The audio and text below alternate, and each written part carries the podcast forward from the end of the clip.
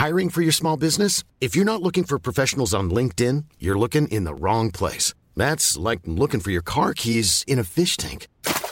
LinkedIn helps you hire professionals you can't find anywhere else, even those who aren't actively searching for a new job but might be open to the perfect role. In a given month, over seventy percent of LinkedIn users don't even visit other leading job sites. So start looking in the right place. With LinkedIn, you can hire professionals like a professional. Post your free job on linkedin dot com slash people today.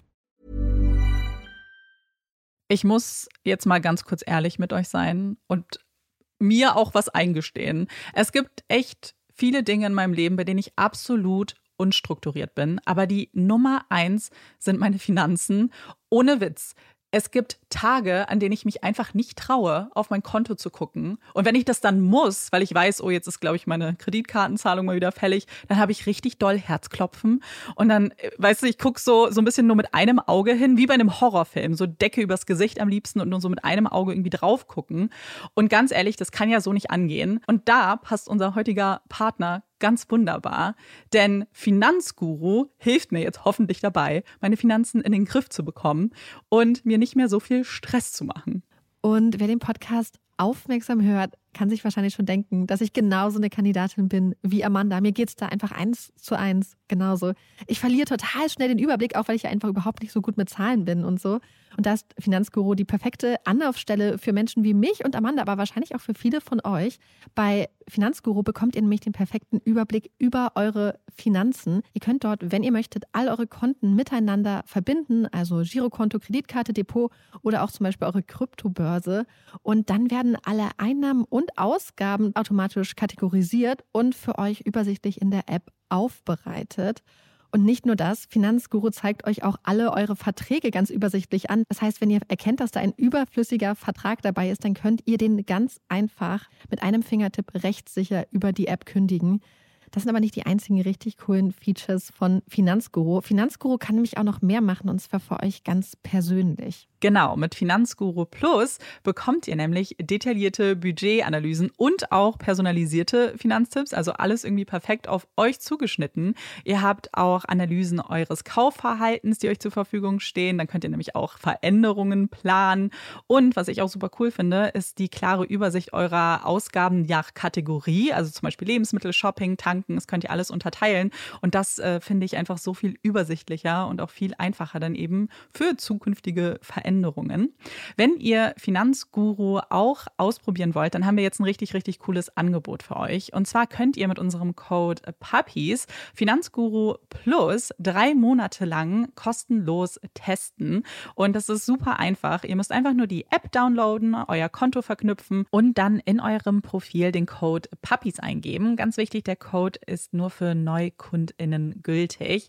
Und dann geht's auch schon los. Dann könnt ihr Finanzguru drei Monate lang kostenlos kostenlos testen, durchstöbern und rausfinden, welche Funktion für euch am meisten Sinn ergibt. Den Link, den Code und alle weiteren Informationen findet ihr wie immer in unseren Shownotes und auch in unserem Linktree.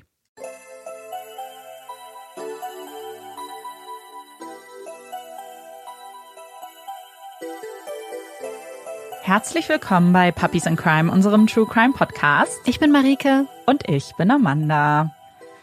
Marieke und ich sitzen hier gerade im Studio. Draußen ist es richtig schön warm. Es ist so ein richtig schöner Sommertag. Es waren vorhin achtundzwanzig Grad und echt richtig nice. Ja, wir sind beide so ein bisschen zerlaufen auf dem Weg hierher hm. und haben dann direkt äh, kalte Getränke zu uns genommen, um uns zu entspannen. Und das Allerwichtigste, ich habe mich die ganze Woche, wirklich die ganze Woche darauf ja. gefreut, mit Amanda im Studio zu sein, weil ich so Lust hatte auf Brummibites Donuts. Ich habe Amanda, glaube ich, schon vor ein paar Tagen ein hm. Bild zugeschickt von Donuts. Ja. Und war so, wir müssen welche bestellen. Und jetzt haben wir hier so eine große Box. Ja, das äh, Marieke hat schon alle probiert, direkt äh, verkostet. Ich bin jetzt überall schon beim zweiten Stück. Ich musste, ich, ich werde mich da jetzt, ich werde ganz viele Pausen einlegen beim Fall und werde dann immer snacken ein bisschen. Natürlich dann nicht aufnehmen. Oh Gott. Oh Gott. Marieke hat schon Angst, dass ich ins Mikro schmatzen könnte vielleicht. Also, wir freuen uns mega über die Donuts, freuen uns sehr über Drinks. Olaf geht's auch gut, der hat sein Eckchen gefunden. Aber er war ein bisschen traurig, als er nicht direkt einen Donut abhaben durfte. Es gab leider keine Leberwurst-Donuts, deswegen ist er leer ausgegangen. Aber er hat natürlich äh, super Leckerlis dabei und äh, sein Abendbrot. Ja. Und wo wir gerade bei Dingen sind, die wir lieben, da gibt es noch etwas anderes, was auch dazu gehört. Und das ist jetzt vielleicht unsere kleine Überleitung zu unserem heutigen Werbepartner. Sehr smooth. Ja, schon ein bisschen, ne? Also, bevor es mit dem Fall losgeht, hier ein bisschen Werbung. Wie ihr wisst, verbringen Marieke und ich sehr viel Zeit im Studio, um die Folgen vorzubereiten, zu schneiden. Und als wir das letzte Mal das Studio verlassen haben, war es einfach schon fast hell, beziehungsweise es wurde hell. Und wir waren erstmal sehr geschockt, haben aber dann sofort realisiert, was das bedeutet. Und zwar, dass bald Sommer ist. Und wir lieben den Sommer. Wir freuen uns total auf Sommersonne, Sonnenschein und warme Temperaturen, dass man sich draußen mit Freunden trifft und ins Freibad geht oder an den See. Also es gibt unfassbar viele Möglichkeiten. Aber solche Tage, finde ich zumindest, können auch ganz schön anstrengend sein. Und ich freue mich dann immer total auf mein Bett. Wie ihr ja schon wisst, dürfen Marieke und ich seit ein paar Monaten auf der Bodyguard Anti-Kartell-Matratze von Bett eins schlafen. Eine Matratze, die wir übrigens nicht mehr hergeben möchten. Und von der möchten wir euch heute noch mal ein bisschen was erzählen. Wenn es draußen aber warm ist und wir hoffentlich ein paar sommerliche Temperaturen bekommen, dann wünscht man sich eigentlich doch ein eher kühleres Bett. Und das Tolle an der Bodyguard Anti-Kartell-Matratze ist ihr atmungsaktiver High-Breeze-Funktionsbezug. Das ist ein Bezug, der ist elastisch und aus Polyester und ermöglicht eine optimale Abgabe der Körperfeuchtigkeit und deswegen sorgt er für ein angenehmes und trockenes Schlafklima. Also genau das, was man sich im Sommer wünscht. Und nicht nur ihr seid mit der Bodyguard Anti-Kartell-Matratze frisch im Sommer, sondern auch euer Bett. Der Bezug der Matratze lässt sich nämlich ganz einfach mit so einem Rundumverschluss abziehen und in zwei Teile teilen und dann in die Waschmaschine packen und bei sechzig Grad waschen. Das heißt, dann seid nicht nur ihr frisch, sondern auch euer Bett und eure Matratze. Und was gibt es Schöneres, als sich in ein neues, frisches, schönes Bett zu kuscheln? Insbesondere, nachdem man einen sehr aufregenden Sommertag hatte. Falls auch ihr Lust auf angenehme Sommernächte habt, die Bodyguard Antikartell-Matratze gibt es schon ab hundertneunundneunzig Euro, je nach eurer Wunschgröße. Und sie vereint zwei Härtegrade. Das heißt, vielleicht habt ihr ja Vorlieben. Zum Beispiel im Winter etwas weicher und im Sommer etwas fester.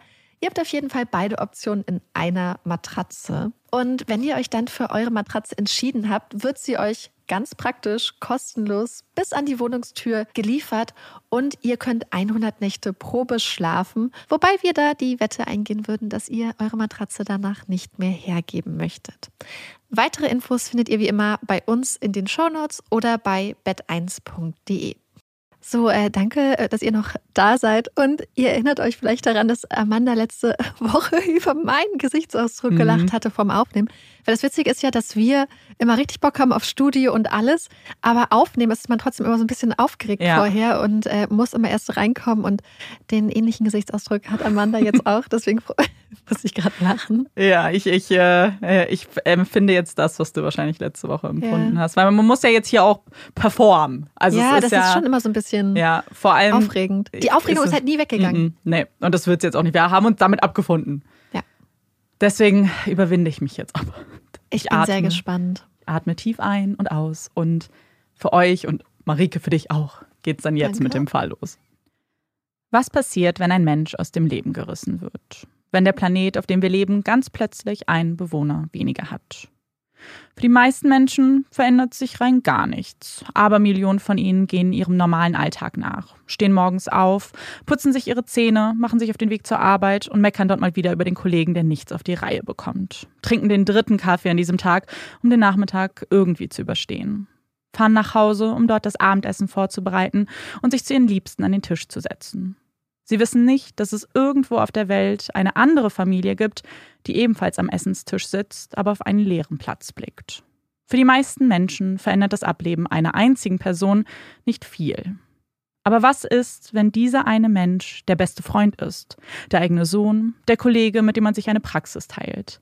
Wenn der leere Stuhl, die gemeinsamen Fotos und Erinnerungen einen immer wieder schmerzlichst daran erinnern, was man verloren hat? Wenn man feststellt, dass sich die Welt für so viele Menschen einfach weiterdreht, aber für einen selbst stehen geblieben ist, weil nichts mehr wie früher sein wird. Weil es ein Leben davor und danach gibt, die glücklichen Zeiten mit der Person und eine Zeit, nachdem man erfahren hat, dass diese Zeiten endgültig vorbei sind. Wie geht man damit um, wenn die eigene Welt in Trümmern liegt und an Alltag gar nicht mehr zu denken ist? Als die Familie und Freunde von Andrew Bagby erfahren, dass ihr geliebter Andrew ermordet wurde, sind es diese und viele weitere Fragen, denen sie sich nun stellen müssen.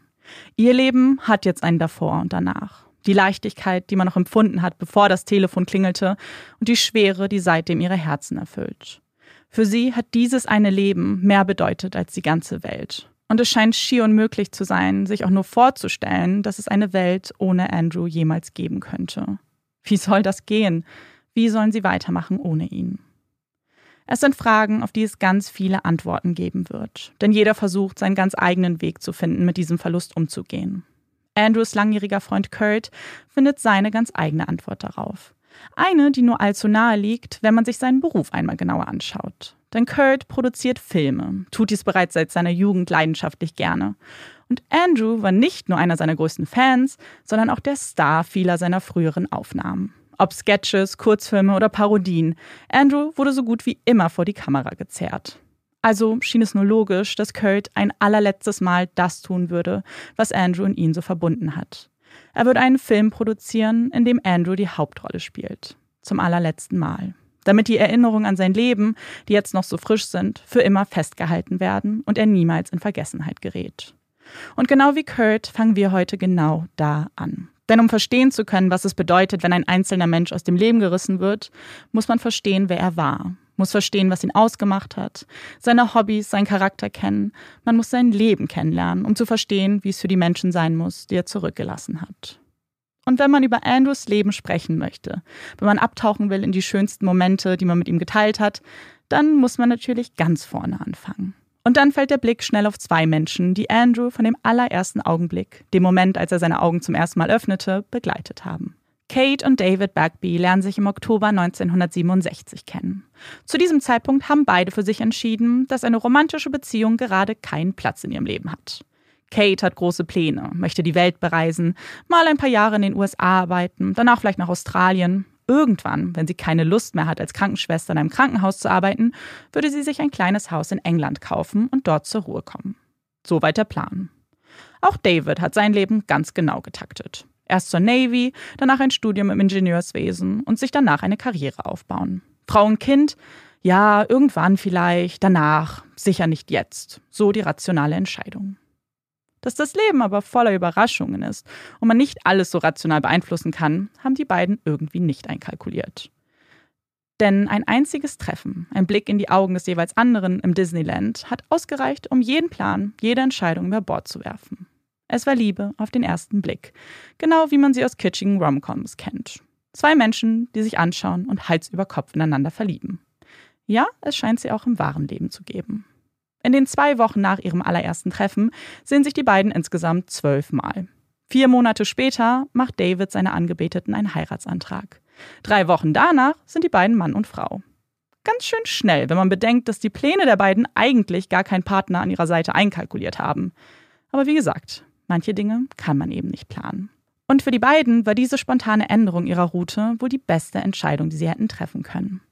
Denn zusammen sind sie stärker, ziehen an einem Strang, unterstützen den jeweils anderen in dem Erreichen ihrer Lebensziele.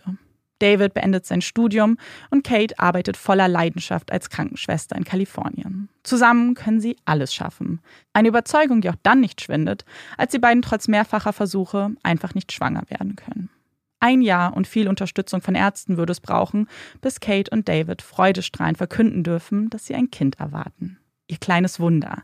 Etwas, woraus sie so sehr gehofft haben und doch kaum glauben können, dass es jetzt tatsächlich soweit sein würde. Wie viel Glück die beiden doch nur haben. Andrew erblickt am fünfundzwanzigsten September neunzehnhundertdreiundsiebzig nach einer komplizierten Geburt endlich das Licht der Welt. David und Kate sind überglücklich. Nichts haben sie sich so sehnlichst gewünscht, wie ihr eigenes Kind in den Armen halten zu können. Andrew ist ein aufgewecktes Kleinkind, ist unglaublich neugierig, bringt die Menschen in seinem Umfeld mit seinem fröhlichen Wesen immer zum Strahlen. Und so gerne man mit rosaroter Brille auf die Anfangsjahre der eigenen Kinder zurückblickt, so ist natürlich nicht alles perfekt. Denn aus Babys werden Kleinkinder und aus denen dann irgendwann Teenager. Und es sind wohl besonders diese Jahre, die viele Elternteile vielleicht ganz gerne verdrängen oder vergessen möchten. Dabei sind es oft genau diese Herausforderungen und ihr Umgang mit ihnen, die aus Kindern die Erwachsenen machen, die sie irgendwann werden könnten. Und auch Andrew hatte seine Herausforderungen. In der Schule entwickelt er ein Aggressionsproblem.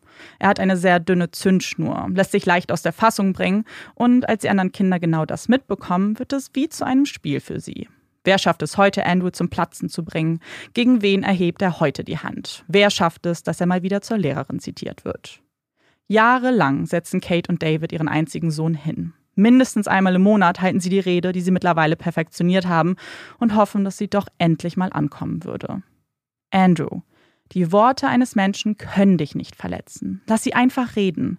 Die Worte können dir nichts anhaben, aber die Person, die den ersten Schlag austeilt, die ist immer im Unrecht. Die erste und wichtigste Regel ist, fasse niemanden ohne seine Einwilligung an. Mit der Zeit gab es viele Variationen dieser Rede, aber der Inhalt blieb doch immer derselbe. Steh drüber, wehr dich mit Worten, nicht mit Schlägen. Nach jedem erneuten Aufzählen dieser Grundsätze haben sich die beiden wohl sicher gefragt, ob es diesmal wohl etwas bringen würde, ob es einen Unterschied macht, ob es nicht irgendwann vielleicht Zeit wäre, zu akzeptieren und weiterzumachen. Aber diesen letzten Gedanken haben sie schnell verworfen. Nein, ihren Sohn aufzugeben, zu akzeptieren, dass er es im Leben schwerer haben würde, weil er mit Provokation nicht umgehen kann, keine Chance. Sie haben nicht locker gelassen, haben es erneut versucht, immer und immer wieder.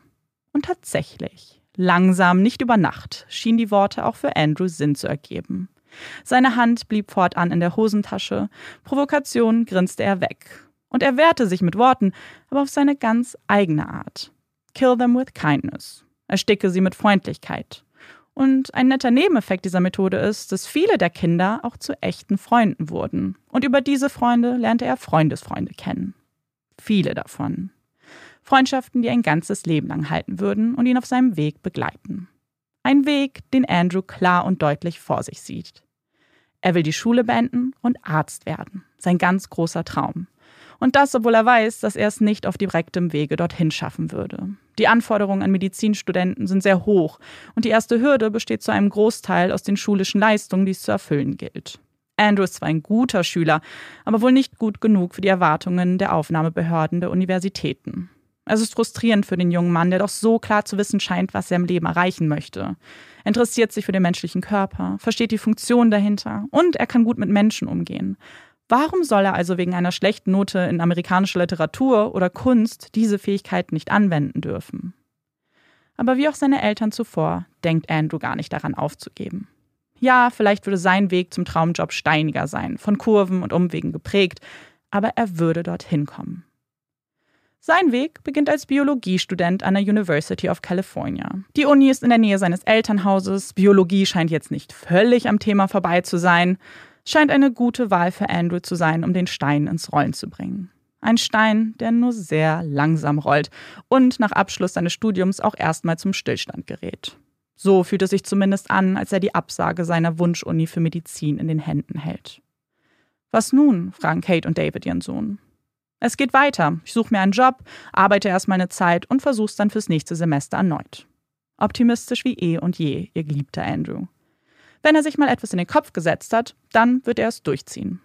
Etwas, worauf sie als Eltern auch durchaus stolz sind. Und Andrew hält sein Wort. Bei über sechzig unterschiedlichen Universitäten bewirbt er sich, um sicherzugehen, dass es diesmal wirklich klappen würde. Vielleicht nicht an seiner Traumuni. Dieser Wunsch rückt langsam aber sicher in den Hintergrund. Es muss einfach nur Medizin sein, egal wo. Und das, obwohl er eigentlich auch ganz guten Grund hätte, in Kalifornien zu bleiben. Denn Andrew ist verlobt. Die Beziehung zu Heather begann als Freundschaft, bis irgendwann das Knistern begann und mehr daraus wurde. Eine romantische Beziehung, die schließlich auch in einem Heiratsantrag endet. Auch wenn dieser vielleicht zu Beginn mehr symbolischen Charakter hatte. Denn eine Hochzeit zu planen, wenn man sich gerade in den Anfängen der eigenen Lebensplanung befindet, war für die beiden keine Priorität. Ja, sie waren verlobt, aber ein Datum für die Hochzeit würde es so schnell nicht geben. Das stellen sie immer wieder klar. Im Frühling neunzehnhundertsechsundneunzig ist es dann endlich soweit. Andrews großer Traum geht in Erfüllung. Als er den Brief mit den Worten Acceptance in den Händen hält, kann er es kaum glauben. Endlich. Seine Mühen, sein Durchhaltevermögen, es hatte sich ausgezahlt. Andrew würde Medizin studieren. Zwar nicht an seiner Traumuni und nicht einmal in den U S A, denn der Brief, den er da in den Händen hält, hat den weiten Weg aus Neufundland, Kanada gemacht. viertausend Meilen entfernt befindet sich die Memorial University of Newfoundland in Saint John's. Vier Jahre würde er also in der östlichsten Region von Nordamerika verbringen und diese sein Zuhause nennen. Auf einer Insel leben, von der man nur schwer wegkommt und die den Charme eines Niemandslands hat. Gemeinsam mit Heather plant er den großen Umzug, um seinem Traum ein Stückchen näher zu kommen. Es ist zum Greifen nah und noch viel besser, als er es sich vorgestellt hat. Das erste Jahr verfliegt wie im Flug und jede Vorlesung saugt Andrew geradezu auf, kann gar nicht genug davon bekommen, den Dozenten bei ihren Vorträgen über Medizin zu lauschen. Genau hier gehört er hin, in den Saal, aber auch nach Kanada. Gehört zu seinen Kommilitonen, zu denen er enge Freundschaften pflegt. Gehört ins abgelegene Saint John's, wo es sonst nur wenig zu unternehmen gibt, aber dafür die Gemeinschaft eng zusammenhält und jeder jeden kennt. Aber natürlich gibt es auch Dinge, die nicht so reibungslos verlaufen. Die Beziehung zu Heather zum Beispiel. Nach dem ersten gemeinsamen Jahr in Saint John's entscheiden die beiden, ihre Verlobung aufzulösen. Nicht, weil sie einander nicht mehr lieben oder etwas vorgefallen ist. Manchmal lebt man sich eben auseinander. Aus Freundschaften werden Beziehungen und manchmal dann eben wieder Freundschaften. So auch bei den beiden. Auch wenn das Ganze für Andrew wohl traumatischer war, als der Strahlemann gerne zugab. Heather war seine erste große Liebe. Die erste Frau, mit der er sich eine Zukunft vorstellen konnte. Mit all diesen Dingen abzuschließen, war natürlich nicht einfach. Kate und David, die Heather sehr ins Herz geschlossen haben und die wie eine Tochter für sie wurde, konnten die Trennung zwar nachvollziehen, aber ein bisschen schmerzte sie schon. Sie mochten Heather, fanden, dass die beiden ein schönes Paar waren. Sie zeigten sich erleichtert, als Andrew ihnen erklärte, dass nur weil seine Beziehung zu Heather endet, das nicht bedeuten müsste, dass ihre das auch täte. Und so würde es sein. Heather würde immer ein wichtiger Teil der Familie sein und sogar für die erste Zeit nach ihrem Umzug zurück aus Saint John's bei Kate und David unterkommen. Sie war Teil der Familie und als Familie hält man eben zusammen. Im Jahr neunzehnhundertneunundneunzig entscheidet Heather, einen ähnlichen Weg wie Andrew einzuschlagen und ebenfalls Medizin in Saint John's zu studieren. Die beiden sind also wieder vereint. Rein platonisch versteht sich, ein Comeback ihrer Beziehung würde es nicht geben. Denn in Andrews Leben gibt es bereits eine neue Frau an seiner Seite. Zumindest sieht man die beiden immer öfter zusammen. Einen offiziellen Titel trägt ihre Beziehung aber nicht. Ihr Name ist Shirley Turner. Sie ist dreifach Mutter und zwölf Jahre älter als Andrew.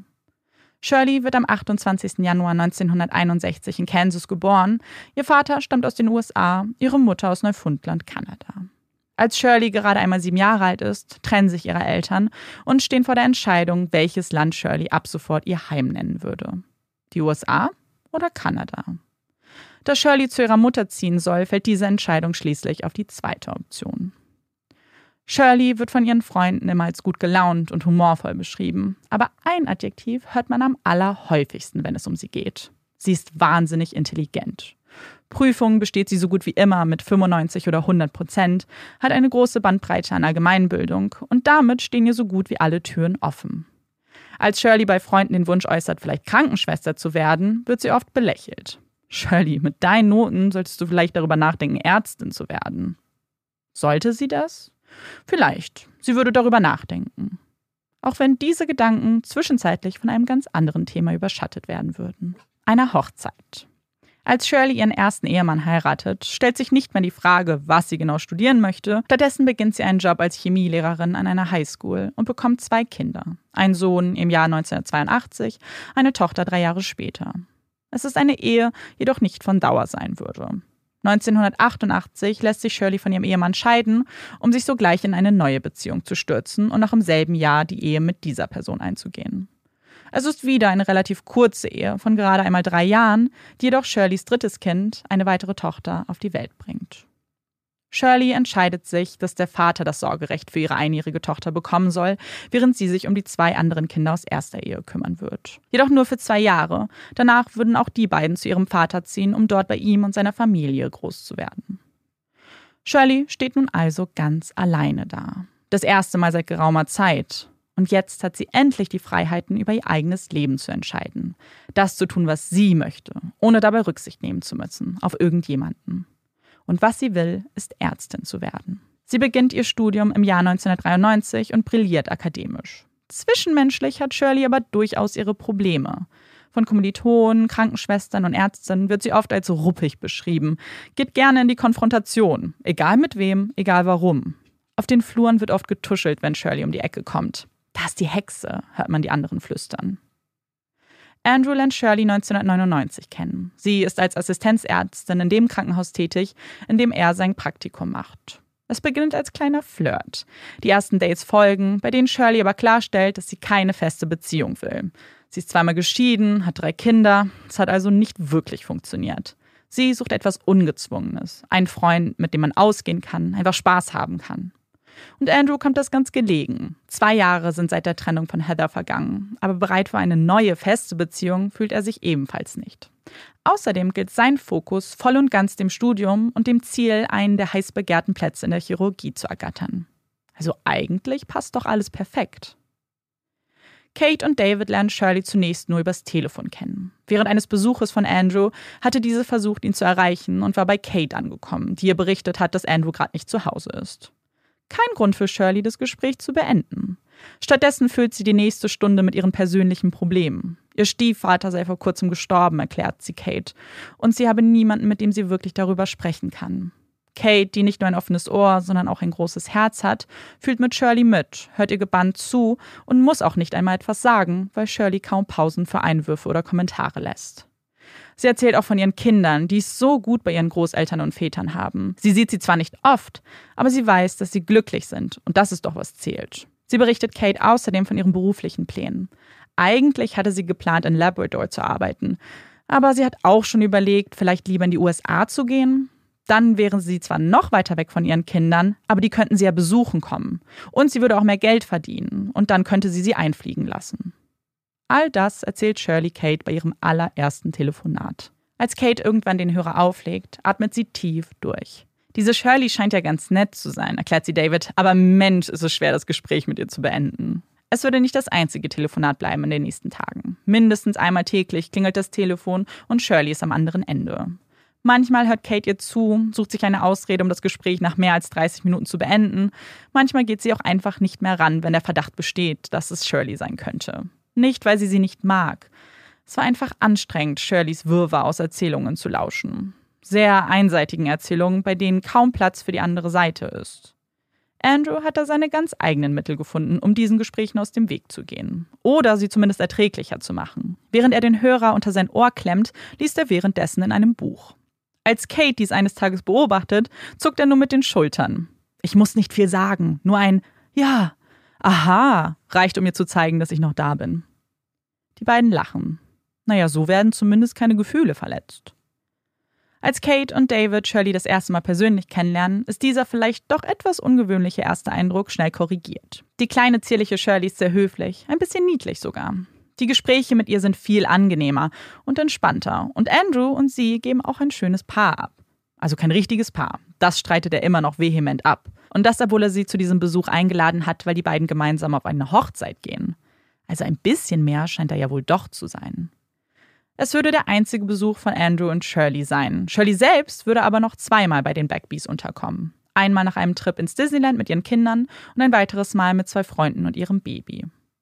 Es waren sehr schöne Begegnungen. Kate und David haben sowohl Shirleys Kinder als auch ihre Freunde schnell ins Herz geschlossen und fanden es schön, dass mal wieder was los war in ihrem Haus. David und Kate haben gerne Besuch, sind gute Gastgeber und seit Andrew ausgezogen ist, fühlt sich das Haus immer etwas zu groß und zu leer an. Umso aufregender ist es also, endlich mal wieder ein volles Haus zu haben. Nach Andrews abgeschlossener Ausbildung in Saint John stellt sich für ihn bald die Frage, was nun? Wo würde er praktische Erfahrungen sammeln und sein Internship absolvieren? In der Hoffnung, vielleicht bald wieder näher an seinem Elternhaus arbeiten zu können, entscheidet sich Andrew für ein Krankenhaus in Syracuse in New York und beginnt dort seine Arbeit als Chirurg. Es ist ein dunkles Kapitel in Andrews Leben, eine Zeit, die wahnsinnig hart für ihn ist. So sehr an seinem Traum festhält, weiß, dass es die Medizin ist, für die er leibt und lebt, der stressige Alltag in einem großen Krankenhaus zerrt an seinen Nerven. Er hat kaum Zeit für ein Privatleben, distanziert sich von Freunden, geht nicht aus, fokussiert all seine Kraft auf die Arbeit. Die einzige Konstante für ihn ist und bleibt Shirley, die zwar mittlerweile in Iowa lebt, aber ihr absolut Bestes gibt, die Beziehung am Leben zu halten. Sie besucht ihn so oft sie nur kann, versucht ihn aufzuheitern und abzulenken von den Gedanken, die ihn am großen Ganzen zweifeln lassen. Ein Lichtblick für Andrew, der so zumindest das Gefühl bekommt, nicht ganz alleine zu sein. Da ist eine Person, die er immer wieder von sich weist und die trotzdem bleibt, die sich bemüht, ehrlich um ihn bemüht. Dieser kleine Funken Hoffnung, dass es besser werden würde, hilft Andrew, eine Entscheidung für sein Leben zu treffen. Er dachte, die Chirurgie wäre sein ultimatives Ziel. Er hatte es erreicht, hätte glücklich sein müssen. Ist es aber nicht. Er will nicht einer von vielen sein, wie ein Roboter einfach nur operieren, nicht wissen, wer da im O P vor ihm liegt. Er will Kontakt zu Menschen, will eigene Patienten, will sich um sie kümmern, ihnen helfen. Und damit trifft er die wohl beste Entscheidung in seinem Leben. Er bewirbt sich in einem kleinen, familiär geführten Krankenhaus in Latrobe, Pennsylvania. Es ist zwar nicht Kalifornien, aber es ist perfekt für Andrew. Endlich hat er das gefunden, worauf er so lange hingearbeitet hat. Hat einen Job gefunden, bei dem er voll und ganz aufgeht. Er kann mit Patienten Scherze machen, kennt irgendwann nicht nur ihre Gesichter, sondern auch die Krankengeschichte aus dem F F. Genau das ist, was Andrew immer wollte. Menschen helfen, für sie da sein. Endlich ist er angekommen. Am Dienstag, den sechsten November zweitausendeins, geht Kate ihrem ganz normalen Alltag nach. Sie steht morgens auf, begrüßt David mit einem Küsschen und macht sich bald auf den Weg ins Krankenhaus, wo sie in der Gynäkologie als Krankenschwester arbeitet. Gegen acht Uhr vierzig morgens klingelt ihr Telefon. Kate hetzt gerade von einem Patienten zum nächsten und ist ganz erstaunt, Shirleys Stimme zu hören. »Ist alles okay, Shirley?« fragt Kate eher aus Höflichkeit als aus ehrlichem Interesse. Schließlich hat sie alle Hände voll zu tun und Shirley müsste doch auch wissen, dass sie jetzt gerade auf der Arbeit ist. »Ja, ja, alles gut«, antwortet Shirley und beginnt mit ihrem typischen Smalltalk. Erzählt von ihrer Arbeit im Krankenhaus und dass sie bald aufbrechen müsste. Sie hätte ganz schreckliche Migräne gehabt gestern und lag den ganzen Tag im Bett. Jetzt würde es ihr besser gehen. Ob Kate mit Andrew gesprochen hätte, fragt sie ganz beiläufig. Kate verneint, blickt nervös auf die Uhr und beendet das Gespräch bald. zwanzig Minuten später klingelt ihr Telefon erneut. Wieder ist es Shirley. »Hast du mittlerweile was von Andrew gehört?« fragt sie. Sie hätte es bei ihm zu Hause versucht und auf seinem Handy, aber ohne Erfolg. »Wir haben Sonntag miteinander gesprochen«, erklärt Kate. Er klang ganz fröhlich, aber seitdem nicht mehr. Nach ein paar Minuten Smalltalk endet auch dieses Gespräch. Es würde jedoch nicht lange dauern, bis auch zum dritten Mal das Telefon klingelt. Und natürlich, wieder ist es Shirley. Die Polizei von Pennsylvania hätte bei ihrem Chef angerufen und sich nach ihr erkundigt. Das besorgt sie. »Hast du vielleicht eine Kreditkarte verloren?« spekuliert Kate. »Vielleicht wollen sie deshalb mit dir sprechen.« Shirley überlegt. »Könntest du bei Andrew in der Praxis anrufen? Ich selbst kann das nicht machen. Da gab es mal so einen Vorfall.« Kate ignoriert diesen Kommentar, schenkt ihm keine Aufmerksamkeit, weil sie im Hintergrund Geräusche vernimmt. »Das ist die Krankenschwester meiner Station«, erklärt Shirley. »Ich habe mich bei ihr für Montag krank gemeldet. Nur bei ihr.« Kate ignoriert auch diesen kuriosen Kommentar.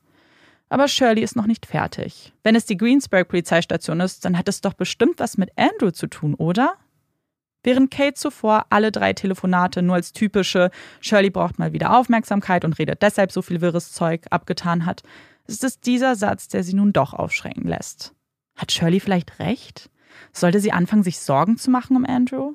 Aber nur, weil er nicht ans Telefon geht, wenn Shirley anruft? Das wäre ja wahrlich nicht das erste Mal. Auch er hat nicht immer die Muße, sich stundenlang ihre Monologe anzutun. Kate verspricht, sich bei Shirley zu melden, falls sie etwas von ihm hört, und legt auf.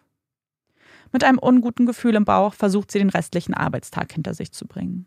Bis um vierzehn Uhr dreißig wieder das Telefon klingelt.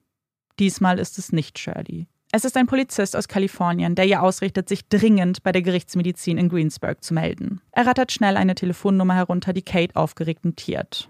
All diese Worte, Andrew, Polizei, Greensburg, Gerichtsmedizin, sie lassen Schlimmes erahnen. »Ist mein Sohn tot?« fragt Kate und wagt es nicht weiter zu atmen.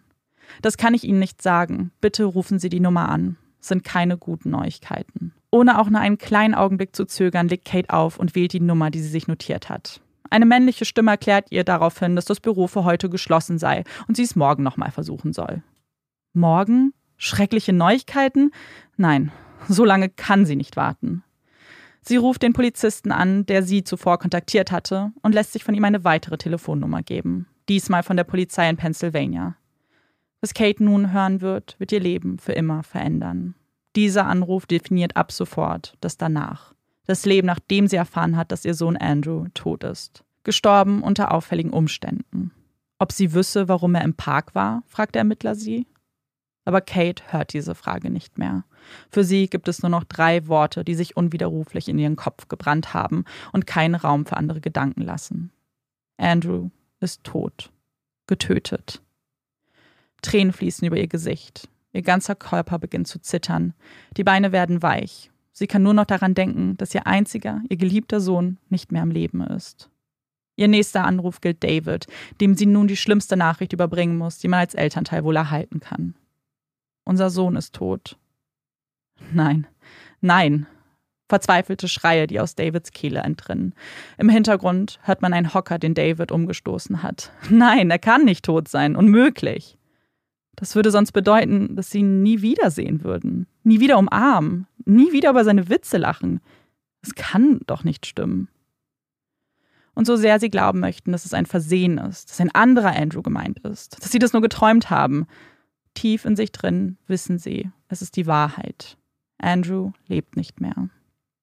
Sie kontaktieren ihre Familie, lassen sich trösten und auch etwas Arbeit abnehmen. Wie durch eine Telefonkette wird so ein Familienmitglied nach dem nächsten über Andrews Tod informiert, danach seine Freunde und Kollegen. Jeder einzelne dieser Anrufe wird für sie der einschneidende Moment sein, an dem sie etwas verloren haben. Jemanden verloren haben, mit dem sie so viele Erinnerungen teilen. Sie alle wissen bis heute noch genau, wo sie waren, auf welchem Platz sie saßen, als sie die Nachricht erhalten haben. Kurt erfährt von Andrews Tod am siebten November von seiner Schwester. Setz dich, hatte sie damals angefangen. Erste Zeitungen berichten von dem Tod eines achtundzwanzigjährigen Arztes. In dem ganzen Artikel sucht man vergeblichst nach Andrew, nach positiven Attributen, nach Charaktereigenschaften, nach einer Beschreibung, nach der kleinsten Information zu der Person, dessen Tod man hier niedergeschrieben hat. Aber nichts. Er könnte irgendjemand sein. Keiner, der diesen Artikel liest, kann verstehen, dass er für sie die Welt bedeutet hat. Und das muss geändert werden. Als Kurt beginnt, sich eine Struktur für seinen Film aufzuschreiben, ist der erste und wichtigste Punkt für ihn: Alle sollen wissen, wer Andrew war, was ihn ausgemacht hat. Und mit dieser Frage beginnt er. Wie würdet ihr Andrew beschreiben für jemanden, der ihn nicht kannte? Er war charismatisch, intelligent, hatte starke Überzeugung. Er war ein guter Storyteller. Er war absolut selbstlos, freundlich, strahlend, mitfühlend, unkompliziert. Er hatte die schlimmsten Blähungen, die man nur haben konnte, und jedes Mal scherzte er darüber.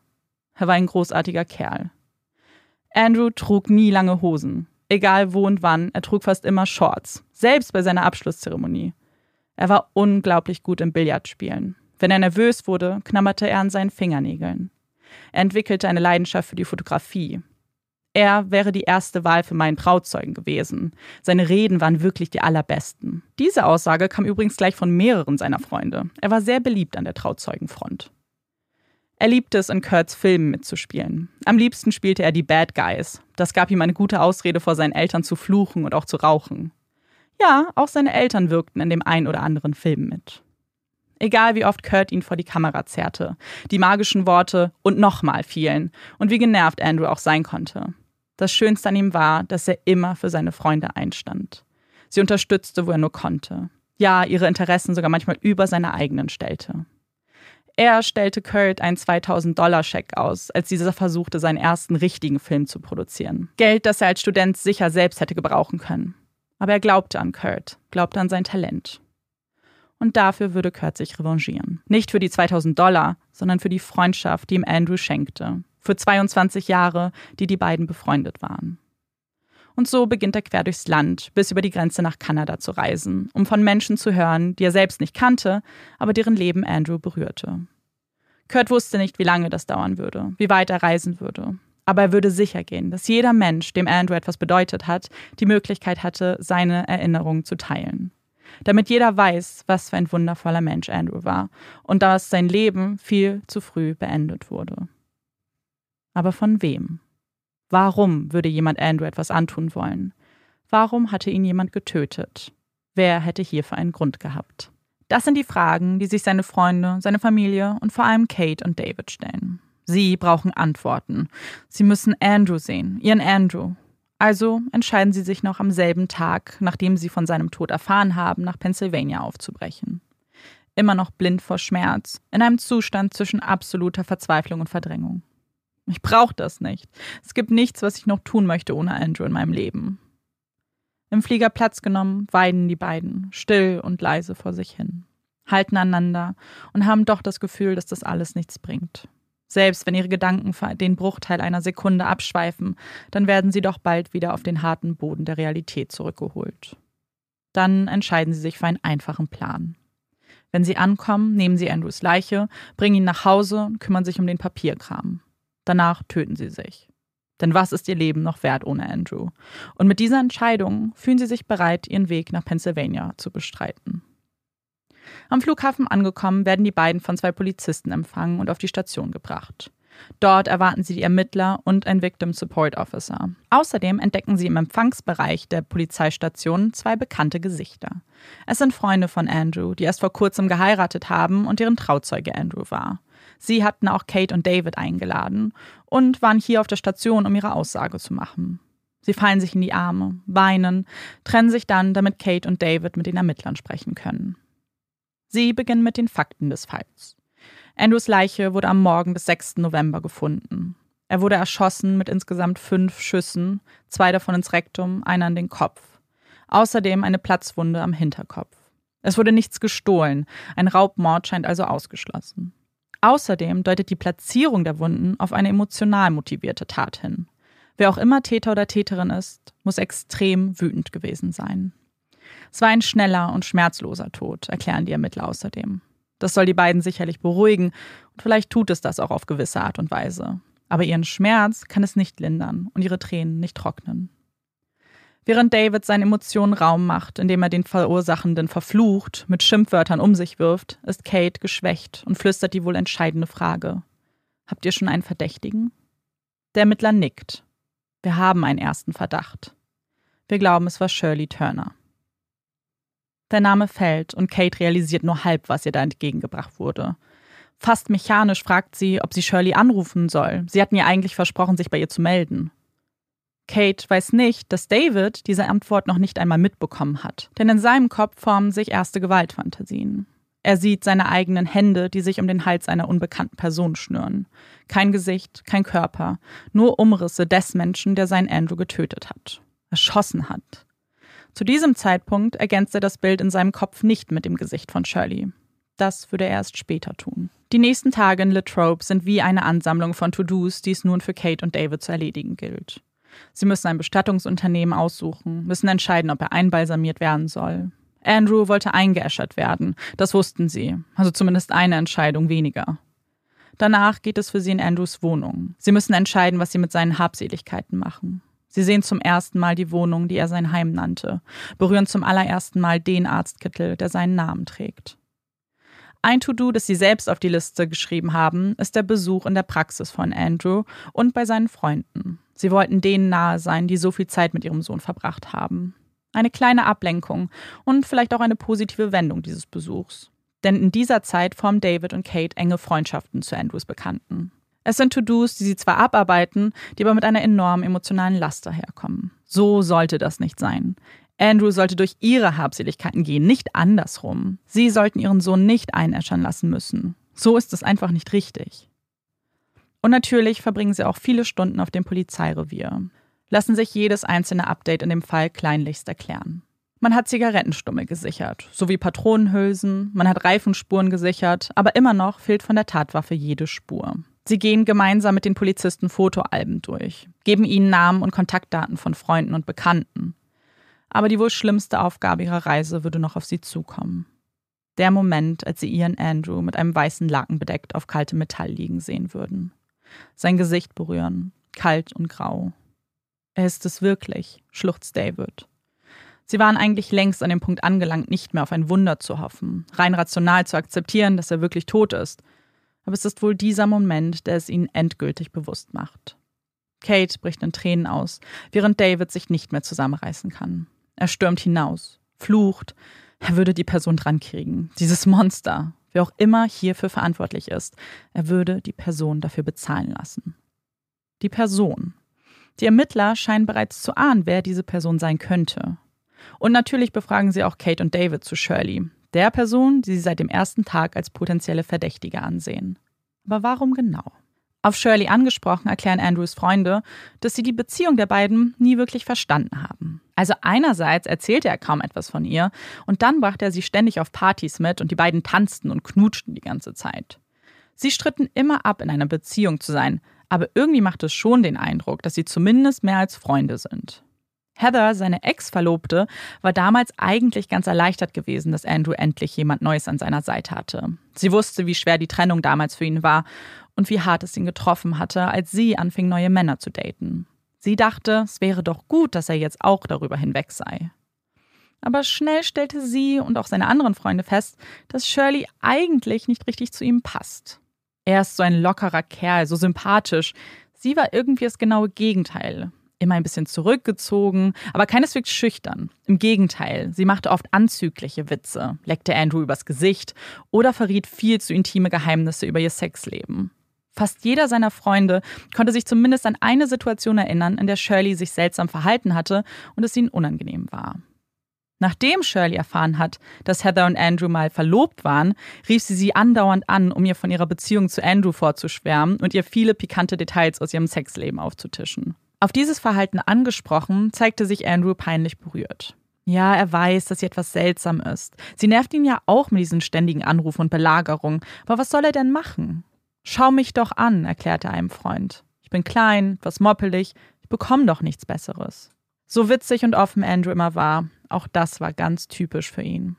Er hatte ein angeknacktes Selbstbewusstsein, etwas, das man ihm so nicht austreiben konnte, egal wie viele Menschen in seinem Leben es versuchten. Auch David und Kate erinnern sich an ein paar ungewöhnliche Situationen mit Shirley.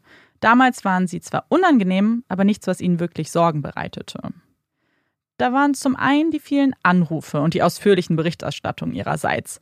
Aber da war auch mehr, eine ganz andere Seite, die sie manchmal durchscheinen ließ. Bei ihrem letzten Besuch bei Kate und David waren auch zwei von Shirleys Freunden mit ihrem Baby dabei, Greg und Rana. Kate und David verstanden sich sehr gut mit ihnen, liebten es, mit dem kleinen Baby zu spielen und sich mit ihnen zu unterhalten. Beim Abendessen in einem Restaurant scherzte Shirley dann über Neufundland und dass sie ja alle Newfies wären. Eine Bezeichnung für die Einwohner, die zwar ganz niedlich klingt, aber auch viele Stereotype vereint. Kleine Dorfmentalität, bei der Inzest ganz normal ist, die Menschen essen nur Fisch und besaufen sich mit billigem Rum. Es ist ein Thema, an dem sie den ganzen Abend festhält, es im Minutentakt als Scherz einbringt, bis es Greg irgendwann zu bunt wird. Also er ist eigentlich ganz stolz darauf, aus Neufundland zu kommen und sagt, dass es eine schöne Gegend ist, um seine Familie großzuziehen. Er sagt dies mit sanftem Ton, aber Shirley nahm diesen Widerspruch nicht besonders gut hin, sondern stürmte aus dem Raum. Als sie nach einigen Minuten nicht zurückkehrte, machte sich Kate auf die Suche, um Shirley dann heulend auf dem Klo anzutreffen. Du weißt, dass Greg und Rana eure Gastfreundschaft nur ausnutzen. Ihr seid nur ein billiges Hotel für sie. In den nächsten Tagen beruhigte sich die Stimmung ein wenig. Bis eines Morgens am elften September zweitausendeins David, Kate, Rana und Greg wie in Schockstarre auf den Bildschirm ihres Fernsehers blickten. Zwei Flugzeuge sind in das World Trade Center geflogen. Unzählige Menschen haben ihr Leben verloren. Die genauen Ausmaße, wie viele es sind, noch unklar. Oh mein Gott, wie schrecklich. Keiner weiß, was man sagen soll, wie man das Grauen beschreiben kann. Als Shirley den Raum betritt, ebenfalls für einen Moment die Nachrichten verfolgt, durchbricht sie die Stille. Ich habe tolle Neuigkeiten. Ich habe einen neuen Telefonanbieter für meine Wohnung in Iowa gefunden. Stille. Ungläubige Blicke richten sich auf Shirley. Hat sie das gerade wirklich gesagt? Das ist das Einzige, was ihr jetzt einfällt? Fünf Wochen nach diesem Vorfall treffen sie Andrew und Shirley auf einer Hochzeit. Sie weicht nicht von seiner Seite. Egal wohin er geht, mit wem er sich unterhält, sie ist immer dabei. Als eine Freundin Andrew fragt, ob er etwas trinken möchte, erwidert Shirley nur schroff, dass sie aufhören soll, mit ihrem Mann zu flirten. Kate und David wussten nicht, dass es das letzte Mal sein würde, dass sie ihren Sohn lebend sehen würden. Und sie wussten auch nicht, dass Andrew eigentlich zu diesem Zeitpunkt schon längst mit Shirley abgeschlossen hatte. Er hatte genug von ihrem Telefonterror, ihren Drohungen und Manipulationen. Mit Shirley zusammen zu sein, war immer unberechenbar. Wenn sie gute Laune hatte und man das tat, was sie wollte, dann war sie zärtlich und liebevoll. Aber sobald man ihr widersprach, nicht ans Telefon ging, wurde sie zur Furie. Aber Andrew war ja kein Arschloch. Die Hochzeit war schon lange Zeit geplant und er hatte Shirley an einem guten Tag gebeten, ihn zu begleiten. Da kam er jetzt einfach nicht raus. Und einmal würde er es noch aushalten und sich dann von ihr trennen. Endgültig. Aber Shirley konnte das nicht akzeptieren. Bombardierte ihn danach mit dreißig Anrufen pro Tag. Auf dem Handy, auf dem Haustelefon. Jedes Mal drückte er sie weg. Hatte keine Lust, sich mit ihr zu unterhalten. Für ihn war seine Entscheidung endgültig. Das erklärte er Freunden und rollte mit den Augen, als wieder ihre Nummer auf seinem Display erschien. Bei ihrem nächsten Besuch am Samstag, den dritten November zweitausendeins, macht er ihr das nochmal ein für allemal klar. Das war's, er kann nicht mehr. Er fährt sie zum Flughafen, verabschiedet sich von ihr und kommt nicht von seinem Standpunkt ab, egal wie sehr sie bettelt und fleht, egal wie sehr sie ausflippt. Das sollte eigentlich das Ende ihrer Beziehung sein. Das dachte Andrew zumindest. Als er seinen Kollegen am fünften November anruft, muss er aber klarstellen, dass das wohl leichter gesagt als getan ist. Du glaubst niemals, wer heute um fünf Uhr dreißig morgens vor meiner Haustür stand. Diese Psycho-Bitch. Sie will sich später nochmal mit mir treffen. Was? Also wenn ich jemanden in einen Flieger setze und der am übernächsten Tag wieder vor meiner Tür steht, also da gehe ich direkt zur Hintertür raus. Andrew lacht. Was meinst du damit? Andrew, keine normale Person fährt sechzehn Stunden auf der Autobahn, nachdem man sich von ihr getrennt hat. Ich muss echt mal ein ernstes Wörtchen mit dir reden. Ja, okay, heute Abend, kauf Bier. Ich treffe mich mit ihr um achtzehn Uhr, ich bin dann um neunzehn Uhr dreißig bei dir. Aber Andrew, der sonst immer pünktlich ist, war nicht um neunzehn Uhr dreißig da. Als ein Kollege gegen einundzwanzig Uhr bei ihm zu Hause vorbeischaut, fehlt von Andrew und seinem Wagen jede Spur.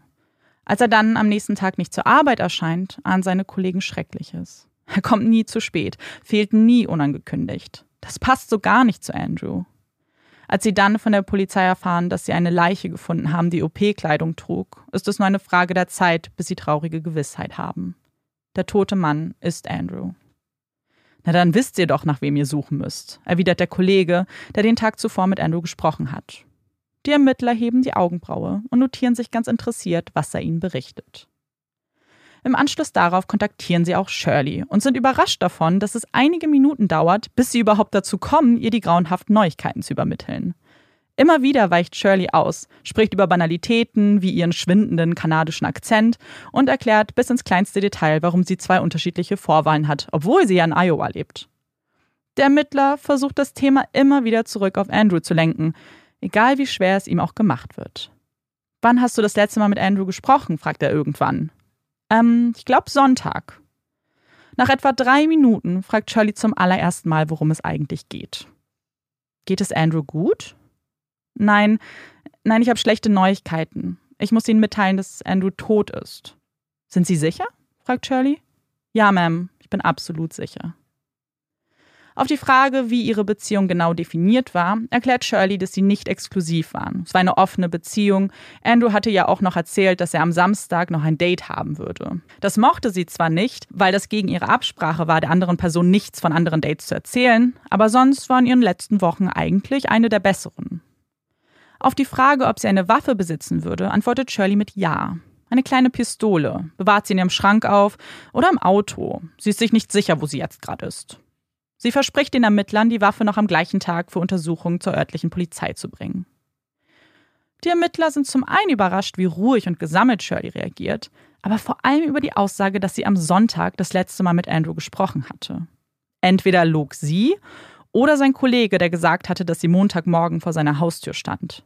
An dem Montag, an dem Shirley angeblich mit Migräne bei sich zu Hause lag und nicht zur Arbeit erscheinen konnte. Noch überraschter sind sie, als Shirley fünf Stunden später anruft, um zu sagen, dass ihre Waffe einfach verschwunden ist und sie sie nicht finden kann.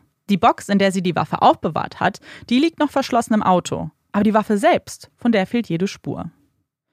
Nach dieser Nachricht schicken sie zwei Polizisten der örtlichen Polizei zu Shirley. Und dort beginnt ein zweites Verhör. Wieder berichtet sie von der Beziehung zu Andrew, geht die letzten Wochen mit den Polizisten durch. Dann fällt das Thema auf die fehlende Waffe. Shirley berichtet, sie habe sich die Waffe am elften Oktober zugelegt, nachdem sie schon lange mit dem Gedanken gespielt hat. Eine alleinstehende Frau in den U S A, die braucht eine Waffe natürlich zu ihrem eigenen Schutz. Das hatten ihr zumindest ihre Freunde gesagt. Sie hatte auch dreimal Unterricht auf einem Schießstand genommen, damit sie weiß, wie sie mit der Waffe umzugehen hat. Sie wird gefragt, ob sie die Waffe mit nach Latrobe genommen hat. Dies verneint Shirley. Was ist also mit der Waffe passiert?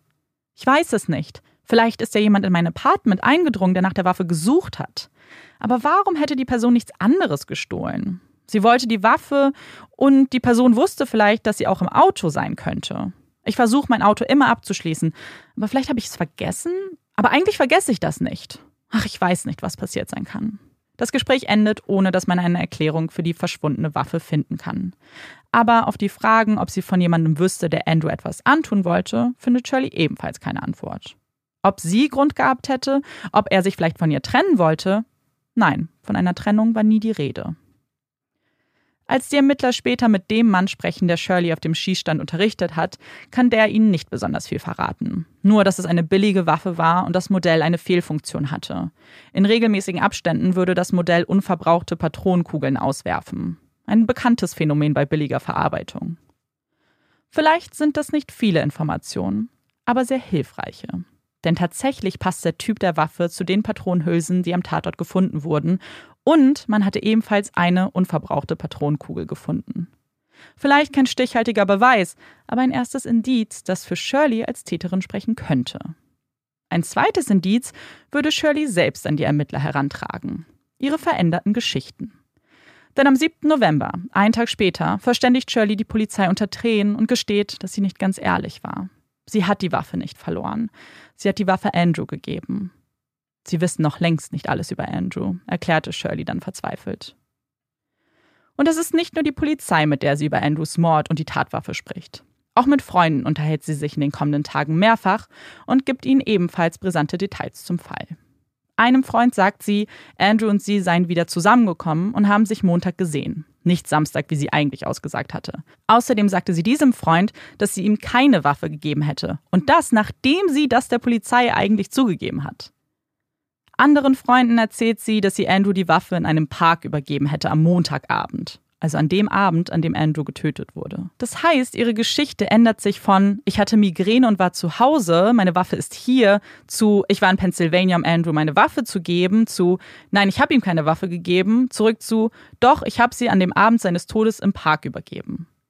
Auf die Abweichung angesprochen, erwidert Shirley, dass sie einfach durcheinander war und dass man ihr das unter diesen Umständen nicht negativ auslegen dürfe. Die Waffe würde nicht gefunden werden, egal wie gründlich die Polizei auch sucht.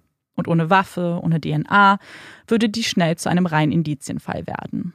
Etwas, das die Arbeit der Ermittler natürlich um einiges erschwert, denn Indizienprozesse sind nicht unbedingt gewinnversprechend.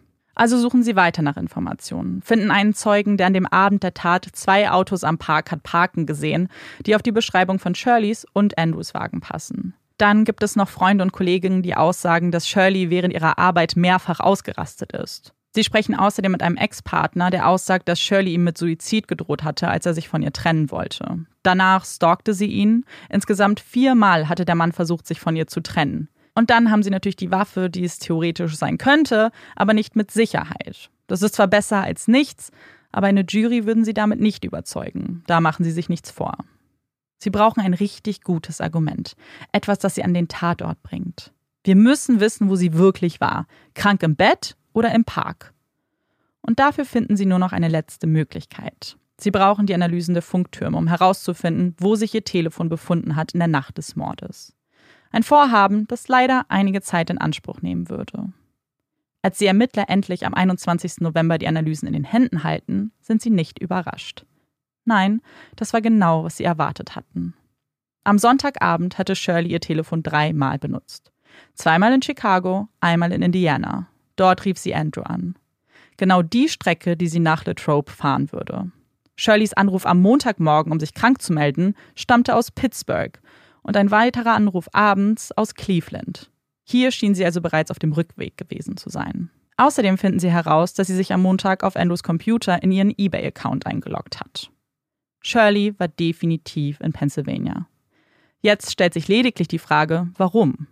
Um Andrew zu töten, weil er sich von ihr getrennt hat und Shirley mit Abweisung nicht zurechtkam, oder um ihm eine Waffe zu überreichen und dann nach Hause zu fahren und damit einem anderen Täter die Tatwaffe überreicht zu haben. Die Ermittler wissen genau, an welche Theorie sie glauben und fühlen sich bereit, den nächsten Schritt zu gehen. Shirley damit zu konfrontieren und festzunehmen. Einziges Problem? Das geht nicht. Und am zwölften November hatte Shirley ein Flugzeug betreten, das sie zu ihrer Familie nach Kanada gebracht hat. Shirleys Anwältin wird aussagen, dass sie dies auf ihr Anraten getan hat, um ein paar Wochen Zeit mit ihren Liebsten zu verbringen. Aber am dreißigsten November eigentlich wieder zurückreisen wollte. Aber Shirley wird nicht zurückreisen. Ihre Tochter ist in einen Autounfall verwickelt und deswegen entscheidet sich Shirley, für unbestimmte Zeit in Kanada zu bleiben. Ihre Anwältin betont, dass dies nie der Plan war. Freunde von Shirley und Andrew werden später aussagen, dass sie ihn gegenüber geäußert hat, nie vorgehabt zu haben, zurück in die U S A einzureisen. Die Ermittler hoffen auf eine einfache Lösung, sie zurück in die U S A zu bewegen. Bauen auf die Kooperation von Kate und David, die natürlich sofort zustimmen. Sie sollen Shirley zur Beerdigung ihres Sohnes in Kalifornien einladen, ihr vielleicht anbieten, eine Rede zu halten. So grauenhaft die Vorstellung, dass die potenzielle Mörderin ihres Sohnes auf seiner Beerdigung sprechen könnte, so schien dies doch die einzige Möglichkeit zu sein, die ihnen blieb. David schluckt all seine Wut, die Gewaltfantasien hinunter. Sie würden kämpfen, sie würden alles dafür tun, bis Andrew Gerechtigkeit erfährt. Also wählt er Shirleys Nummer, tut sich den typischen Smalltalk an und ohne, dass er etwas sagen muss, erwähnt Shirley, wie traurig sie darüber ist, nicht bei der Beerdigung dabei sein zu können. Keine Chance also. Stattdessen schreibt Shirley E-Mails an Freunde wie Heather, beleidigt sie, sagt, dass Andrew nie etwas für sie empfunden hat und ihre Liebe die wahrlich echte war. Und weil Shirley nicht freiwillig zurück in die U S A kommt, beginnt nun ein ganz neues Problem. Es geht nun nicht mehr darum, ihr diese Tat zweifelsfrei nachzuweisen. Nein, um überhaupt an diesen Punkt zu gelangen, muss Shirley erstmal ausgeliefert werden. Etwas, das in der Theorie ganz leicht klingt. Das dachten auch Kate und David. Die U S A und Kanada haben ein Auslieferungsabkommen. Die Ermittler in den U S A sind bereit anzuklagen. Also hey, so schwer kann das doch nicht sein. Leider schon. So einfach ist es nämlich nicht. Es wird ganz genau geprüft, ob die Anschuldigungen auch wirklich stichhaltig sind und nach kanadischem Recht ebenfalls für eine Anklage reichen würden. Insgesamt fünf Etappen gilt es zu erfüllen, bis eine Person wirklich ausgeliefert wird.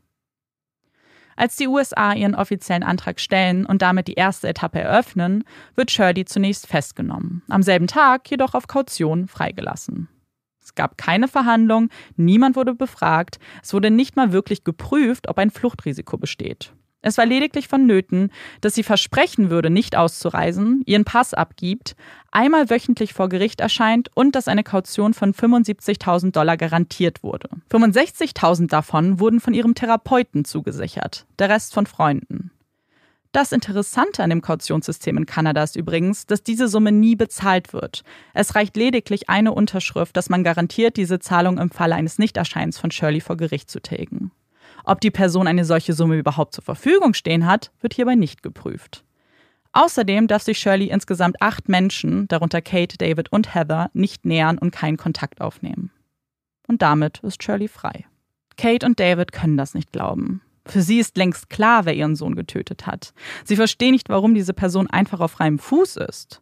Aber eins ist gewiss, sie würden nicht locker lassen. Sie ziehen nach Neufundland, um bei jedem einzelnen Schritt der Auslieferung dabei zu sein. Sie hätten ja nicht ahnen können, wie lange das Ganze dauern würde. Aber zumindest waren sie nicht alleine. Mittlerweile waren sie zu einer großen Familie geworden. Alle, die Andrew liebten, schlossen sich zusammen, unterstützten einander. Und selbst einige von Shirleys Supportern wechselten bald die Lager. So zum Beispiel Rana und Greg, die Kate und David schon immer irgendwie sympathischer fanden. Und es ist schön zu wissen, wie viele Menschen einem den Rücken stärken. Und es hilft, auch eine Aufgabe zu haben und sich abzulenken. Hilft, an das Positive zu glauben. Aber wenn sie alleine sind, wenn es keine Ablenkung gibt, dann ist das Gefühl der Trauer so groß, dass es sie übermannt. Man sagt so gern, die Zeit heilt alle Wunden. Aber hier, in ihrem Fall, schienen es Wunden zu sein, die viel zu tief waren, die gar nicht heilen konnten. Kate kann nachts nicht mehr schlafen, leidet an Panikattacken und hat Nervenzusammenbrüche. Die einzige Lösung, um sich zu beruhigen und nicht an das schlimme Leid zu denken, sind Schlaftabletten. David hingegen ist voller Wut, muss mit ansehen, wie die Liebe seines Lebens am Boden ist und er nicht helfen kann, egal wie oft er es versucht. Manchmal, wenn Kate schläft und mal wieder eine Tablette genommen hat, denkt er darüber nach, wie es wäre, Shirley einfach umzubringen. Er könnte sich rausschleichen, dann wüsste Kate nicht einmal davon und könnte auch nicht belangt werden. Aber dann würde er sie ja auch alleine lassen. Nein, es ist nicht an ihm, für Gerechtigkeit zu sorgen. Dafür ist das Rechtssystem da.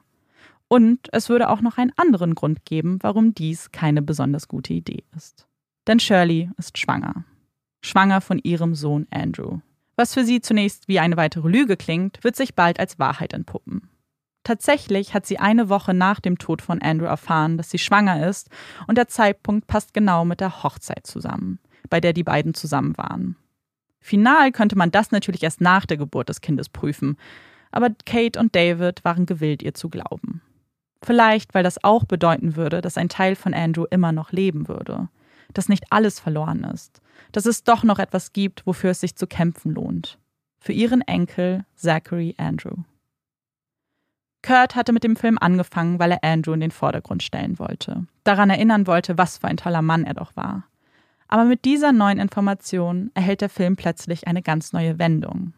Und er weiß jetzt auch, wie er ihn nennen würde. Dear Zachary, a letter to a son from his father. Lieber Zachary, ein Brief an einen Sohn von seinem Vater.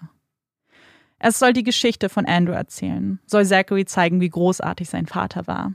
Jemand, den er nie kennenlernen wird, aber dem er sich so vielleicht etwas näher fühlen kann. Und all die Menschen kennenlernt, die Teil seines Lebens werden würden, weil sie ihn lieben, genauso wie sie Andrew geliebt haben. Und obwohl natürlich auch Andrews Geschichte weitergeht, schließlich versucht man immer noch, seine mögliche Mörderin auszuliefern, so eröffnet sich jetzt ein ganz neues Kapitel. Das Kapitel Zachary und wie man sicherstellen kann, dass der kleine Mann trotz der Umstände, in die er geboren wird, ein schönes Leben führen wird. Ab dem Moment, als sie von Zachary erfahren, wissen Kate und David, was es zu tun gilt. Sie möchten das Sorgerecht beantragen, möchten Teil seines Lebens werden und sich um ihn kümmern. Dafür engagieren sie die Anwältin Jackie Brazil, die ihre Interessen vertreten soll. Sie informiert die beiden, dass sie sich erstmal bedeckt halten müssen. Bis das Kind geboren ist, können sie nicht wirklich viel ausrichten. Außerdem wäre es fatal, wenn Shirley von ihrem Vorhaben erfahren würde, weil man ihre Reaktion nicht absehen kann. Sie könnte sich und dem Baby etwas antun. Das gilt es unbedingt zu vermeiden. Aber natürlich würde sie ihnen helfen. Ein erster wichtiger Schritt ist es, das Jugendamt zu kontaktieren und ihnen ihre Bedenken mitzuteilen. Nicht mit dem Interesse, das Kind an sich zu nehmen, sondern zunächst nur über Shirleys Zustand aufzuklären. Schließlich gibt es da ja eine Anklage wegen Mordes in den U S A. Die Auslieferung wird derzeit geprüft. Man möchte sicherstellen, dass Shirley keine Gefahr für das Baby ist. Elizabeth Day vom Jugendamt nimmt diese Information auf und verspricht, sich das Ganze genauer anzuschauen. Parallel dazu beginnt am fünfzehnten Februar offiziell der Prozess der Auslieferung. Dafür folgen Anhörung auf Anhörung, die manchmal vorzeitig beendet werden, verschoben werden. Und der erste richtige Termin, bei der beide Seiten, also die U S A und Shirleys Verteidigung, ihre Argumente aufführen dürfen, auf den siebenundzwanzigsten Mai gelegt. Auch dieser Termin fruchtet nicht wirklich, da es Probleme in der Übersetzung einzelner Dokumente gibt, da jedes Dokument auf Französisch und Englisch verfügbar sein muss und der Wortlaut in der Übersetzung Spielraum für Interpretationen lässt. Das muss natürlich erstmal geklärt werden, also verschiebt man den Termin auf den elften Juni. Nach nur fünf Minuten entscheidet der Richter, dass er nicht in der Position sei, die neue Übersetzung freizugeben, weil diese ja nicht nur diesen Fall betreffen würde. Nächster Termin, dreißigsten Juni. Und Kate und David immer mittendrin. Mittlerweile haben sie sich in Sankt John's ganz gut eingelebt, haben Hobbys, gehen in die Kirche, sind Teil einer richtigen Gemeinschaft. Manche schmunzeln, dass die beiden mehr Freunde in so kurzer Zeit gefunden haben, als sie in ihrem ganzen Leben. Denn die beiden haben ein großes Herz, sind jung geblieben, witzig. David nennt jeden Mate, Kate alle nur Love. Sie stehen fest hinter dem, was sie glauben. Sie bleiben in Sankt John's, weil es ihnen dort gut geht, weil sie sich Andrew nahe fühlen und weil es am achtzehnten Juli zweitausendzwei einen weiteren Grund gibt zu bleiben. Zachary Andrew. Ein gesunder kleiner Junge, der mit den gleichen strahlend blauen Augen wie sein Vater auf die Welt kommt. Kate und David eilen ins Krankenhaus, haben so sehr auf diesen Tag hingefiebert, endlich ihren Enkelsohn zu sehen, zu küssen, in den Arm zu halten. Aber sie hatten nicht mit Shirley gerechnet, die nicht zulassen will, dass die beiden das Krankenzimmer betreten. Lässt sie eiskalt vor der Tür stehen, von der sie nur einen kleinen Blick auf Zachary erhaschen können. Kate und David blicken auf die Geschenke in ihren Händen, die sie extra für ihn besorgt haben. Sie waren so schnell hergeeilt, sie hatten sich so gefreut. Sie wollten nicht mehr als nur einen kleinen Augenblick mit dem, was ihnen von Andrew geblieben ist. Tränen füllen sich in ihren Augen. Sie stellen das Geschenk am Boden ab und drehen um. All die Wunden, die sie so sorgsam im Inneren bepflastert haben, um irgendwie durch den Alltag zu kommen, sie waren wieder aufgerissen in dem Moment. Aber gleichzeitig machte der Schmerz ihnen nur noch klarer, dass sie etwas tun müssen. Schließlich ist es jetzt soweit. Zachary ist auf der Welt, jetzt können sie endlich versuchen, auch offiziell Teil seines Lebens zu werden. Und dafür würden sie absolut alles tun. Sie füllen Formulare aus, lassen sich ein Führungszeugnis ausstellen, weil sie wissen, dass sie in ihrem fortgeschrittenen Alter vielleicht nicht für immer für ihn sorgen können, schreiben sie eine Liste von anderen Familienmitgliedern, die sich im Fall ihres Todes um Zachary kümmern würden. All das tun sie, damit sie einen Einfluss auf das Leben von ihm haben können, damit er nicht ohne Vater und mit einer potenziellen Mörderin als Mutter aufwachsen muss. Er ist ein Kind, unschuldig, kann nichts dafür, in was für eine Welt er geboren wurde. Er verdient nur das Allerbeste. Und wer weiß, ob sie das sind. Aber für sie ist eins klar: Shirley ist es sicher nicht. Die Termine für die Anhörung im Fall ihrer Auslieferung werden weiter verschoben. Diesmal auf September. Als Begründung hören die beiden immer wieder das Gleiche. Das Recht ist nun mal langsam in Kanada. Das spüren sie nur allzu gut. Und weil es keine wirkliche Aussicht darauf gibt, dass sich das irgendwie ändern würde, und ihre Hoffnung liegt ja sehr in der Auslieferung und der daraus resultierenden Option, Zachary bei sich zu behalten, aber so wissen sie nun, dass sie es eben auf anderem Weg versuchen müssen. Jackie beantragt beim Familiengericht, dass Kate und David Zugang zu Zachary gewährt wird. Außerdem reicht sie den Antrag auf Sorgerecht für die beiden ein. Shirleys Anwalt lässt auf Anfrage verkünden, dass sich Shirley sehr über das Interesse der beiden an Zachary gefreut hat. Auch ein D N A-Test wird durchgeführt, der später bestätigt, dass Andrew mit neunundneunzig Komma neun Prozentiger Gewissheit der Vater von Zachary ist. Nach einigem Hin und Her vor dem Familiengericht bekommen Kate und David schließlich die Erlaubnis, Zachary einmal wöchentlich für eine Stunde zu sehen. Darauf hatte sich Shirley eingelassen. Voraussetzung ist, dass die beiden vor jedem Besuch abgetastet und nach Waffen durchsucht werden. Sie kann den beiden einfach nicht vertrauen. Vielleicht würden sie dem Kind ja was antun. Absolut absurd für Kate und David. Aber sie stimmen zu. Natürlich tun sie das. Alles würden sie tun, um Zachary für einen winzig kleinen Moment zu sehen. Und als sie ihn das erste Mal in den Arm halten, kehrt ein Licht in ihren Augen zurück, das sie an dem Tag verloren haben, als Andrew starb. Es war wieder da. Die Liebe, die jede Wunde so viel schneller heilen lässt, die ihnen Hoffnung zurückgibt, die einen Grund dazu gibt, weiterzumachen. Und ihr persönlicher kleiner Grund ist ein kleines Wesen, das Andrew wie aus dem Gesicht geschnitten ist. Mit frechem Grinsen, kleinen Fingern, die sich manchmal zu Fäusten ballen. Und für diese eine Stunde, für sechzig Minuten pures Glück, würden sie absolut alles tun. Würden sich durchsuchen lassen, würden von Shirleys Anwälten hören, dass sie sich beschwert hat, weil sie Zachary zu lange hatten und er deshalb ganz verstört ist. Sie würden alles kommentarlos schlucken. Zum Glück müssen sie mit Shirley keinerlei Kontakt haben. Das war ihre einzige Bedingung gewesen. Alle Kommunikation läuft ausschließlich über Anwälte. Und die haben wirklich viel zu tun, zwischen den beiden Parteien zu vermitteln. Denn Kate und David möchten mehr Zeit mit Zachary. Shirley wehrt sich mit Händen und Füßen dagegen. Führt immer wieder Argumente auf, warum die beiden kein sicherer Umgang für Zachary wären. Und parallel geht es natürlich immer noch um die Frage nach der Auslieferung. Am neunzehnten September beginnt die offizielle Anhörung mit einem Knall. Shirleys Verteidigung sagt aus, dass bei dem Request ein wichtiger Punkt vergessen wurde, weil nicht definiert wurde, ob man sie des First-Degree- oder Second-Degree-Mordes verurteilen möchte. Und die neunzig Tage, in denen man einen Request abändern kann, sind nun verstrichen. Dementsprechend muss seine Mandantin freigesprochen werden und alle weiteren Auslieferungsforderungen sofort fallen gelassen werden. Der Richter muss also nun entscheiden, wie er diesbezüglich verfahren möchte. Am zweiundzwanzigsten Oktober wird die Entscheidung verkündet und der Verteidigung nicht stattgegeben. Bei der Auslieferung geht es schließlich nicht darum, sie eines Verbrechens zu verurteilen, sondern zu prüfen, ob es genug Beweise oder Indizien für einen Prozess gibt. Ob First oder Second Degree, würde ja eine Jury am Ende entscheiden. Gewissheit hätte man hier also eh keine. Also wieder zurück zum Anfang. Findet der Richter, dass es genug Indizien gibt, die einen Prozess auch nach kanadischem Recht rechtfertigen würden? Es gilt, mehrere Fragen eindeutig mit Ja zu beantworten. Und dies tut der Richter am vierzehnten November zweitausendzwei. Erste Frage: Gibt es ausreichend Beweise dafür, dass Andrew tot ist? Ja, die gibt es. Zweitens: Gibt es ausreichend Beweise dafür, dass Andrew an Schussverletzungen gestorben ist? Ja, die gibt es. Drittens: Gibt es ausreichend Beweise dafür, dass die Person, die geschossen hat, auch die Absicht hatte, Andrew zu töten? Ja, die gibt es. Viertens, und nun die letzte und entscheidende Frage: Gibt es ausreichend Beweise dafür, dass Shirley die Person ist, die geschossen hat? Der Richter fasst kurz zusammen, welche Indizien hierfür sprechen würden, und entscheidet: Ja, die gibt es. Und er hält es für durchaus möglich, dass eine Jury in diesem Prozess für ihre Schuld plädiert. Endlich ist es raus.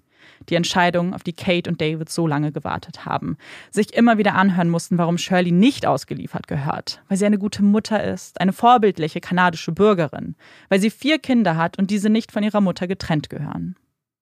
Nein, das alles hatte den Richter nicht überzeugt. Und auch wenn es sich wie ein kleiner Sieg für Kate und David anfühlt, nur ein kleiner, weil wir hier gerade mal bei Etappe drei sind, haben sie doch das Gefühl, dass niemand gewonnen hat.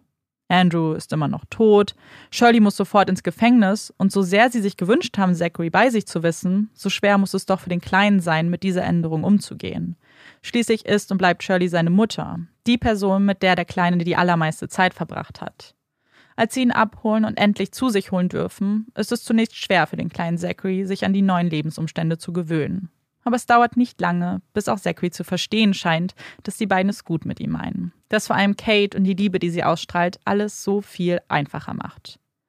Zachary blüht völlig auf. Strahlt, lacht, er gluckst, kann sich gar nicht von seinen Großeltern losreißen. Er wird betüdelt, trifft zum allerersten Mal auf die Freunde seines Vaters, bekommt Geschenke, Umarmungen, stellt fest, was für eine riesige Familie er da hat. Als sie damals mit Shirley besprochen hatten, was im Falle ihrer Inhaftierung passiert, wurde man sich schnell einig, dass er zu David und Kate kommen würde. Aber das hatte natürlich seinen Preis. Denn Shirley hatte Bedingungen an die beiden gestellt. Ein Anruf pro Tag, um über Zachary zu sprechen. Ein Besuch pro Woche, an dem Kate und David Zachary ins Gefängnis bringen. Während David und Kate bei ihren vorherigen Besuchen Shirley nicht sehen mussten und auch nicht direkt mit ihr kommuniziert haben, würde sich das nun ändern. Sowohl die Telefonate als auch die Besuche, bei denen Kate und David in der Zelle von Shirley warten müssen, bis die Besuchszeit abgelaufen ist, waren kräfteraubend. Im Angesicht der Frau zu sitzen, von der du überzeugt bist, dass sie deinen Sohn getötet hat, anzuhören, wie sie immer wieder seinen Namen in den Mund nimmt, fragt, ob Kate nicht zu Weihnachten einen Bilderrahmen kaufen könnte, auf dem Mommy und Daddy steht und diesen mit einem Bild von Andrew und ihr bestücken könnte und ihn dann für Zachary aufstellt, Briefe an Kate schreibt und in diesen detailliert auf ihre Beziehung mit Andrew eingeht. Mit ihr zu sprechen, freundlich und ruhig zu bleiben und nicht zu platzen, sie nicht anzuschreien, sie zu fragen, warum sie das getan hat. Denn damit könnten sie alles riskieren, könnten Zachary für immer verlieren. Also schlucken sie, sagen nichts, nicken, wechseln das Thema, wenn es um die Anklage geht. Fahren jede Woche zwei Stunden durch Wind und Regen ins Gefängnis, setzen sich in eine Zelle und lesen ein Buch, während Zachary auf dem Boden mit Shirley spielt. Müssen Briefe beantworten von Shirleys Anwalt, der begeistert ist, wie kooperativ sie doch sind, und ob sie sich nicht finanziell an einem Privatermittler beteiligen möchten, um Shirleys Unschuld zu beweisen? Das alles nehmen sie hin. Wenn Shirley zu weit geht, bleiben sie ruhig, schweigen und zählen die Sekunden, bis der Besuch, das Telefonat vorbei ist und sie sich endlich Zachary widmen können. Für viele kommt der Preis, den sie zahlen müssen, sehr hoch vor. Aber für Kate und David sind es Pennybeträge. Zachary ist bei ihnen. Und nur das zählt. Dass diese Freude nicht für immer anhalten würde, hätten sie nicht gedacht. Haben all diese Gedanken ignoriert. Sie war doch im Gefängnis. Was kann da schon passieren? Leider so einiges. Am zwanzigsten Dezember schreibt Shirley einen Brief an den Richter, der die Entscheidung getroffen hat, dass sie ausgeliefert gehört. Sie hätte da ein paar Bedenken. Ihre Familie, ihre Kinder sind am Boden zerstört, dass ihre Mutter im Gefängnis ist. Sie selbst empfindet diesen Umstand als nervenaufreibend und überwältigend. Seit nun über dreißig Tagen ist sie im Gefängnis und fragt sich, was sie dagegen tun könnte. Ihre Anwälte tun rein gar nichts und sie hat das Gefühl, nicht den richtigen Rechtsbeistand zu erhalten. Sie geht weiter ins Detail, erklärt, wie beeindruckt sie von dem Richter und seinen Fähigkeiten ist. Und sie hofft, dass er ihr auch dieses Mal helfen könnte. Und tatsächlich erhält sie noch am selben Tag eine Antwort. Kurz zusammengefasst, er selbst dürfe keinen Rechtsbeistand leisten. Aber um eine Kautionsanhörung in die Wege zu leiten, bräuchte sie selbst gar keinen Anwalt, sondern lediglich einen Antrag, den sie auch selber stellen kann. In dem Fall, dass solche Anträge ohne Anwalt gestellt werden, zeigt man sich auch deutlich flexibler, was die Formalitäten angeht. Shirley folgt diesem Rat und am achten Januar zweitausenddrei sitzen sie erneut in einem Saal, in denen entschieden werden soll, ob Shirley auf Kaution entlassen wird. Richterin Gail Welsh muss hierfür zu drei Punkten Stellung beziehen. Ich hatte Marieke schon angekündigt, dass ich diesen kleinen Teil jetzt frei machen werde, weil gerade der erste Punkt, die anderen zwei sind selbsterklärend, aber dieser erste Punkt, also die Frage, die sie beantworten muss, die Richterin, ist ganz schwer formuliert und eigentlich ist, ist es relativ klar, worum es geht. Deswegen dachte ich, mache es kurz frei. Dann kann Marieke aber auch vielleicht sagen, wie sie jetzt erstmal entscheiden würde aus der Situation, die wir jetzt gerade wissen, wie Shirley sich, verhalt, sich verhält generell. Und dann gucken wir mal, was die Richterin gesagt hat. Also der allererste Punkt. Und hierfür muss ich ganz kurz erklären, dass Shirley ist ja offiziell nicht verurteilt. Es geht ja die ganze Zeit nur um die Auslieferung, damit sie einen Prozess bekommen kann in den U S A. Das heißt, hier stellt sich jetzt die Frage, gibt es einen Grund, Shirley zu inhaftieren, obwohl sie keines Verbrechens schuldig erklärt wurde? Weil es gilt ja im Zweifel für den Angeklagten. Also gibt es hier Argumente, die das rechtfertigen würden, sie trotzdem im Gefängnis zu behalten. Also quasi die Frage, die, die man sich eigentlich immer stellen mhm. muss, wenn es darum geht, ob Menschen auf Kaution freigelassen werden. Und das sind ja, ja dann so Fragen wie beispielsweise Wiederholungs- Genau, Gefahr, genau. Fluchtgefahr ja. und ich glaube auch so eine Verdunkelungsgefahr, wenn ich mich genau. recht erinnere. Fluchtgefahr ist ein eigener Punkt tatsächlich, das lassen wir erstmal ganz kurz. Ähm, und Wiederholungsgefahr ist sogar auch ein eigener Punkt, das mhm. kommt noch. Komischerweise okay. fangen Sie mit dem jetzt an, mit allgemein. Ja. Ob es Ach so, dann gucken Sie quasi dann mhm. unter diesen Aspekten so ein bisschen als erstes die Verhältnismäßigkeit. Genau. Also packen genau. Sie diesen Punkt quasi, genau. den man vielleicht eigentlich ans Ende packen ja, würde. Ja, ist ganz komisch an den, an den Anfang. Anfang. Okay. Ähm, ich glaube tatsächlich, wenn wir uns angucken, äh, um was für ein Verbrechen es mhm. hier geht und wenn wir davon ausgehen, dass es in den U S A, ich meine, Sie haben es ja in dem Antrag nicht ausgeführt, ob es nun First mhm. oder Second Degree wäre, aber die Anklage würde ja sicher auf First Degree mhm. Murder lauten und man anguckt, dass die Indizien sehr stark sind ja. und wir wissen auch, dass sie zumindest in der Vergangenheit nicht zu hundert Prozent an ihre Kinder gebunden mhm. war. Also wir wissen, dass sie lange Zeit ohne ihre Kinder gelebt hat, weil normalerweise könnte man ja sagen, naja, man guckt ja zum Beispiel, ob Leute stark in ihre Familien eingebunden mhm. sind, ob sie Geld haben, ob sie die Möglichkeiten haben, irgendwo anders hinzugehen und zum Beispiel zu flüchten. Und ich könnte mir schon vorstellen, dass bei ihr diese Gefahr besteht, weil wir einfach wissen, dass sie nicht diese Person ist, die ihre Kinder über alles stellt, mhm. in dem Sinne, dass sie immer bei ihren Kindern sein muss. Das würde für mich zum Beispiel ein Indiz dafür sein, dass die Fluchtgefahr eher gering ist.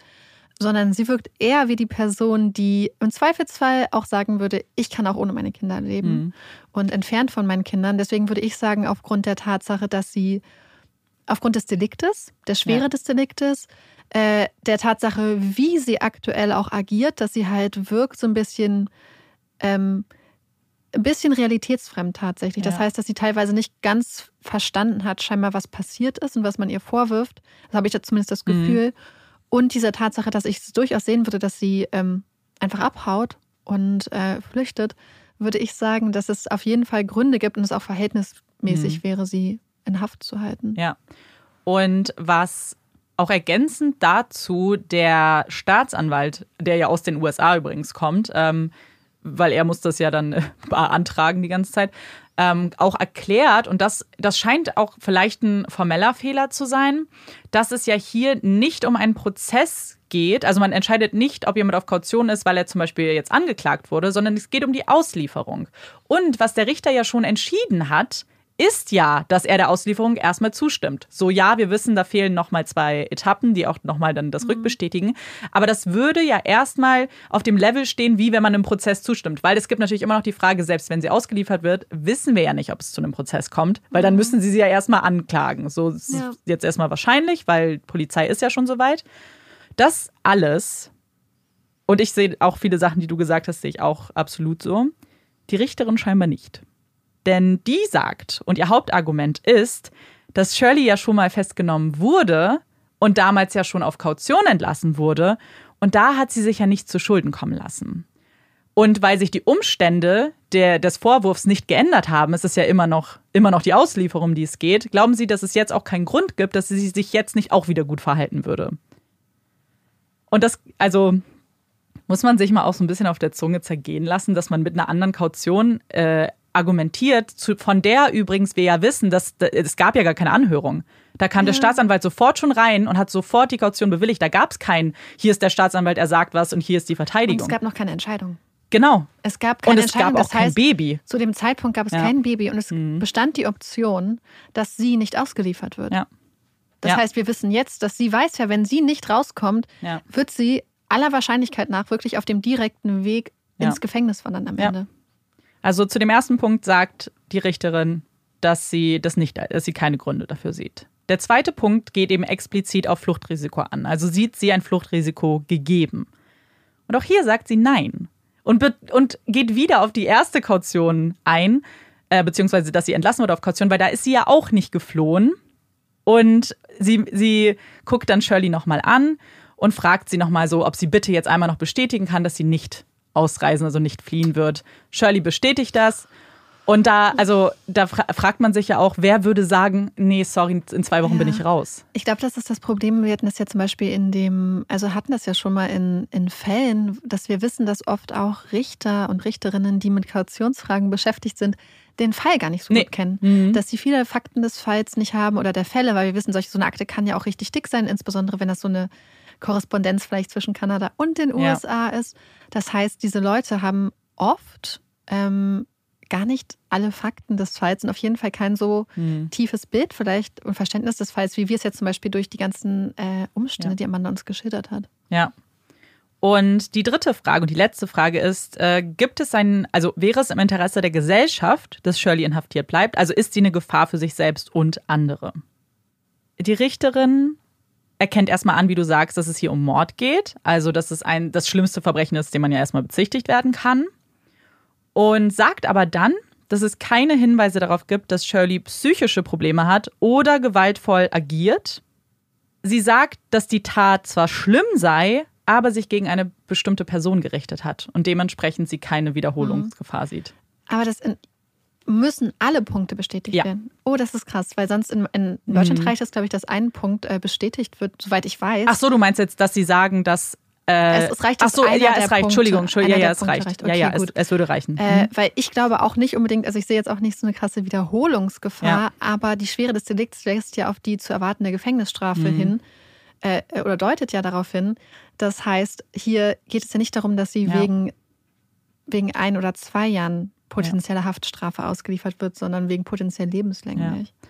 Und übrigens, das ist schon bei beiden, also bei beiden Argumenten, dass, also es war übrigens von vornherein klar, dass die Todesstrafe aus dem Raum ist. Also es geht definitiv um lebenslänglich, möchte ich nur kurz einwerfen. Und was man vielleicht auch schon mal in den Raum stellen kann, ist, worauf sie baut, dass Shirley keine psychischen Probleme hat oder dass sie nicht gewaltvoll agiert. Weil man fragt sich, wie sie zu dieser Entscheidung oder zu diesem Entschluss gekommen ist, weil es da keine, also es wird keine Erklärung jemals geben. Man weiß nicht, mit wem sie sich unterhalten hat.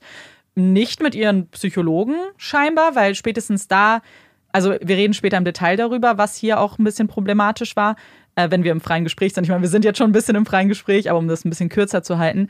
Ähm, also es ist nicht ganz klar, warum sie zu dieser Erkenntnis kommt. Aber was klar ist, ist, dass die Richterin sehr mit ihr sympathisiert hat, mhm. weil Shirley keinen Rechtsbeistand hatte. Sie ist allein, hat sich selbst vertreten und die Richterin hat gesagt, dass sie das total respektiert und dass Shirley eine sehr kluge Frau ist, ihr das auch zutraut und dass sie sie immer wieder abholen würde. Also dass sie klarstellt, dass sie wirklich folgen kann und das tut sie auch immer wieder. Also immer wieder, wenn zum Beispiel auch der Staatsanwalt irgendwas sagt, dann erklärt sie es nochmal für Shirley. Also so ist das jetzt und wenn sie noch was sagen möchte, aber das müssen sie jetzt nicht. Also sie nimmt sie sehr an die Hand. Was ich jetzt erstmal prinzipiell nicht... Erstmal ist es gut, glaube ich, gerade wenn Leute sich selbst vertreten. Genau. Weil das ist ja auch eine Frage des Geldes, absolut, muss man ja einfach absolut. sagen. Aber... Ähm, und sie vertritt sich übrigens selber, weil sie ihrem Anwalt nicht mehr vertraut hat. Das geht ja auch so ein bisschen ja. aus diesem Brief, den sie an den Richter geschrieben hat, hervor. Aber deswegen vertritt mhm. sie sich selbst. Ich glaube, wenn wir uns jetzt diese drei Punkte angeschaut haben, dann dürfte die Entscheidung jetzt vielleicht nicht ganz so überraschend sein, weil wir jetzt ja schon wissen, wie die Richterin zu ihnen steht. Und zwar sagt sie, dass sie keinen Grund darin sieht, Shirley weiterhin in Haft zu behalten. Und damit ist Shirley wieder frei. Und Zachary wird aus den liebenden Armen seiner Großeltern entrissen und der Kampf, ihn weiterhin sehen zu können, beginnt von vorne. Diesmal mit einer kooperativen Shirley, die anerkennt, wie gut sich Kate und David um Zachary gekümmert haben und was für gute Babysitter sie doch sind. Also stimmt sie zu, dass sie Zachary jeden Dienstag von neun bis zwölf Uhr sehen dürfen, jeden Donnerstag von dreizehn bis siebzehn Uhr und eine Übernachtung alle zwei Wochen. Weitere Bedingungen, ein Anruf pro Tag, maximal zehn Minuten. Sie dürfte Zachary nicht aus Neufundland entfernen. Und wenn Shirley einen neuen Job beginnt, wären die beiden, also Kate und David, die beiden ersten Kontaktpersonen, die dann äh, Zachary auch bekommen würden. So der Plan. Aber schnell stellt sich heraus, dass sie das alles nicht ganz so genau nimmt. Immer wieder ruft Shirley sie an, fragt auch außerhalb dieser Zeiten, ob Kate und David nicht Lust hätten, auf Zachary aufzupassen. Und darauf kennen sie nur eine Antwort. Ja, natürlich. Zwei Regeln legen die beiden untereinander fest. Erste Regel, wenn Shirley anbietet, Zachary zu sehen, sagen wir ja. Egal wann, wie oder wo. Egal, ob es bedeutet, mit ihr zu interagieren oder sonst was. Wenn sie einkaufen will, gehen wir mit. Wenn sie Geld braucht, geben wir es ihr. Solange wir Zachary sehen können, machen wir alles. Zweite Regel, wir sprechen nicht über die Auslieferung. Wenn sie dieses Thema öffnet, müssen wir es schnellstmöglich beenden. Wir selbst sagen nichts dazu, alles muss über Anwälte gehen. Nach diesen Regeln lebt es sich soweit ganz gut. Es war noch immer eine emotionale Zumutung, mit Shirley zu reden, als ob sie nur die Mutter von Zachary ist. Aber sie taten es dennoch. Ihre Liebe für Zachary war größer als der Hass gegen sie. Und so verbringen sie viel Zeit mit Zachary, dürfen ihn sogar einmal drei Nächte lang behalten, weil Shirley Kopfschmerzen hat, dürfen ihn mit in die Kirche nehmen, essen bei Shirley zu Abend, um ihm etwas näher sein zu können, gehen mit ihm und Shirley zum Babyschwimmen, kaufen Essen und Windeln für ihn, fahren Shirley zu Terminen mit ihrem Psychologen, kümmern sich sogar um Shirleys jüngste Tochter. Am Telefon lauschen sie Shirleys Problemen, richten Zachary aus, wie sehr ihn seine Mami doch liebt. Ohne Murren. Alles tun sie und werden dafür mit Zacharys Zeit und Liebe belohnt. Solange sie das tun, was Shirley sagt, gibt es keine Probleme. Aber was, wenn sie mal widersprechen? Nicht mehr tun, was sie befiehlt? Was würde dann passieren? Das würden die beiden bald schmerzlichst erfahren. Nachdem Kate und David Shirleys Bitten, über die Auslieferung zu sprechen, immer wieder abblocken, ist es ihr Anwalt, der über den offiziellen Weg geht. Er hat da ein Anliegen und fragt sich, ob die beiden bereit wären, ihre Aussagen bezüglich Shirley zu korrigieren, da diese laut seiner Informationen nicht ganz der Wahrheit entsprechen. Als sie sich die Aussagen anschauen, um die es geht, kommen sie schnell zu der Entscheidung, dass bis auf eine Formulierung alles korrekt ist. Sie stimmen zu, eine Aussage anzupassen, bei den anderen würden sie aber nichts ändern. Eine falsche Entscheidung, wenn es nach Shirley geht. Und die Bestrafung erfolgt sofort. Die Flexibilität, die vielen Stunden, die sie mit Zachary verbracht haben, werden auf das absolute Minimum runtergeschraubt. Während Shirley ihre Arbeit als Großeltern immer so gelobt hatte, werden sie nun nur noch zu Babysittern degradiert. Babysittern, die sie nach diesem Vertrauensbruch nicht mehr vertrauen kann. Es ist ein Schlag in das Gesicht der beiden. Alles haben sie getan, was man von ihnen verlangt hat. Und als sie einmal nicht wortlos zustimmen, lernen sie eine ganz andere Seite von Shirley kennen. Wenn Zachary bei ihnen ist, bombardiert Shirley sie mit Anrufen, weint, hat Angst, dass sie Zachary etwas antun würden, sagt, dass all ihre Freunde ihr einreden würden, dass die beiden lügen. Und sie hat keine Lust mehr, über Anwälte zu kommunizieren. Die machen doch alles viel schlimmer. Sie überlegt, einfach wegzugehen, Zachary mitzunehmen für ein paar Monate, um den Kopf frei zu bekommen. So kann es nämlich nicht weitergehen. Sie fühlt sich nicht wohl und so möchte sie auch nicht, dass Zachary zu ihnen geht. Ein Redeschwall aus Manipulation, um sie dorthin zu bringen, wo Shirley sie haben will. Wenn sie bei ihren Anwälten anmerken, dass Shirley sich nicht an die angegebenen Zeiten hält, werden sie erneut mit Telefonaten bombardiert. Ein Beispiel. Wie geht's ihm? Fragt Shirley. David, ihm geht's gut. Shirley, Cynthia, das ist Shirleys Anwältin, hat mich angerufen. Sie hat mit Jackie, die Anwältin von David und Kate, hat einen riesen Fass aufgemacht, weil ihr ihn diese Woche nicht über Nacht hattet. Ich dachte, wir hätten die nächsten Besuche abgesprochen. Jackie war super sauer, dass ihr ihn nicht am Samstag oder Sonntag hattet. David, wir wollten daraus keine große Sache machen. Wir wollen ja auch flexibler sein. Shirley, vielleicht solltet ihr dann eurer Anwältin sagen, dass wenn ihr keine Probleme damit habt, sie auch kein Problem daraus machen soll und die Zeit und das Geld anderer Menschen nicht verschwenden soll. Ist doch lächerlich. Ich bin echt richtig sauer. Ich bin froh, dass ich mich jetzt ein bisschen beruhigt habe und das mit dir klären kann. Jetzt weiß ich ja, dass ihr kein Problem habt. Ich habe Cynthia auch gesagt, das ist doch nicht deren Ernst. Sie hatten so viel mehr Zeit mit Zachary als abgesprochen. Da können sie sich wirklich nicht beschweren. Ich bin froh, dass wir das jetzt geklärt haben. Jetzt ist klar, dass es Jackie ist, die das Problem hat. Deswegen habe ich keine Lust, alles über die Anwälte zu klären. Es gab viele negative Gefühle, Missverständnisse auf beiden Seiten. Ich bin genauso schuld daran wie ihr. Cynthia hatte vorgeschlagen, wir unterhalten uns mit einer dritten unbeteiligten Person. Dafür müssen wir aber ehrlich sein. Ich sage nicht, dass ihr nicht ehrlich wart. Ich sage all meinen Freunden immer, wie gut ihr seid. Niemals würden wir lügen, wenn es um Zachary geht. Ich muss immer alle davon überzeugen, dass wir es richtig machen. Wir haben so viel Gutes erreicht und jetzt, wegen einer kleinen Sache, endet alles im Bösen. Wenn ihr glaubt, dass ich schlecht von euch denke, dann möchte ich, dass ihr wisst, dass das nicht so ist. Aber ich weiß nicht, wie wir es anders machen sollen, ohne vor Gericht zu ziehen. Und das ist nur ein kurzer Ausschnitt eines Gespräches, das sie sich immer wieder anhören müssen. Sie diskutieren nicht. Sie hoffen nur, dass der Tag kommt, an dem Shirley ins Gefängnis muss und sie endlich wieder vereint sind mit Zachary. Und darauf hoffen auch so viele mehr. Kurt spricht für seinen Film mit Freunden und Familie, die ein paar Worte an Zachary richten sollen. Wie sehr sie sich darauf freuen, ihn kennenzulernen, zu sehen, zu was für einer Person er heranwächst. Wenn er nur ein kleines bisschen wie Andrew sein würde, das wäre ein Traum. Sie haben Fotos von ihm gesehen, von seinem runden Gesicht, den strahlenden Augen, dem Lächeln, das von einem Ort zum zweiten reicht. Sie wollen sicher gehen, dass Zachary weiß, dass er mit seinen Großeltern das ganz große Los gemacht hat und ihn niemand so sehr liebt wie die zwei. Besonders letzteres scheint Zachary durchaus bewusst zu sein. Denn es ist Kate, die ihm das allergrößte Lächeln ins Gesicht zaubert. An seinem ersten Geburtstag wird das auch Shirley bewusst. Denn egal wer im Raum ist, wie viele Menschen, Gesichter, Stimmen, er eilt immer zu Kate. Wenn Shirley ihn zu sich nimmt, dreht er sich um und eilt wieder zu seiner Großmutter. Die Flasche nimmt er problemlos von ihr und meckert bei Shirley. Etwas, das sie sichtlich verletzt. Schließlich beendet sie die Party vorzeitig und kehrt mit Zachary zurück nach Hause. Später würde Shirley Kate am Telefon sagen, dass sie nichts dafür kann und sie ihr auch nicht böse ist. Das war die gute Shirley, die nicht bestrafte, sondern Zeit mit Zachary versprach. Eine wundervolle Zeit, die immer viel zu früh endete. Irgendwann, ja irgendwann gäbe es kein Hin und Her mehr. Irgendwann, da waren sich Kate und David sicher, da wäre Zachary nur noch bei ihnen. Und alles wäre perfekt.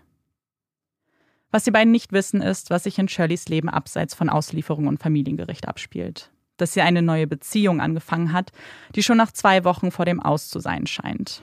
Der Mann hatte in den Nachrichten mitbekommen, dass Shirley des Mordes angeklagt ist und wollte nicht länger etwas mit ihr zu tun haben.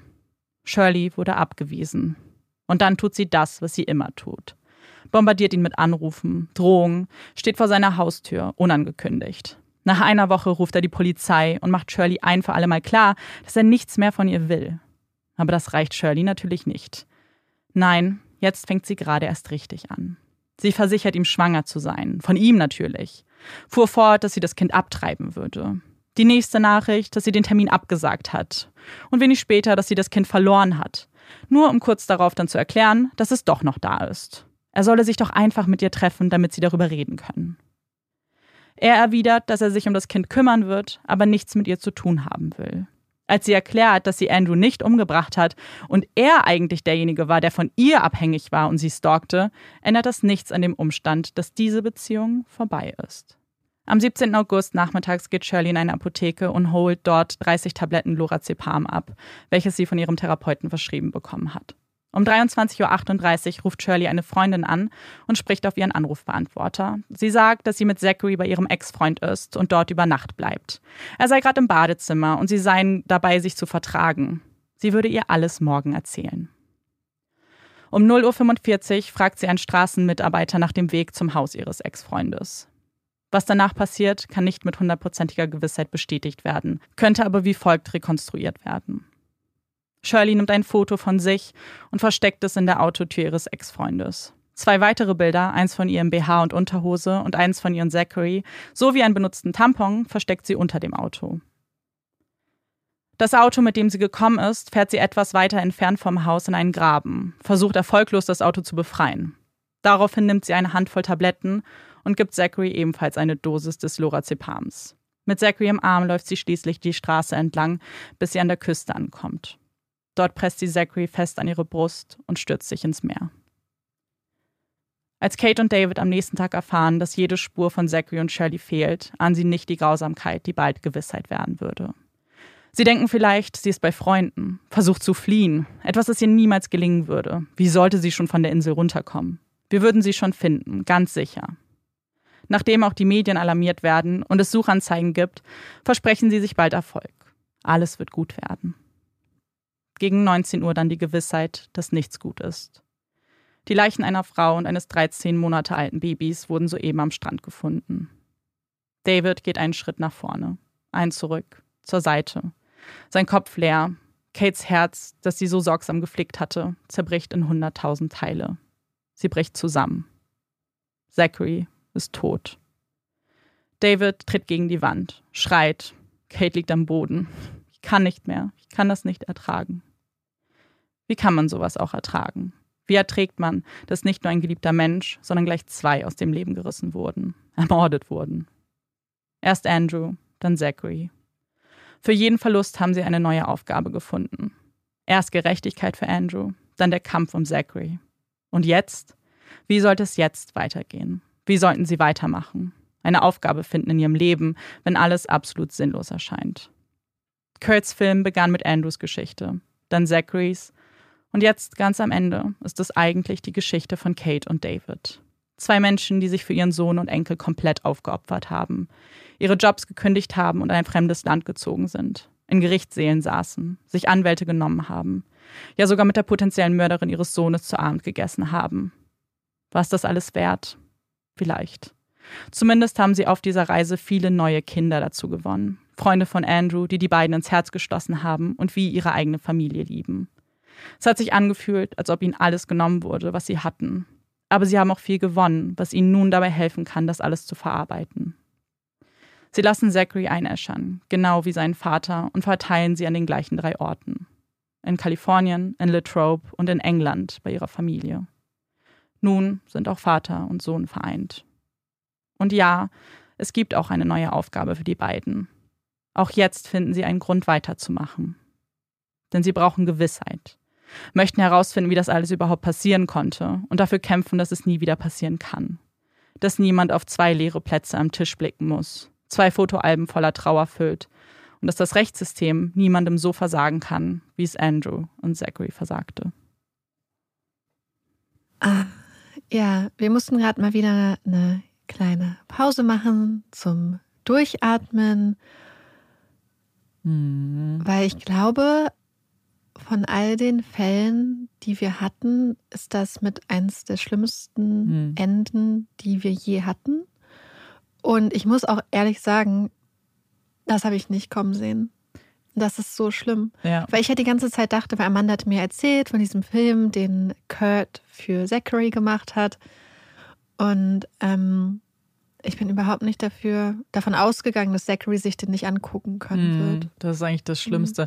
Ich wollte jetzt auch nach dieser Information jetzt auch nicht noch mehr viel skripten, weil, also das war das Gefühl damals bei mir auch, als ich den Film geguckt habe. Und da überrascht es einen auch total. Also es wird überhaupt nicht vorher angekündigt, dass Zachary eben auch getötet wird. Und als ich den, das war, für, also auch dieser Moment, ich weiß es noch ganz genau, wie ich das so empfunden habe und auf einmal so schockiert war und dachte, ich weiß gar nicht, ob ich jetzt, ich brauche jetzt erstmal Pause. Mhm. Und ich dachte, es ist jetzt auch unfair, dann euch noch so viel mehr Infos zuzumuten, ähm, weil natürlich kommt jetzt noch was und natürlich gibt es jetzt noch eine Nachbesprechung. Und, und eben die Frage, die sich Kate und David stellen, was ist schiefgegangen? Die hat man natürlich versucht, sich auch zu beantworten. Aber ich wollte trotzdem erstmal, dass wir jetzt so ein bisschen, auch alle zusammen vielleicht kurz durchatmen, das so ein bisschen auch, also verkraften klingt jetzt blöd, aber das erstmal verdauen, dass das so eine Information ist, die halt ja. wirklich so aus dem Nichts kommt. Und sie kam halt nicht aus dem Nichts, weil es jetzt keine Warnsignale gab, dass Shirley ja. potenziell gefährlich ist, aber aus dem Nichts, weil man ihr scheinbar nicht zugetraut hat, dass sie es gegen Zachary richtet. Mhm. Bevor wir jetzt auch nochmal zu vielen Informationen kommen, du hast ja schon den Film von Kurt angesprochen, ich habe auch kurz was dazu gesagt, deswegen sage ich euch jetzt mal gut, kurz was zu den Quellen. Ähm, diesen Film, der, den Titel habe ich ja schon einmal rein äh, verpackt in den geskripteten Teil, aber jetzt hier auch nochmal, das heißt Dear Zachary und den könnt ihr auf YouTube gucken. Es war nämlich für mich lange Zeit schwierig, den irgendwo zu finden, weil ich in den U S A ist das ein Riesending. Also ganz viele Menschen kennen diesen Fall, weil es dieser Film so berührend ist, so gut ist, der hat auch viele Preise gewonnen, mhm. ist unfassbar gut gemacht, weil er auch die Opfer, also hier Andrew und später dann Zachary, so extrem in den Vordergrund stellt, wie man sich das eigentlich fast, also wünscht, aber eben das nicht immer der Fall ist. Und ich habe aber in, in Deutschland relativ wenig davon gehört. Und ich hatte den immer im Hinterkopf, habe aber den Film auch so noch nicht gesehen, bis ich dann ihn jetzt auf YouTube gefunden habe und dachte, okay, weißt du was, ich will jetzt auch den im Podcast machen, weil ich den Fall so erschreckend finde, aber er auch sehr viele Themen hat, über die man jetzt auch gut reden kann. Ich habe noch eine zweite Quelle und das ist ein Buch, das von David geschrieben wurde. Das heißt Dance with the Devil. Und in dem Buch beschreibt er den ganzen Prozess im Detail, fast jede Auseinandersetzung mit Shirley, was unfassbar, also unerträglich ist, sich durchzulesen. Und ich kann mir, ich kann nicht verstehen, wie viel Kraft diese beiden Personen mhm. haben und wie sie das durchgestanden haben und das alles gemacht haben ja. und wie sie jetzt noch weitermachen. Ich fand es ja auch schon, also wir mussten ja auch mehrmals zwischendrin ab, also nicht mhm. abbrechen, aber ähm, Pausen einlegen, weil mich das richtig emotional äh, mhm. mitgenommen hat, was für ein ähm, psychischer Terror ja. auf Kate und David ausgeübt wurde. Und allein das Hören, diese Hilflosigkeit hat mich total fertig gemacht und hat mich total berührt, weil ich einfach so, ich fand das so schlimm, sich das vorzustellen, wie die beiden halt wissen, ihr Ziel ist es, so viel Zeit mit Zachary mhm. zu verbringen wie möglich und was sie bereit waren, dafür ja. auch in Kauf zu nehmen für diese Liebe, ja. für, für ihren Enkelsohn. Und wie krass Shirley die beiden aber auch einfach psychisch wirklich mhm. terrorisiert hat. Hat sie, ja. Und das, das fand ich so, so schlimm mit anzuhören, weil einfach diese Hilflosigkeit, die man beim Zuhören empfindet, wo man weiß, dass das jetzt nur eine zwei Stunden mhm. Zusammenfassung ist, die man mitkriegt, während die beiden das einfach monatelang ja. jeden Tag über sich haben ergehen lassen müssen. Ja. Wenn man sich den Film anschaut, dann besteht der eben zu neunzig Prozent aus Interviews mit mhm. Freunden und Familie von Andrew oder von so kleinen Aufzeichnungen, die man gemacht hat. Kurt lernt zum Beispiel Zachary auch kennen und da haben sie auch noch zusammen gedreht und dieses und du siehst eben, das hat genau, das hat Heather gesagt, als sie gefragt wurde, wann hast du Zachary zum ersten Mal getroffen, hat sie gesagt, du meinst jetzt persönlich oder durch das Strahlen, was ich in Kate und Davids Augen gesehen habe? Weil der Moment, in dem sie ihn hatten, hat für sie alles verändert und hat ihnen so viel gegeben, dass es für sie das alles wert war. Und haben das so, und man, ähm, ich hatte das Marieke schon kurz gesagt, eine der Bedingungen war auch, dass alle Telefonate zwischen Shirley und den beiden aufgezeichnet werden können von beiden Parteien. Und äh, Kate und David haben das auch gemacht. Und in dem Film werden die auch vorgespielt. Und wirklich, nur mir, und ich kenne die Personen alle nicht, mir haben sich wirklich die Nackenhaare aufgestellt, wie sie sie terrorisiert hat, wie sie redet. Und dieser, dieser Redeschwall einfach, den ja alle beschreiben, ohne Pausen, ohne Punkt und Komma. Ich weiß nicht, wie sie, wie sie dann nicht wirklich ausgerastet sind. Und das eben, ob, also, und das nicht mal, wenn man berücksichtigt, dass das vielleicht die Mörderin ihres Kindes ist. Mhm. Das ist, ja, ich kann auch wirklich, wirklich, es ist harte Kost, aber ich kann es jedem empfehlen, weil es natürlich dem Ganzen noch so viel mehr gibt, jede Person irgendwie auch zu sehen, sprechen zu hören und das ganze Videomaterial irgendwie so auf sich wirken zu lassen. Es wird natürlich auch über den Fall gesprochen. Und das Buch kann ich euch auch empfehlen, weil dann so viele Details sind. Also wenn ihr euch wirklich für dieses, für den Alltag interessiert und für ihre inneren Gedanken ja auch, die sie dann eben nicht nach außen haben dringen lassen, weil sie eben Angst hatten, Zachary zu verlieren, wenn sie mal ausrasten, dann kann ich euch das Buch sehr empfehlen. Jetzt kommen wir aber vielleicht zu der Frage, die sich viele bestimmt jetzt auch stellen, beziehungsweise vielleicht sogar schon im Kopf so ein bisschen durchgegangen sind. Wo waren Punkte, bei denen man eigentlich vielleicht hätte einschreiten können und müssen und hätte man das Ganze irgendwie verhindern können?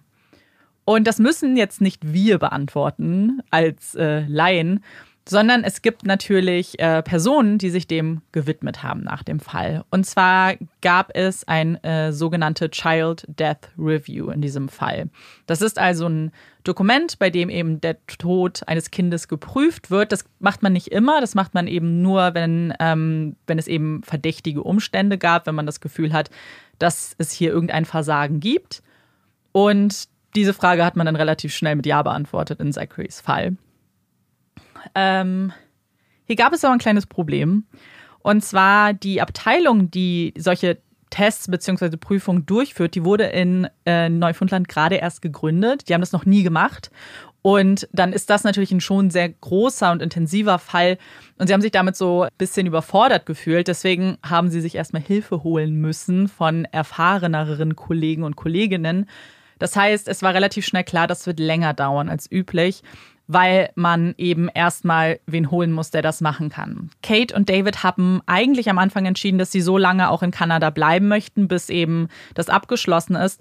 Aber als eben die Jahre dann vergangen sind, haben sie irgendwann gesagt, nee, sie möchten jetzt eigentlich auch zurück. Sie, weil der einzige Grund, der sie ja wirklich gehalten mhm. hat, war eben ein, die Auslieferung und Zachary. Und eigentlich wollten sie jetzt eben zurück zu ihren Familien, zu ihren Freunden ähm, nach Kalifornien. Und deswegen ähm, sind sie dann auch umgezogen. Das Ergebnis dieser Prüfung wurde am vierten Oktober zweitausendsechs veröffentlicht. Das sind drei Jahre nach der Tat. Und äh, tatsächlich, das kann ich jetzt schon mal ein bisschen spoilern, waren Kate und David sehr zufrieden, weil es sehr gründlich gemacht wurde. Denn das ganze Dokument fasst über eintausendeinhundertfünfundsechzig Seiten. Also es ist sehr genau und sehr gründlich geprüft worden, sehr gründlich analysiert worden. Und das ist eigentlich das, was sie sich auch gewünscht haben. Also sie wollten, dass das ernst genommen wird und auch wirklich geprüft wird. Und deswegen waren sie jetzt, egal was das Ergebnis ist, erstmal zufrieden, wie gearbeitet wurde. Wir können jetzt natürlich nicht die ganzen tausend Seiten gemeinsam durchgehen. Deswegen schauen wir uns jetzt eine sehr, sehr, sehr verkürzte Version davon an. Es gibt aber eine ganz gute Unterteilung. Und zwar schaut man sich die unterschiedlichen Fachbereiche an und schaut eben, inwiefern dieser bestimmte Bereich versagt hat und ob es da eine Schuld gibt. Wichtiger Punkt, und damit fängt diese, dieses Dokument auch an, ist, dass es nicht darum geht, einzelne Schuldige auszumachen. Also es geht nicht da, darum, eine Person anzuklagen, jetzt eine bestimmte Mitarbeiterin zum Beispiel, sondern es geht eben darum, das ganze System zu kritisieren. Deswegen werden auch keine Namen genannt. Wir wissen ein paar der Namen. Deswegen kann man sich das eigentlich soweit ergänzen. Und ich werde sie jetzt hier auch nennen in den Fällen, wo es Konsequenzen für die einzelnen Personen auch gab.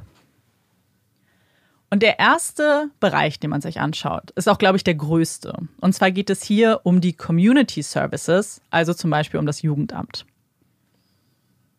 Wir wissen ja schon aus dem Fall, dass Kate und David Bedenken geäußert haben. Sie sind ja über ihre Anwältin Jackie ähm, an das Jugendamt herangetreten, noch bevor es um Sorgerecht ging, und haben gesagt, hey, schaut euch das an. Shirley ist eine schwangere Person zu dem Zeitpunkt, ähm, die aber des Mordes angeklagt ist. Und wenn dieses Kind auf die Welt kommt, dann sollte man natürlich unbedingt prüfen, ob sie eine Gefahr für dieses Kind sein könnte und ob sie ihm ein stabiles Zuhause überhaupt bieten kann. Das wurde nie geprüft. Also Elizabeth Day hat nichts gemacht. Sie hat nichts geprüft. Stattdessen hat sie so sehr an der Unschuldsvermutung festgehalten, dass sie gar keine Zweifel zugelassen hat, dass es vielleicht Probleme geben könnte. Und weil Elizabeth Day sich entschieden hat, nichts zu machen, sind ihr viele Dinge entgangen. Das ist aber auch krass. Das muss man sich Absolut. mal überlegen, dass ja. da eine Frau ist, die wirklich ja.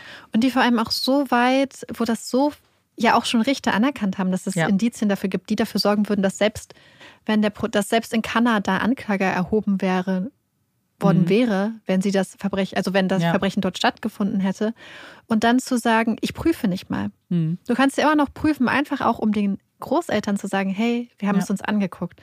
So ein ja. Mindestmaß. Absolut. So an Das, das ist ja krass. Das, mhm. Weil selbst wenn du sagst, ich glaube, sie ist unschuldig, würde es ja trotzdem vielleicht auch helfen, das trotzdem einmal durchgeprüft zu haben. Ja.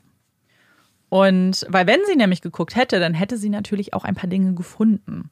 Und zwar den vorangegangenen Telefonterror, den sowohl Andrew erfahren hat, als auch andere Ex-Partner, die das ja auch schon der Polizei zum Beispiel mitgeteilt haben und das eben auch in den Ermittlungsakten schon war. Das heißt, wir wissen... Und wir wissen ja auch von der Art und Weise, wie sie mit David und Kate kommuniziert hat, dass das etwas ist, was sie eigentlich immer an den Tag gelegt hat, nicht in Ausnahmefällen.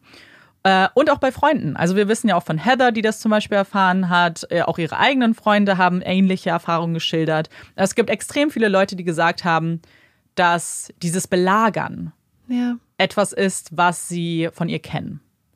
Und es wirkt ja auch wie etwas, wo sie zu einem gewissen Maß natürlich Kontrolle ausüben möchte über mhm. andere, aber auch es wirkt so ein bisschen unkontrolliert, ja. zwanghaft quasi, Absolut. wenn sie das bei allen macht. Und wenn eine Person schon so zwanghaft ist, glaube ich, im Zusammenspiel und in der Interaktion mit allen Menschen in ihrem Leben, kann man ja nicht davon ausgehen oder sollte man prüfen, ob das Verhalten ihrem Kind gegenüber, also dann sollte ja zumindest die eine, die Vermutung überprüft werden, ob sie ihrem Kind gegenüber dann so kontrolliert ja. und ausgeglichen und ähm, fair auch vielleicht Absolut. ist, wie das Kind es verdient. Ja. Dann haben wir natürlich mehrere Fälle von äh, Stalking, die zumindest äh, geäußert wurden von Ex-Partnern und auch Freunde, die eben ähnliche Aussagen von Andrew gehört haben, beziehungsweise der ähnliches Verhalten auch beschrieben hat. Und dann kommen wir zu der Frage eben auch, ob sie eine Gefahr für sich ist. Ähm, wir wissen, dass auch Ex-Partner gesagt haben, dass sie mit Suizid gedroht hat. Dazu gibt es tatsächlich auch einen Brief, also das ist äh, belegt. Sie hat ihm einen Brief geschrieben, in dem sie sehr dramatisch gesagt hat, sie hätte jetzt Medikamente genommen. Und dann hat sie, ähm, sie hat es per Hand geschrieben.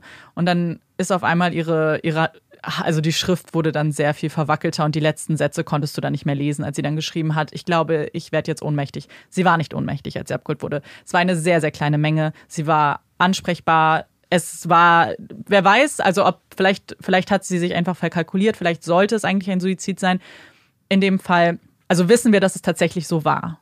Und was wir auch wissen ist, als sie im Gefängnis war, war sie ähm, unter Suicide Watch. Also sie wurde bewacht, weil es Suizidverdacht gab. Das hatte nämlich der Psychologe angeordnet, der sich mit ihr im Gefängnis unterhalten hat.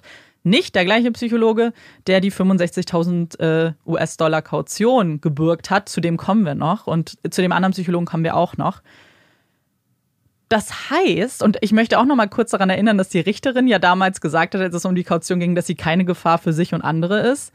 Was dieser Punkt hm. ja schon mal komplett ausschließt. Ja. Also hätte sie, hätte die Richterin damals nur geguckt, was der Psychologe sagt, hätte sie zumindest rausgegangen, dass sie eine Gefahr für sich ist. Zumindest laut seiner Einschätzung. Gut, aber wir sprechen nicht über die Richter. Das ist auch noch ein Fachbereich, den wir uns später angucken. Aber natürlich ist es hier relevant, weil hätte das jemand gef- gesehen, hätte jemand gesehen, dass es eben eine Suizidgefahr besteht, wäre damit ja auch eine Gefahr für Zachary ebenfalls im Raum gestanden. Wir wissen, dass sie extreme emotionale Instabilität an den Tag gelegt hat. Das war ja auch so ein bisschen, was du gesagt hast mit Kontrolle und so. Also wir wissen ebenfalls von Vorfällen, ähm, wo sie sich zum Beispiel auch nicht um ihre eigenen, äh, um ihre anderen Kinder gekümmert hat. Sie hatte mehrfach emotionale Ausbrüche und es gab schon mal einen Vorfall, bei dem das Jugendamt gerufen wurde, als Zachary noch nicht auf der Welt war, weil gesagt wurde, dass sie ihre Kinder geschlagen hat. Und das haben die Kinder auch bestätigt im Gespräch mit dem Jugendamt, dass sie sie mit Gürteln geschlagen hat ähm, und eben auf den Hintern, also dieses, was auf Englisch halt Spanking ist. Und damals wurde aber auch nichts gemacht. Also weil die Kinder ja auch mehr bei ihren El- Vätern waren. Wir wissen, ähm, das hatte ich im Fall nicht erwähnt, aber irgendwann kam die Tochter zu ihnen. Also als Zachary bei Shirley war, war auch äh, die Tochter da. Und deswegen haben sich auch Kate und David viel auch um die Tochter zum Beispiel mitgekümmert, weil Shirley sich auch um sie nicht so gut gekümmert hat. Also wir wissen, dass sie emotional instabil ist, aber auch für ihre Kinder keine wirkliche Stabilität gezeigt hat im Vorfeld. Das heißt, man hätte zumindest mal prüfen müssen, wie es jetzt bei Zachary ist. Weil natürlich kann sie sich jetzt verändert haben, wäre jetzt vielleicht eine super gute Mutter. Und wir wissen ja auch, dass, oder zumindest gab es keinen Vorfall wirklich, wo sie jetzt gegen Zachary zum Beispiel gewalttätig wurde. Aber das hätte man jetzt zumindest prüfen müssen. Genau, von dem man weiß. Das ja auch nicht. Und was eben auch so emotionale Ausbrüche angeht, hat Heather auch noch einen geschildert. Also es gab ja nicht nur die Telefonate und die E-Mails, die sie ihr geschrieben hat, sondern als Shirley nach Neufundland kam äh, und die Anklage auch im Raum stand, also sie wusste ja, sie wurde ja von der Polizei schon damit konfrontiert, dass sie sie als Verdächtige sehen, ist sie zu Heathers Haustür gekommen, ist, hat ständig geklopft, sie, also ist komplett ausgerastet. Und hat die ganze Zeit äh, Heather vorgeworfen, dass sie ihn ja auch hätte umgebracht. Also sie hätte ihn ja auch genauso getötet haben können. Und wie unfair das ist, dass sie jetzt aber verdächtigt wird. Also krass. Und solche Vorfälle, also dieses Ausrasten, wir hatten ja auch die Situation im Restaurant zum Beispiel. Also es gibt auch wieder mehrfach ähm, Aussagen von Freunden, von Familien, die eben sagen, dass sie immer wieder zu diesen Ausrastern auch geneigt hat. Und gerade war es eben oft, wenn jemand ihr widersprochen hat, wenn sie ihren Willen nicht bekommen hat zum Beispiel oder eben, wenn sie Kontrolle verloren hat. Und das ist ja bei einem kleinen Kind auch ja, so. Ja, genau. Mhm. Dass das nicht unbedingt ein sicheres Umfeld für ein kleines Baby ist, sollte ja. da eigentlich klar sein. Und ich glaube, man muss das jetzt nochmal sagen, so Jugendamt heißt ja nicht, man hätte ihr Zachary sofort wegnehmen müssen. Es man wäre, guckt es einfach genau, mal an, man prüft überhaupt Oder schickt mal. da Hilfe hin oder irgendwie, dass das, mhm. aber genau, dass es geprüft wird, dass man die richtigen Konsequenzen daraus ziehen kann. Und die können natürlich unterschiedlich mhm. aussehen. Das finde ich so interessant, das erinnert mich total an einen Fall, den es mal bei Zeitverbrechen gab. Mhm, ja, ich wo weiß. es auch um einen Vater ging, der ja, glaube ich, unglaublich gewaltvoll seinem kleinen ja. Kind, seinem kleinen Sohn, meine ich, ja. gegenüber gewesen war, wo auch angeblich der Sozialarbeiter... Mit dem Kühlschrank, oder? Ja, ja. wo mhm. der Sozialarbeiter sich, wenn ich mich recht erinnere, immer dafür eingesetzt hat, dass das Kind beim Vater bleibt, ja, weil er einen stabilisierenden Einfluss auf den Vater hatte. Ja. Wenn ich also das Kind auf den Vater. Ja, ja, das ist und, das, ja und, das, und da ist echt meine Meinung immer, dass es, es muss halt immer das Kind vorgehen, weil das Kind kann sich nicht selbst schützen. Mhm. Ja. Und Kinder haben nie die Aufgabe, dafür zu sorgen, dass es ihren Eltern gut geht, dafür die zu sorgen, dass ihre Eltern psychisch stabil sind. Dafür ist ein Kind nicht da. Ja. Ein Kind ist Ein Kind hat Ansprüche, mhm. aber du kannst als Eltern an dein kleines Kind nicht den Anspruch haben, dass es dich glücklich macht, Nein. dass es dir Stabilität und Liebe schenkt. Ja. Das sind, das ist, da ist es ein Kind. Eben, und die, es ist halt offensichtlich, da dürfen die Rollen nicht vertauscht werden. So, du musst das deinem Kind geben, so, und nicht andersrum. Und als letzter Punkt, und das ist wahrscheinlich der gravierendste Punkt, diese Person hätte man sich anschauen müssen, weil sie des Mordes angeklagt ist. Ja. Also nur dieser Punkt hätte eigentlich schon reichen müssen, ohne all die anderen Faktoren, sich das anzuschauen. Haben sie nicht. Darf ich noch mal eine Sache ja. fragen? Weil wir jetzt ja zwei Frauen haben, ja. die Shirley gegenüber sehr, sehr milde agiert haben mhm. und ihr gegenüber sehr viel Verständnis gezeigt haben und scheinbar auch so eine Art, ja, so ein bisschen in ein Auge geschossen mhm. oder zwei Augen mal zugedrückt ja. haben in ihrem Bezug. War sie denn, weil du hattest ja geäußert, dass sie eigentlich immer eine sehr seltsame Aura hatte und dass sie oft sehr seltsames Verhalten an den Tag gelegt hat. War sie denn sonst so, konnte sie auch sehr charismatisch mhm. sein und Leute um den Finger wickeln? Ja, und das war ja auch so ein bisschen der erste Eindruck von Kate und David. Weil sie ist sehr klein, also sie ist klein und zierlich und wir wissen ja, sie war zwölf Jahre älter zum Beispiel als Andrew, aber sie wirkt schon jünger, muss ich sagen. Also sie ist halt so eine kleine Figur. Und eben, wenn, und sie hat sich unter Kontrolle. Wenn sie sich unter Kontrolle hat, ist sie wahnsinnig lieb. Und sie hat auch so eine gewisse Art, wenn man sich die, wenn man nicht auf den Inhalt hören würde, was sie am Telefon gesagt hat, dann würde man denken, oh, sie ist eigentlich ganz nett. Aber, und das hatte David gesagt, das ist, wenn man sie besser kennt, weißt du, dass das alles eine Farce ist. Dass das alles ein Act ist, den sie sich antrainiert hat und eine Maske, die sie trägt. Weil nichts davon wirkt ehrlich. Auch zum Beispiel immer, wenn sie gesagt hat, wie sehr sie Zachary liebt und das alles. Alles klang falsch. Jedes Mal, also es war diese, sie, sie sagt immer, sie liebt ihn so sehr. Keine Handlung hat das irgendwie gezeigt. So, und das wurde halt besonders klar, als es dann eben zum Beispiel an so Geburtstage ging und so. Und alles wirkte wahnsinnig fake, sage ich jetzt mhm. einfach mal so. Aber auf den ersten Eindruck, wenn du nicht so tief gehst, wirkte sie eigentlich sympathisch. Mhm. Und das, und ich glaube, deswegen eben haben wir hier Leute, die die Augen zugedrückt haben, die eine Mutter gesehen haben, die erstmal im Zweifel für den Angeklagten nicht offiziell verurteilt ist und unschuldig in ihren Augen gilt, die ein Baby bekommt, der Vater tot ist und die denken, vielleicht, vielleicht müssen wir sie schützen, hm. anstatt Zachary zu schützen. Ja, und ich, ich finde es vor allem deswegen so schlimm, das hatten wir vorhin, ähm, als wir kurz Pause gemacht haben, drüber mhm. geredet, dass die Tatsache, dass sie Kinder hat, ja. ähm, ein Argument sein könnte, in ja. Augen mancher Richter, da, um sie nicht auszuliefern. Aber ja. ein, dass du Kinder hast, also A, würde man sich, glaube ich, bei einem Mann die Frage nie mhm. stellen, oh, er hat Kinder, wir können ihn nicht ausliefern, wenn er des Mordes verdächtig und mhm. in den U S A auch angeklagt werden würde.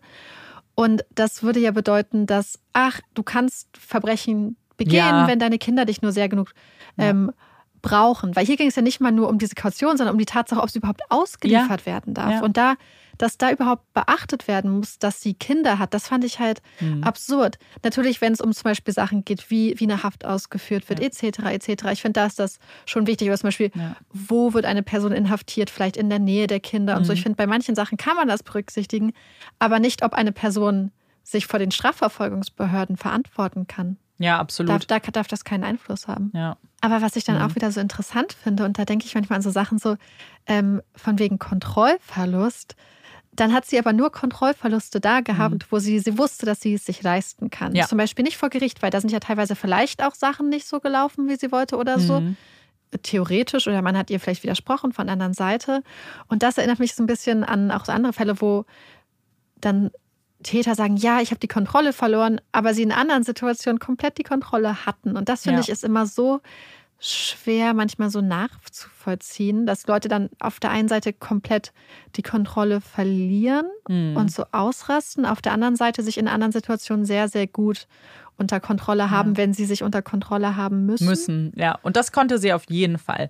Und das, was du am Anfang noch gesagt hast, also der Richter, weil das hat ihre Verteidigung sehr oft äh, angebracht als Argument eben, was für, was für eine vorbildliche Staatsbürgerin sie ist. Und das kann man doch, und es waren auch immer The Americans. Also es war auch so ein, so ein Ding von wegen, ja, äh, wer, guck mal, wenn wir sie zurück in dieses Land schicken, wer weiß, was sie mit ihr machen, mit unserer guten Staatsbürgerin. So, es war von Anfang an die Todesstrafe raus, aber es war so, vielleicht machen sie es ja doch. So, wer weiß denn am Ende, was die da machen, so auf der anderen Seite.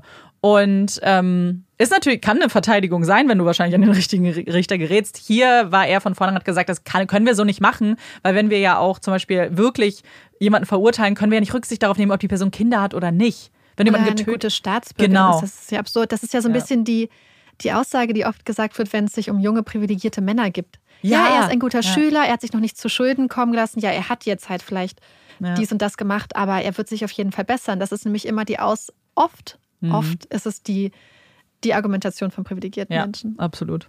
Also, weißt du, was ich meine? Also, ich meine mhm. gar nicht unbedingt, dass das jetzt so ist, dass nur privilegierte Menschen das machen, aber ich habe mhm. das Gefühl, dass das eine Argumentationsweise ist, die wir ganz besonders oft sehen, wenn ja. Leute aus eher wohlhabenden, sehr gut bürgerlichen äh, Familien kommen. Weißt du, ja. was ich meine? Ja, ja, absolut. Das sehen wir ja auch ja. in vielen True Crime. Brooke Turner hat mich das genau. total daran erinnert. Da hat man, und es sind ja dann tatsächlich ganz oft eben solche Fälle. Mhm. Ähm, und das, das haben wir ja damals in der Folge sogar auch gesagt, das war ja keine Ausnahme. Das war ja, das, es gibt ja sehr viele ja. Fälle, bei denen Menschen dann auch mit so einem Schlag auf die Hand so ein bisschen. Und die Sache ist kommen. die, wenn es bei einem Schlag auf die Hand dann bleibt mhm. und nichts ja. in den Akten vermerkt, es wirkt es beim nächsten Mal wieder ja. so, als ob da eine junge Person ja. ist, die sich halt nichts hat zu Schulden kommen lassen, weil es ist ja nichts in der Akte vermerkt und man sieht wahrscheinlich gar nicht ja. die ganzen Male, wo die Person mit einer Verwarnung oder einem Schlag auf die Finger. Also ich fasse nochmal kurz zusammen, was diesen Teil angeht, also was jetzt, was die Entscheidung war oder beziehungsweise was in dem Bericht zusammengefasst wurde.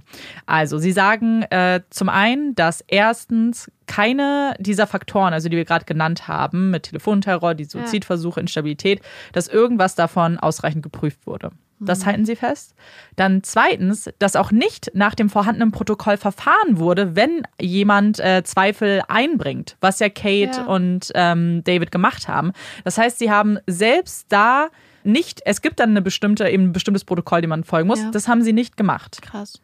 Und drittens, dass äh, im Gegenteil, dass Shirley sogar besonders vorteilhaft behandelt wurde, weil sie zum Beispiel auch Zuschüsse bekommen hat und äh, andere äh, eine vorteilhafte Behandlung, äh, ohne dass es irgendein Risk-Management ge- gab in Krass. ihrem Fall. Krass. Ich frage mich halt, wie sowas passieren kann. Ja. Wie voreingenommen hm. eine Sachbearbeiterin sein muss, deren ja. Job genau das ist, ja. genau das zu prüfen ist, um nicht mal zu prüfen, ja. was da passiert sein muss, dass sie denkt, ja. dass sie, anders als die ganze Polizei, anders als die Eltern des Opfers, anders als die Staatsanwaltschaften, anders ja. als der Richter in dem Fall, dass sie die Einzige ist, die denkt, von dieser Frau geht gar keine Gefahr aus. Ja. Und ich nicht mal, und selbst wenn du es nicht denkst, dass du selbst denkst, dass du dir so sicher bist, mhm. dass du es nicht mal prüfst. Ja. Und ich glaube, dass das wieder so eine Sache ist, die man oft hört in den Fällen, ähm, wo dann ähm, Kinder auch sterben zum Teil, wo danach ja. gesagt wird, so, wie konnte das passieren? Ich glaube, dass man, dass es dann immer dieses Phänomen ist, dass andere Leute anderen die Schuld geben. Weil jetzt, wenn wir bei Elizabeth Day bleiben, sie hatte eine sehr hohe Funktion. Ja. Das heißt, sie war jetzt nicht unbedingt, die jetzt losgehen würde und auch wirklich bei Shirley dann zu Hause klingeln mhm. würde. Und es gab Menschen aus, vom Jugendamt, die Kontakt mit Shirley hatten, weil sie ja zum Beispiel diese Zuschüsse und sowas, das musste ja auch geklärt werden. Es ging ja. nicht darum Was zu prüfen. Was für Zuschüsse waren das? Eine äh, finanzielle auch tatsächlich. Mhm. Also sie hat Geld bekommen. Ja. Naja, aber genau. Und dass man dann wahrscheinlich sagen kann, so naja, ich war ja aber nicht vorne, so ich habe mich ja vielleicht ja. nicht mit ihr unterhalten, was man, was auch, wo man auch antworten könnte, naja, vielleicht hättest du es aber tun sollen. Das erinnert mich so ein bisschen auch an die Entscheidung der Richterin, ja. die gesagt hat, ja, aber bei der ersten Kautionsanhörung, mhm. weil das hat sich für mich so ein bisschen angehört, als ob sie die Verantwortung ja. auf die erste Entscheidung abwälzen wollte. Ja. So nach dem Motto, ich treffe ja hier gar keine eigene Entscheidung, sondern ich folge ja nur quasi Was, der ja. Präzedenzfall, den meine Kollegen hier geschaffen ja, haben in voll. Bezug auf die Behandlung von ihr. Ja, absolut. Und das war natürlich dann relativ einfach, dann zu ja. sagen, so naja, beim ersten Mal war es doch auch ich schon Ich habe mich darauf verlassen, dass meine ja. Kolleginnen und Kollegen ja. das halt richtig beurteilt absolut. haben. Absolut. Und genau, das sind die drei Erkenntnisse. Man wird, also das Ergebnis ist, dass, dass man auf jeden Fall daraus lernen soll, dass es Besserung geben soll. Aber äh, Elizabeth Day ist auch tatsächlich zurückgetreten danach, mhm. nachdem das dann äh, offiziell gemacht wurde. Und was übrigens auch ein ganz spannender Aspekt ist, äh, Kate und David haben ja Zachary bekommen, kommentarlos, als Shirley ins Gefängnis kam. Die, bei denen gab es keine Background-Checks. Nichts Krass. wurde geguckt, wer sie sind. Das meinten die beiden auch so. Wir könnten Sexualstraftäter sein. Keiner wusste ja. das. Die haben ja alles gemacht. Also sie haben sich ja das Führungszeugnis geben lassen. Die haben ja super viele Freunde, auch so Charakter, also so, so Briefe ja. schreiben lassen, dass die beiden halt gute Menschen sind. Nichts davon wurde jemals eingefordert oder angeschaut. Krass. Krass. Ja. Die waren dann auch so, so man hat uns einfach das Baby gegeben und war ja. so, viel Spaß mit deinem Baby. Also mit dem, mit deinem Enkelkind. Ja. Was auch krass ist. Also es hätte, wir wissen ja, dass die beiden sehr liebevoll waren. Ja. Aber das hätte auch anders sein können, theoretisch. Das wusste das Jugendamt nicht. Ja, krass. Hm. Das ist also der erste große Punkt. Der zweite Bereich sind die Health Services. Also hier geht es um Krankenhäuser und ihre Therapeuten, also alle das Gesundheitsmanagement quasi. Und in der ganzen Zeit hatte Shirley mit zwei Psychologen Kontakt. Das ist einmal Doktor Doucet, das ist der ihr, ihr fester Therapeut, der auch die fünfundsechzigtausend Dollar quasi vorgestreckt hat, äh, vorgestreckt hat bzw. gebürgt hat dafür. Und es gibt Doktor Craig, das war der aus dem Gefängnis. Der hat sich aber nur eben äh, in der Zeit ihrer Inhaftierung mit ihr beschäftigt. Ich muss kurz anmerken, dass für diesen Bericht die Person, also die, die Abteilung, die das macht, ist auf freiwillige Angaben angewiesen. Also sie können, sie haben hier keine so Waltung, ähm, keine Autorität, zum Beispiel diesen Th- Therapeuten gegenüber. Also sie können sie nicht zwingen, mit ihnen zu kooperieren und zu sprechen. Ja. Das ist alles freiwillig. Was dann vielleicht nicht überraschend ist, dass äh, Doktor Doucet nicht mit ihnen kooperiert hat und kein nichts dazu sagen wollte zu, ähm, zu der Therapie mit oder überhaupt ja. zu seiner Beziehung mit Shirley. Hätte er dann etwas sagen dürfen, weil eigentlich ist das ja, fällt das ja unters, oder fällt das dann unters Arztgeheimnis? Eigentlich ja, aber sie ist tot. Ich glaube, ah, dann da, im ich, genau, im Nachhinein ja. Ähm, aber genau, wäre, wäre sie noch am Leben, dann hätte er, dann wäre es, wär, wär es unter Schweigepflicht, dann, müsst, ja. dann müsste er sich nicht äußern. Ähm, ich weiß, dass es da, glaube ich, Ausnahmen gibt. Wenn eben zum Beispiel Gefahr besteht, dann dürfen ja. sie natürlich das brechen, aber hätte er hier nicht gemusst. Und er hat sich eben entschieden, nicht zu kooperieren. Bei Doktor Craig ist es so, dass er kooperiert hat, dass man auch seine Aufzeichnung hatte, aber natürlich das Ganze deutlich weniger, also mhm. deutlich, also der Umfang davon ist halt einfach sehr gering, weil es eben nur diese dreißig Tage waren oder sie war ja ein bisschen länger im Gefängnis, aber nur die Gespräche, die er mit ihr im Gefängnis geführt hat. Was ich mich auch frage, ist, das ist ja auch, würde ich behaupten, extrem ungewöhnlich, dass ein Therapeut mhm. die Kautionssumme für eine ja. Patientin ja. stellt.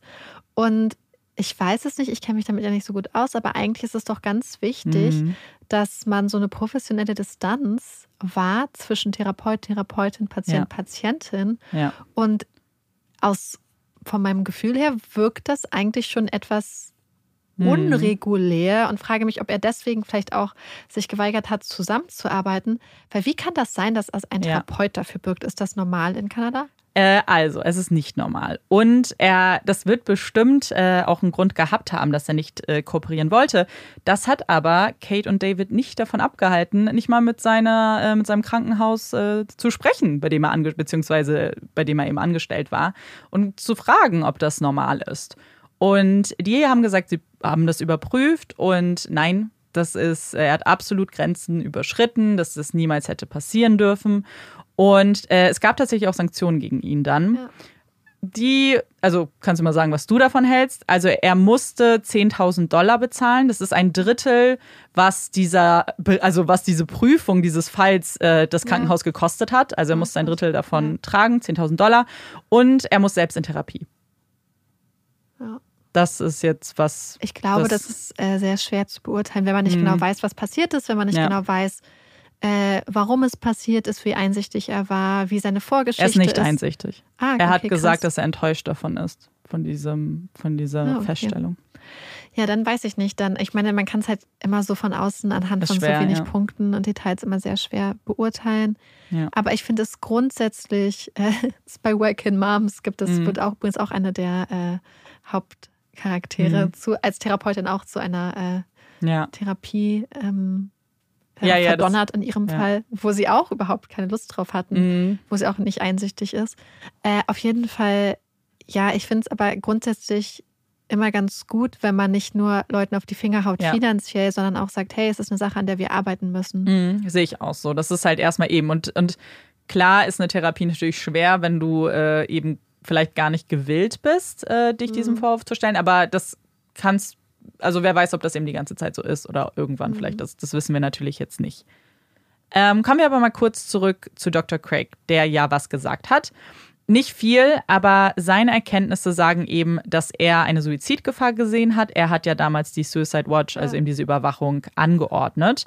Und er hat außerdem festgehalten, dass ihr Verhalten extrem zerstörerisch und aggressiv anderen Inhaftierten gegenüber ist. Ja, krass. Ja, das hatte er Und jetzt möchte ich nochmal an die Richterin erinnern, die gesagt hat, dass sie keine Gefahr für sich selbst und andere ist. Weil das hat mhm. er niedergeschrieben, während sie im Gefängnis war. Aber das erinnert mich einfach nur an den Fall auch von Akshay, wo ja auch so viele Informationen da mhm. waren und damals bei seiner Kautionsanhörung einfach nur ein Bruchteil ja. der Sachen auf den Tisch gekommen sind. Ja. Und was halt, glaube ich, einfach super viel damit einhergeht, wenn der Informationsfluss teilweise vielleicht auch gehemmt ist, da vielleicht auch teilweise kein Informationsfluss ja. vorgesehen ist, Akten unvollständig sind, es personelle, also Person, keine persönliche Kontinuität mhm. gibt, im Sinne, dass immer die gleichen Menschen damit beschäftigt sind. Und das, und eigentlich dürfte es nicht so sein, aber dass halt Kautionsanhörungen sehr viel weniger, habe ich das Gefühl, sehr viel weniger Gewicht und Bedeutung beigemessen wird als einem, einer ja. Verhandlung, natürlich.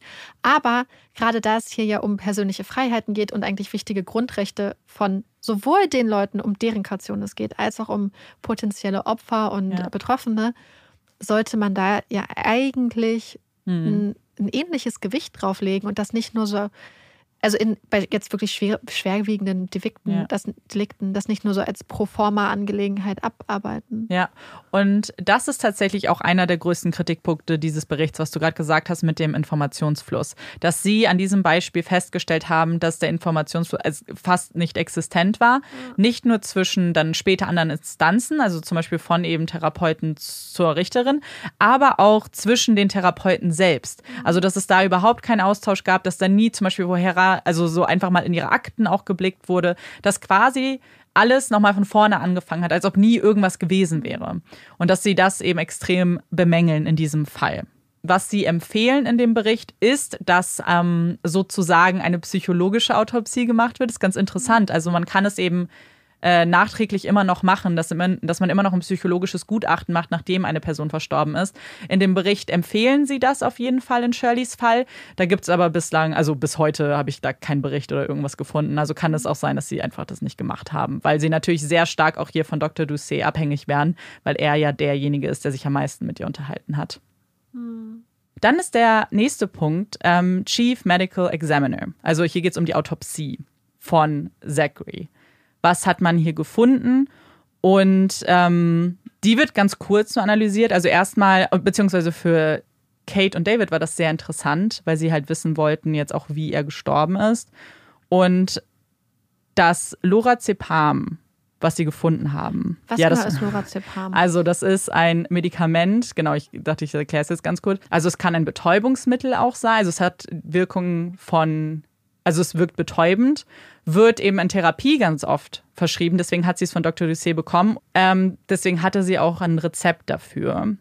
Die Menge, die man aber in Zacharys Blut gefunden hat, ist ungefähr das Hundertfache, was man normalerweise einnehmen würde. Man, und das ist natürlich was, was man nicht sicher... Und das als Baby. Eben.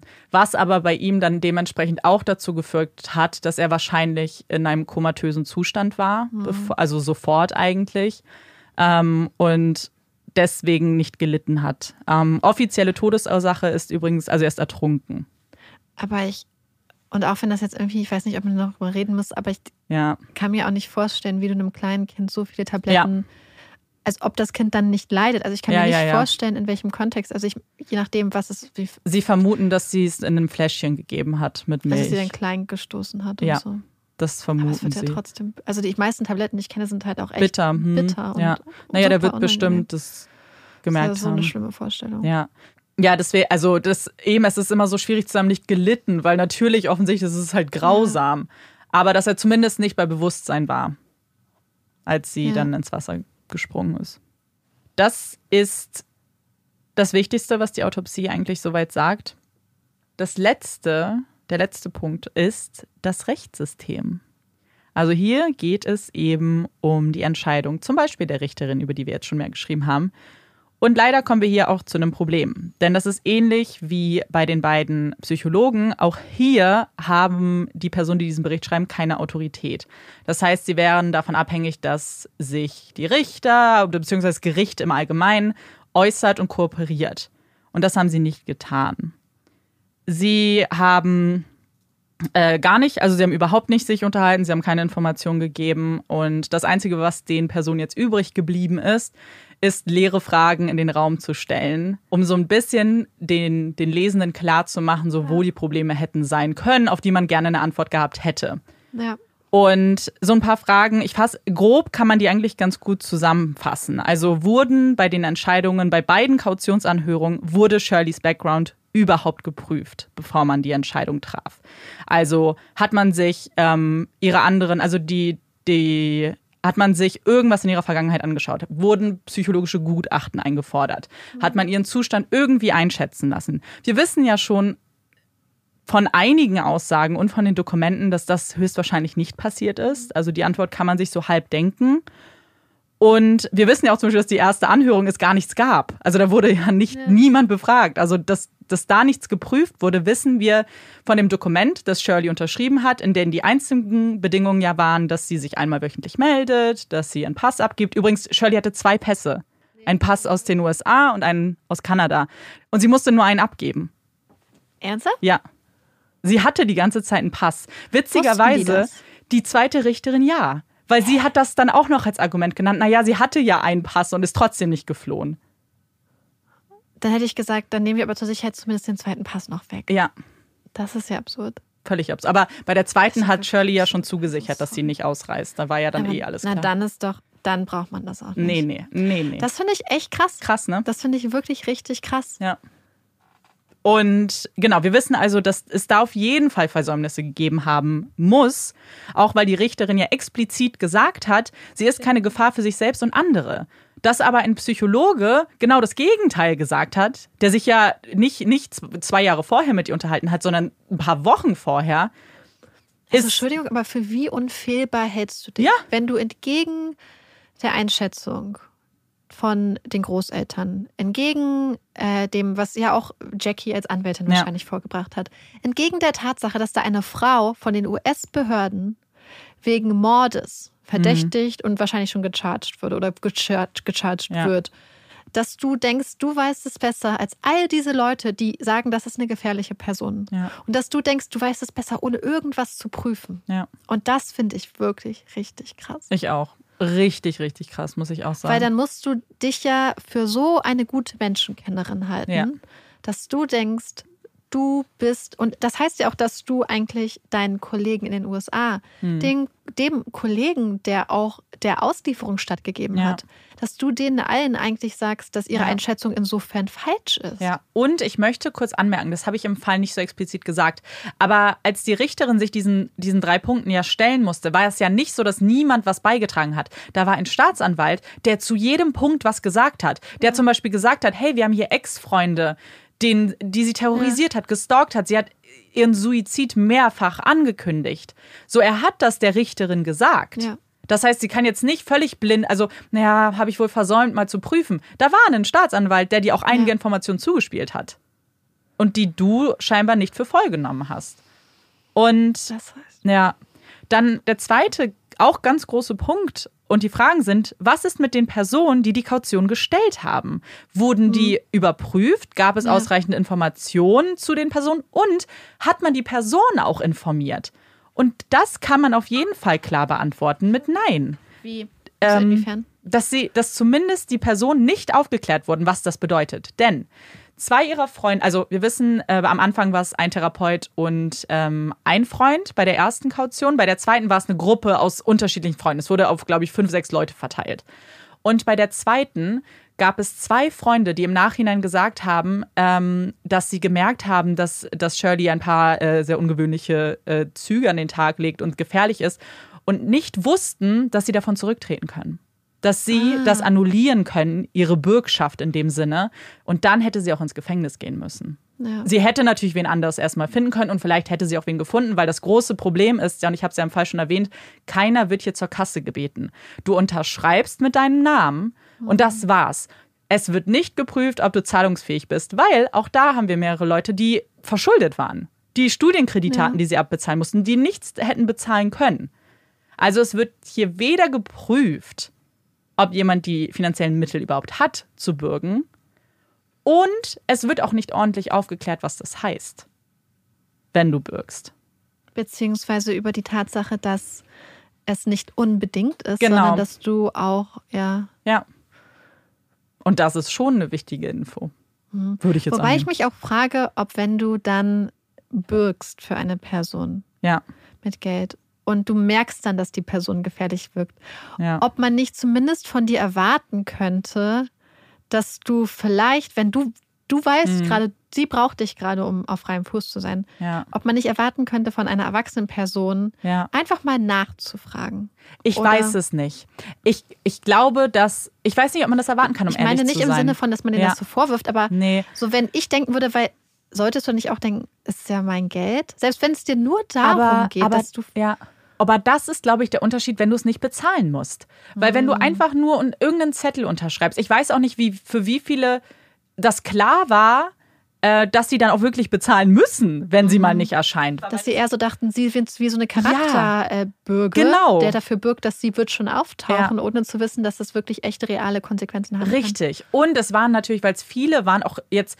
immer noch hohe Beträge, also manche hatten dann fünftausend Dollar mhm. und so, aber nicht Beträge, wo du jetzt denkst, so, warte mal, wenn ich das bezahlen muss, dann bin ich ja auf einmal äh, höchst verschuldet schon wieder, wenn ich fünfundsechzigtausend auf einmal äh, mhm. zahlen müsste. Und ich frage mich, ob du auch dann einfach eine gewisse Art von Respekt hast und dich vielleicht schlecht fühlst, dass du sagst, hey, ich dachte damals, sie wäre ein guter Mensch und jetzt muss ich zugeben, dass ich vielleicht falsch lag. Ja, und was wir auch immer wieder wissen, was wir schon so oft gesehen haben, ist, dass wenn es mehr als eine Person gibt, ja. mehr als drei Personen, dass wenn da jetzt beispielsweise fünf Leute sind hm. und zwei Personen haben Bedenken und die anderen aber nicht. Aber nicht, ja. Dass es ganz, ganz einfach ist, sich dann darauf zu verlassen, ach, ich werde mir, ich werd mir das nur einbilden, ach, ich, die anderen sehen das auch nicht so eng, wird schon gut sein, dann ja. vertraue ich auf die und dann vertrauen alle aufeinander, weil sie denken, mhm.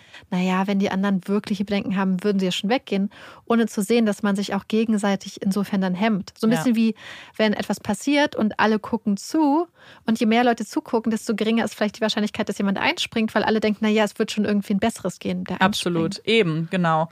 Deswegen... Es ist halt, ich glaube, es ist schon schwierig, weil man, mhm. weil eben, genau, weil es da eben diese, auch so die Unklarheiten gibt. Und ich finde schon, dass man es aber andersrum erwarten kann, dass Leute aus, also darüber informiert werden und das auch verstehen. Die Frage ist, wenn du das unterschreibst, ja. ob nicht theoretisch vielleicht in dem Dokument die Möglichkeit sein. Steht und dass du es einfach nicht aufmerksam liest. Weil ja. wer liest sich immer, naja, ich will klar. jetzt nicht sagen. Ja, ja, natürlich, ja.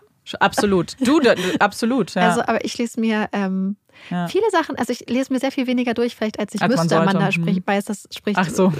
Amanda ähm, weiß das ja, ja. aus Erfahrung, aus dass Erfahrung. Das auch so ist. Und, ähm, ja. und dann kann ich mir schon vorstellen, mhm. dass du dir das dann so, du denkst, so, ja, ja, ist ja. Formalität, ich unterschreibe das und dass du dir dann, weil du vielleicht gar nicht, in dem ja, Moment, in dem, in dem ja. du das unterschreibst, gehst du nicht davon aus, dass der Fall eintritt. Richtig, vielleicht überfliegst du es dann nur. Ja. Und ich fände schon, ich fände es schon auch okay, wenn man ein Dokument hinlegt, dann kurz die wichtigsten Punkte hinzulegen, also zumindest zu erklären, so, hey, wenn ihr euch zu irgendeinem Punkt entscheidet, ja. äh, dass ihr das nicht mehr möchtet oder vielleicht auch nicht mehr imstande seid, kann ja auch ein Argument sein, zu sagen, ja. hey, auf einmal habe ich gar nicht mehr die finanziellen Mittel, dann wäre das ja auch eine Sache, die wichtig wäre. Ja, absolut. Also da gibt es auf jeden Fall die Antwort, dass man da, dass es da auf jeden Fall Probleme gab. Wir wissen, dass die Menschen, dass die hinter, also die finanziellen Mittel gar nicht geprüft wurden, dass einige Leute gar nicht fähig gewesen wären, die Kaution zu zahlen, hätten sie gemusst. Also zusammenfassend kann man sagen, mhm. dass alles, was geprüft werden hätte können, ja, eigentlich in diesem Fall wurde. An keiner Stelle genau. geprüft wurde. Weder vom Jugendamt, ja. noch von der Richterin, ja. noch von den Kautionszuständigen mhm. äh, eigentlich. Und es ist eigentlich ganz, ganz treffend zusammengefasst, weil dieser letzte Aspekt wird ja eigentlich nur von offenen Fragen gefüllt, ohne, auf die es ja keine offizielle Antwort gibt. Aber die, ähm, was sie zusammenfassend geschrieben haben, und ich glaube, dass, dass man das schon so sagen kann, ist, dass eins klar ist. Wäre Shirley nicht auf Kaution entlassen worden, dann würde man diesen Bericht heute gar nicht schreiben müssen, denn dann würde Zachary wahrscheinlich noch leben. Und ich glaube, das kann man schon mit ziemlich großer Sicher, Gewissheit ja. sagen, ja. Wahrscheinlich mit an Sicherheit grenzender mm, Wahrscheinlichkeit. Genau, weil natürlich wissen wir nicht, was in dem anderen, in den nächsten Etappen von der Auslieferung passiert wäre. Wer weiß? Aber man, ja, aber selbst dann eigentlich, eigentlich, wenn alle Kautionsanhörungen nicht durchgegangen wären, aus den Argumenten, die wir jetzt schon hatten. Aber die Sache ist die, selbst wenn die anderen Kautionsanhörungen anders durchgegangen ja. wären, aber das Jugendamt schon darüber informiert genau. gewesen wäre, dass sie ihre ja. Kinder schlägt, dass sie, äh, dass sie so krass kontrollierendes, aggressives, gewalttätiges Verhalten an, an den Tag, Tag legt. Ja. Äh, gegenüber Ex-Partnern und Freunden und so. Mhm. Und vielleicht hätte dann sowieso die Möglichkeit bestanden, dass Zachary zum Beispiel zu Kate und David gegeben worden mhm. wäre, weil man einfach festgestellt hat, dass unabhängig davon, wie jetzt die ja. Auslieferung sich gestaltet oder der Prozess, es trotzdem so viele Indizien dafür gibt, dass sie einfach einen sehr, sehr... Mhm. Und wenn man auch zum Beispiel diese Suizidandrohung ja. und die... Diese, diese, wie ernst der ähm, Doktor im Gefängnis das genommen hat, mit einbezieht, dass vielleicht, vielleicht wäre jemand zu diesem Entschluss gekommen, dass mhm. es besser für Zachary gewesen wäre, bei seinen Großeltern ja. aufzuwachsen. Absolut. Das ist jetzt dieser Bericht und mögliche Antworten auf die Frage, hätte man es vermeiden können und ähm, wieso konnte das passieren? Ich glaube, dass es in solchen Fällen dann, wie wir ja sehen, dass das hier nicht das Versagen einer einzelnen Person ist, sondern das kontinuierliche Versagen von unterschiedlichen Instanzen, die hätten, die Zachary hätten auffangen können ähm, und das hier nicht passiert ist. Es gab aufgrund dieser ganzen... Ähm, Aufgrund dieses Berichtes eine Änderung. Und zwar wurde Zacharys Bill verabschiedet. Hier geht es um kritischere Prüfungen bei Kautionsanhörungen, wenn das Leben eines Kindes davon beeinflusst wäre. Also genau wie hier in dem Fall eigentlich, was nicht gemacht wurde. Und interessant, dass das eben dann verabschiedet wurde, weil Shirleys Argument ja genau das war, dass sie ein Kind hat und deswegen rausgehört. Weißt du, was ich mir wünsche? Was denn? Als True-Crime-Podcasterin, als Privatperson, dass solche Gesetzesänderungen nicht immer den Namen von toten Kindern ja. tragen müssen, ja. sondern dass diese Gesetzesänderungen einfach so verabschiedet werden, weil es kann nicht sein, mhm. dass wir so viele Gesetze haben, ja. wie so viele Gesetze, die den Namen von toten Kindern tragen, die sich auch eigentlich hätten ergeben können aus gesundem ja. Menschenverstand, ohne dass davor Kinder erstmal ja. sterben müssen. Ja, sehe ich genauso. Dieses Bill hat, also es hat auch noch einen anderen Namen, C H. Inoffizielle, das genau. ist ja immer so, dass ja, ja. die dann inoffiziell aber ich, den Namen absolut, tragen. Aber ich weiß halt genau, was du meinst. Ja, weil, weil zum es ist, wir haben das in so vielen Fällen. Mhm. Wir haben in so vielen Fällen. Ja. Und ganz ehrlich, dass bei Kautionsanhörungen besonders geprüft wird, wenn da ein Kind mit Wollte im Spiel ich ist. Sagen, das Warum brauchen wir erst ein totes Kind, um mhm. zu dieser Entscheidung zu kommen? Und sollte, also ich absolut, ich sehe auch, dass gerade wenn ein Kind involviert ist, dass man das erst recht macht. Aber sollte man das nicht eh ja. immer machen? Also sollte ja. nicht immer kritisch geprüft werden, wenn du jemanden... Weil es kann doch, wenn es nicht das Kind ist, ist es vielleicht die Oma, die dann leidet. Oder der Partner, der, ja. äh, Tiere. So, es ist doch eigentlich, muss doch immer kritisch geprüft werden, habe ich das Gefühl. Ist nicht dafür eine Kautionsanhörung auch da? Ja. ja. Also, ja, in Ordnung, wenn man das jetzt als... als ähm, Message rausnimmt, irgendwie, dass, dass das Gelernte jetzt zumindest auch festgehalten wird. Okay. Aber ich, ja, ich sehe es auch wie du. Ja, das finde ich halt einfach so bitter, weil wir haben ja auch oft dann zum Beispiel auch so Sachen, so wie Kaylee's Law nach dem Fall von ja, Kaylee genau. Anthony und Amber Alert. Amber Alert, ja. So, war doch auch. Ja, ja, ja, ist auch. Und ich denke halt immer so, das sind ja eigentlich Sachen, mhm. die, die eigentlich, also warum sind Systeme immer so behäbig? Und natürlich sind mhm. Systeme behäbig und das ist ja oft Systeme immanent, dass Systeme behäbig sind, weil sie in sich selbst sind und weil es, glaube ich, auch sehr schwer ist, Systeme von innen hin ja. heraus zu ändern oft. Aber ich finde das so frustrierend, wie oft wir Fälle beenden mit ja, und hm. deswegen gibt es jetzt das und das. Das Law, das, das Law, den Bill, den, ja. Bill, den hm. Alert, weil ja. ein Kind gestorben ist. Und das mhm. halt oft so Sachen sind, die wirklich so ganz grundlegender Standard sein ja. sollten. Und ich, damit kommen wir aber vielleicht zu Kate und David nochmal. Ähm, denn die sind auch heute immer noch wahnsinnig aktiv. Für sie ist es nämlich ganz, ganz wichtig, dass es nicht in Vergessenheit gerät und dass ganz viele äh, dieser Dinge, die schiefgelaufen sind, und sie beziehen sich da zum einen auf die Auslieferung, die ein großes Problem ist übrigens in Kanada, weil ich hatte äh, geschaut, also zu dem Zeitpunkt war, glaube ich, die durchschnittliche Zeit, die es dauert, um die fünf Jahre. Also es ist super langsam. Und immer wieder wird auch gesagt, ja, wir müssen das. Also wir müssen es beschleunigen, das wissen wir. Und wir arbeiten dran. Aber wir haben ja gesehen, Gerichtstermine wurden einfach von Februar auf November verschoben, immer wieder, wegen irgendwelchen kleinen Formalitäten. Und es lagen halt immer mindestens zwei Wochen halt zwischen dem neuen Termin. Und wenn du das dann mehrfach hast, kein Wunder, dass es so lange dauert. Und wir wissen ja hier gar nicht, wie lange es hätte dauern können. Mhm. Aber genauso eben, was die Kaution angeht zum Beispiel. Da sind sie eben auch sehr aktiv und hinterher und haben da auch ihre eigenen Vorstellungen, wie das geändert werden soll. Und sie sind aber mittlerweile, also sie gehen, sie sind nach dem Vorfall jetzt regelmäßig in Therapie ähm, gegangen und haben sich auch einer Selbsthilfegruppe angeschlossen, bei der es eben darum geht, dass ähm, Eltern einen Raum gegeben wird, die ein Kind verloren haben. Hier geht es tatsächlich nicht immer um dann Mordopfer, sondern generell einfach für Eltern, die ähm, ihre Kinder zu Grabe tragen mussten. Und äh, haben auch gesagt, dass ihnen das wahnsinnig hilft, darüber zu reden und Ähm, diesen, das eben zu teilen. Ähm, das ist halt was für sie, was super Wichtiges. Aber sie gehen auch oft in die Öffentlichkeit. Also sie haben super viele Interviews gegeben. Interessanterweise auch zum Beispiel, als Zacharys und Shirleys Leichen gefunden wurden, gab es erstmal noch einen Media-Ban. Also es war erstmal mhm. noch verboten, darüber zu reden.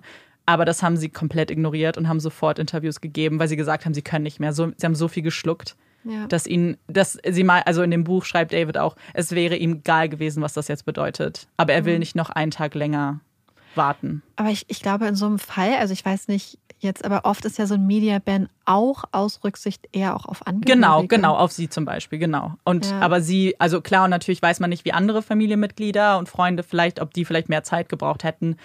Aber ich glaube, dass viele hier auch verstanden haben, dass gerade die beiden ja. sich Luft machen müssen. Ja, klar. Weil sie wirklich, und das ist, glaube ich, auch das, was, das haben wir ja am Anfang schon gesagt, aber dass sie über ein Jahr nichts gesagt haben, was sie wirklich gedacht haben, zu, also nach außen zumindest, so wahrscheinlich bei sich zu Hause schon, aber nicht, zu, also n- nicht wenn Shirley dabei ist, nicht in, ja. sie haben keine Interviews gegeben. Ja, vor allem, wenn du denkst, dass dein Sohn dir genommen wird. Ja. Mutmaßlich von Shirley. Ja. Und dann zwingt dich das kanadische System mm. dazu, mit dieser Frau, ja. die höchstwahrscheinlich deinen Sohn ermordet hat, ja. mit dieser Frau noch einen zivilen Umgang zu pflegen. Und du musst ja. einen Umgang mit ihr pflegen. Das System zwingt dich ja. Es, ja. es ja gab ja keine Option. Ja, ja. Und das musst du aushalten. Und nicht nur das, sondern und dann bist du da und versuchst die ganze Zeit diesem System klarzumachen, dass diese Frau gefährlich ist. Versuchst ja. es die ganze Zeit und kämpfst dafür. Und dann nimmt dir diese Frau auch noch das mhm. letzte, ja. das, was dir dein, deinem Leben noch mehr wieder Sinn gegeben hat, deinen Enkelsohn.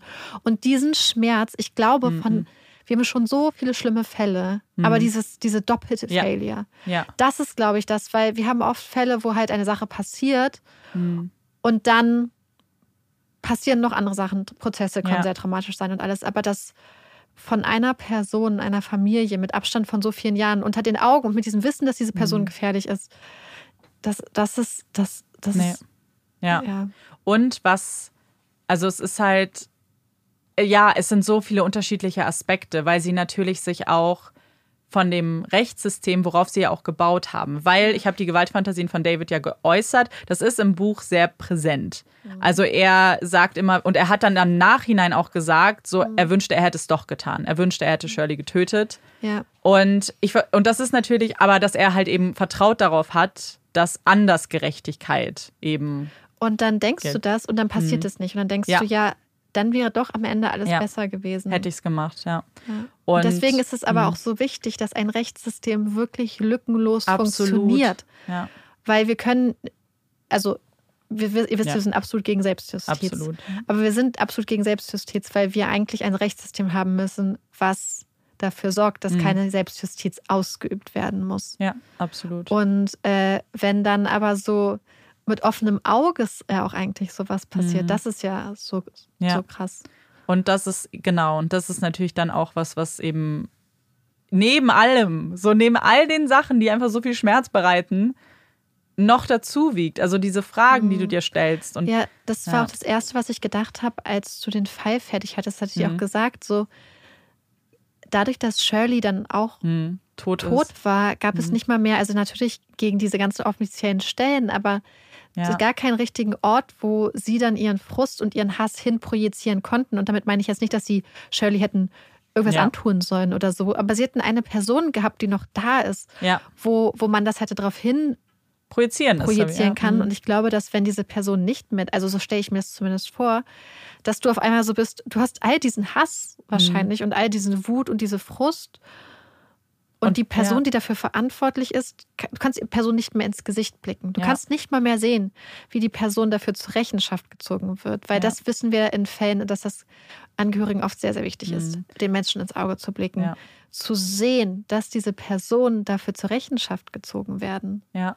Und das ist, und man sieht, dass sie das trotzdem dann irgendwann noch machen, weil sie dann zum Beispiel eben, wie du sagst, es ein bisschen mehr verteilen, dann zum Beispiel auf die Richterin und so. Mhm. Oder ähm, eben auf die Mitarbeiterin des Jugendamts. Also, dass man dann, das auf, aber natürlich kommt das nie an das ran, wie die Person, die ja wirklich dafür verantwortlich ist. Also, das ist ja nochmal was ganz anderes. Was die beiden auch noch gemacht haben, zusammen mit Andrews ehemaligen Boss, ist ein Fund auf die Beine zu stellen. Und zwar haben sie Geld einbezahlt, was dann an, ähm, als Stipendien an Medizinstudenten ausgegeben werden soll. Da gibt es zwei unterschiedliche.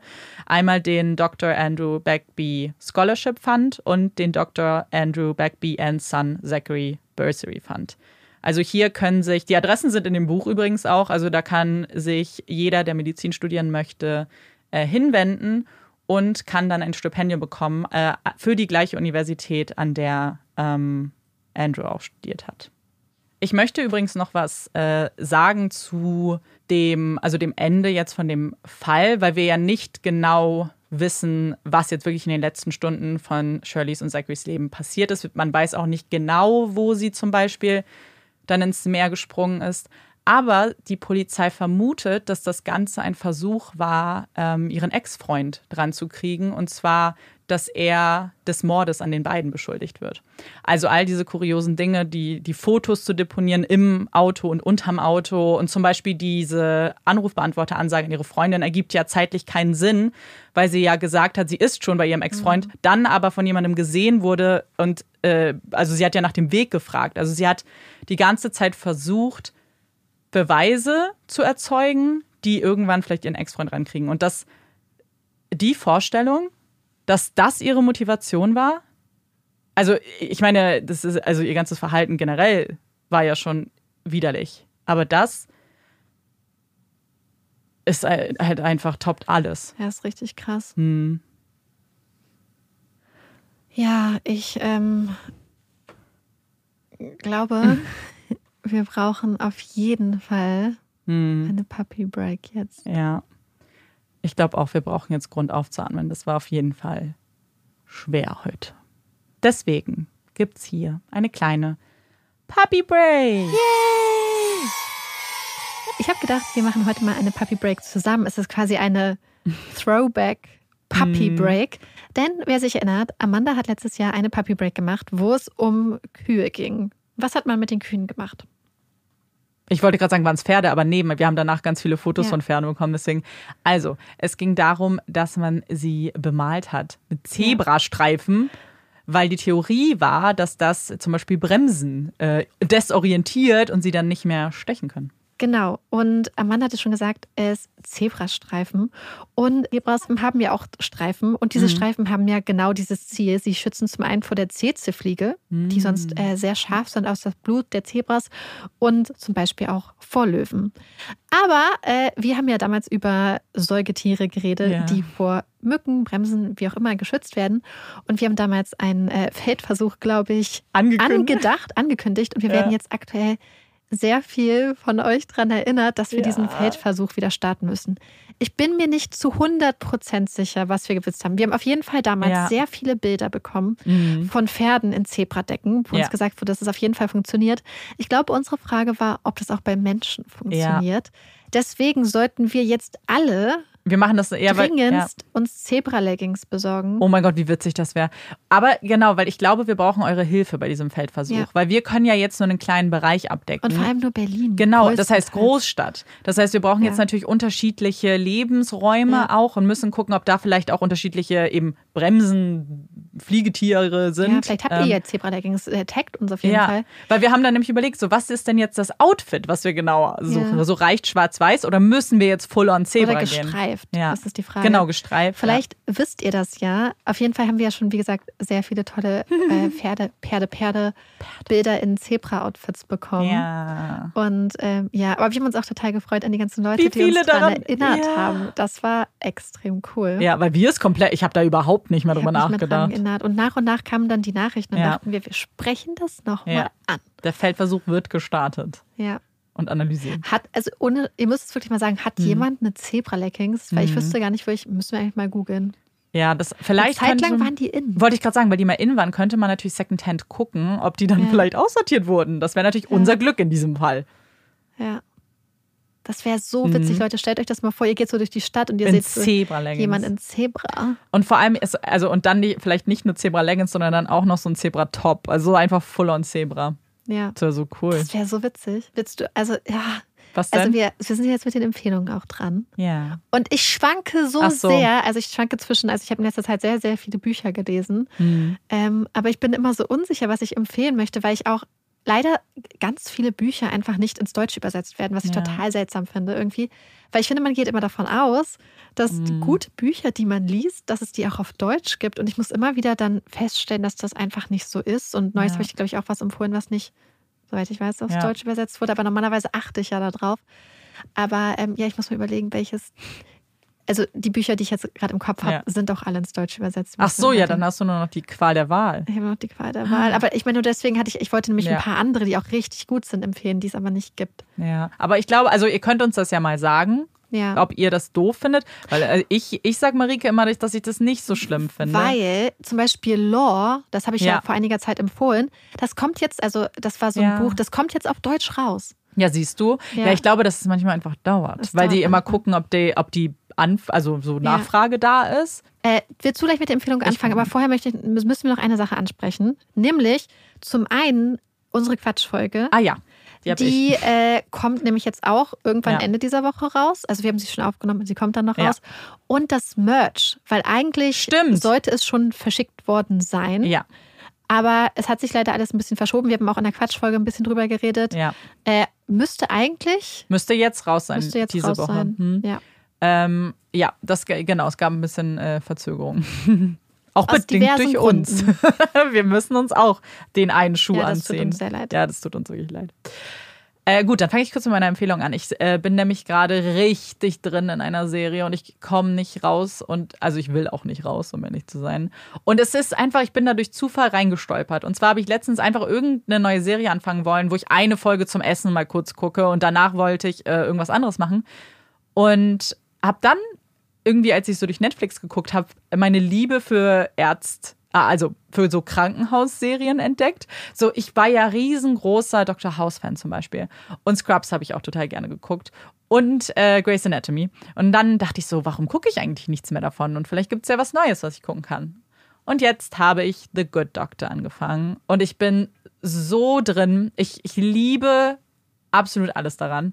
Ähm, es geht um Doktor Sean Murphy, der ein, ein Good Doctor ist, also ist ein, ein Arzt beziehungsweise ein, äh, was mir übrigens bei diesem Fall auch super problematisch war, waren die ganzen Begriffe zu übersetzen, weil es auch ein Resident und dann war ich so, das ist auf Deutsch Assistenzarzt, aber ich glaube, es ist nicht das Gleiche tatsächlich, aber diese Übersetzungen fallen mir immer sehr schwer. Also er ist ein Resident, Schrägstrich wäre dann vielleicht Assistenzarzt, so auf der Dings, und er ist auf dem Autismus-Spektrum, was so eigentlich ähm, gleich zu Beginn der Serie, es spielt natürlich eine riesengroße Rolle, äh, weil natürlich die Serie dann auch Fragen behandelt, wie kommt er damit klar, gerade vielleicht mit ähm, anderen Patienten umzugehen, aber auch mit den Kollegen und Kolleginnen.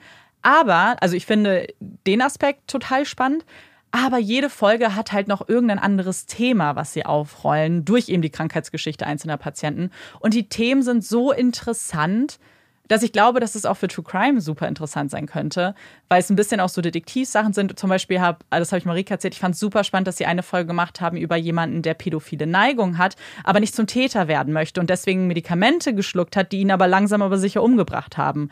Und die ganze, ähm, das ganze Thema einfach, so was kann man mit jemandem machen, der das eben hat und der sich so sehr bemüht, eben seinen Neigungen nicht nachzugeben. Oder auch ähm, Gesundheit bei äh, transsexuellen Menschen. Fand ich auch so spannend einfach und habe da ganz viel auch so noch gelernt dazu. Und die Kombi macht es halt für mich total. Aus, aus den Beziehungen untereinander auch dann, dass jeder Fall so für sich ja so ein bisschen abgeschlossen ist, wenn, wenn der Patient dann ähm, da ist. Und das ist halt super realistisch. Also wenn ihr jemand seid, der immer ein Happy End braucht und jeder muss überleben, ist das jetzt vielleicht nicht so euer Ding. Aber ich finde es halt super realistisch, weil es einem aufzeigt, es ist nun mal leider so, dass wenn Menschen mit sehr also mit, mit Krankheiten ins Krankenhaus kommen, dann leider überlebt nicht jeder Mensch, egal wie stark, wie viel Mühe man sich als Arzt oder Ärztin gibt. Und deswegen gibt es ganz viele Folgen, die auch super traurig sind, aber viele, die auch sehr, sehr schön sind. Und wenn euch das grundsätzlich auch interessiert, dann glaube ich, kann das eine ganz gute Serie sein. Ich bin gerade bei der dritten Staffel, also bitte nicht spoilern. Weil ich habe immer Angst. Ich bin noch nicht fertig. Was jetzt noch passiert vielleicht.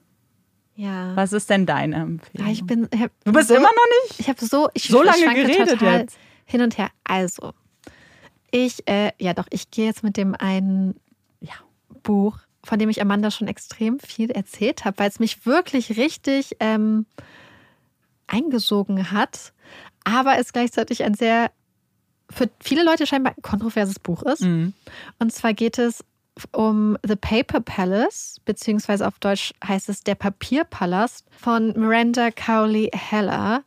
Und dieses Buch ist, glaube ich, dieses Jahr erschienen. Und es wird überall so als die perfekte Ferienlektüre beworben. Das Buch ist auch unglaublich schön. Und ich per- persönlich würde auch sagen, dass es eine perfekte auch Ferienurlaubslektüre mhm. ist, mit einem ganz, ganz großen Hinweis. Ja. Ähm, also die Grundgeschichte ist, es geht um Elle, und Elle ist so um die fünfzig Jahre alt und fährt immer mit ihrer Familie, also ihrem Mann und ihren Kindern, in das, ich sag mal, Sommerhaus der Familie in Amerika. Und das ist so ein, der Papierpalast halt. Einfach so, so ein wunderbar, bisschen so ein ramschiger, aber super schöner, magischer Ort, der ganz magisch beschrieben wird, wo sie dann auch Zeit mit ihrer Mutter verbringt und auch einem, ja, und auf jeden Fall, sagen wir es mal so, an einem Abend dort macht sie eine Erfahrung und das bringt sie so zu dem Punkt, dass sie so über ihr Leben nachdenkt, also erstmal über die Lebensgeschichte ihrer Mutter und dann über ihr komplettes Leben, was ihr so passiert ist, bis hin zu diesem Punkt. Das heißt, es erzählt einmal diesen Tag, also diese Nacht mhm. und diesen Tag danach und springt immer zurück in der Zeit. Mhm. Am Anfang springt es sehr schnell hin und her, aber es wird mit der Zeit ein bisschen ruhiger. Das fand ich sehr schön. Ähm, sowohl Elle als auch andere Mitglieder in diesem, der Familie und andere Menschen in diesem Buch erfahren ganz starke sexualisierte Gewalt als Kinder. Hm. Das ist auch ein, ein großes Thema des Buches und es geht viel um Trauma, es geht viel, finde ich, um Sprachlosigkeit, viel um, ja, vielleicht auch so Kommunikationsklüfte zwischen Menschen, wie Menschen damit umgehen. Ähm, ich finde aber auch um Resilienz und hm. für viele Leute, also ich habe mir so ein bisschen die Goodreads-Bewertung durchgelesen, weil ich wollte irgendwie wieder auch was von der Stimmung Ähnliches lesen. Viele Leute, die das scheinbar nicht wussten, die davon überrumpelt wurden, fanden das ganz, ganz schlimm und haben ganz, ganz krasse Probleme. Und das ist natürlich ein super hartes Thema. Ja. Aber ich hatte das Gefühl, dass es halt, dass es halt so diese Geschichte ist und dass sie in sich aber auch schlüssig und stimmig ist. Und ich fand, wie gesagt, ich finde das Buch ganz beeindruckend.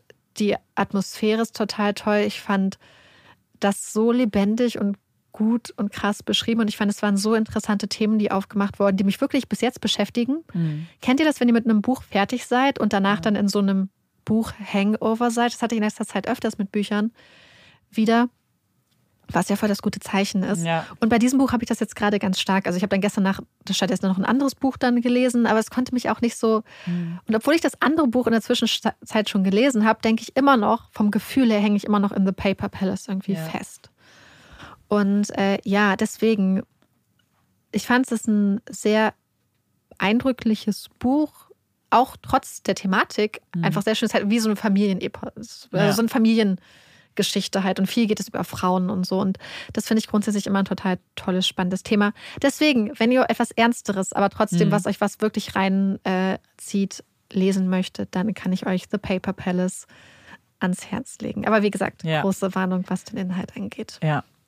Deswegen, das hatte ich, also ich finde das, die Warnung schon auch äh, ja, wichtig. Vor allem, weil sie nicht erwähnt wird. Ja, also natürlich, es wird erwähnt, wenn du dir so ein bisschen Bewertung auch anguckst. Ja. Aber du würdest nicht darauf kommen, ja. wenn du das einfach nur liest. Weil ich war nämlich auch, ich hatte nämlich die Beschreibung gesehen und ich hatte, mich hat das Cover angesprochen.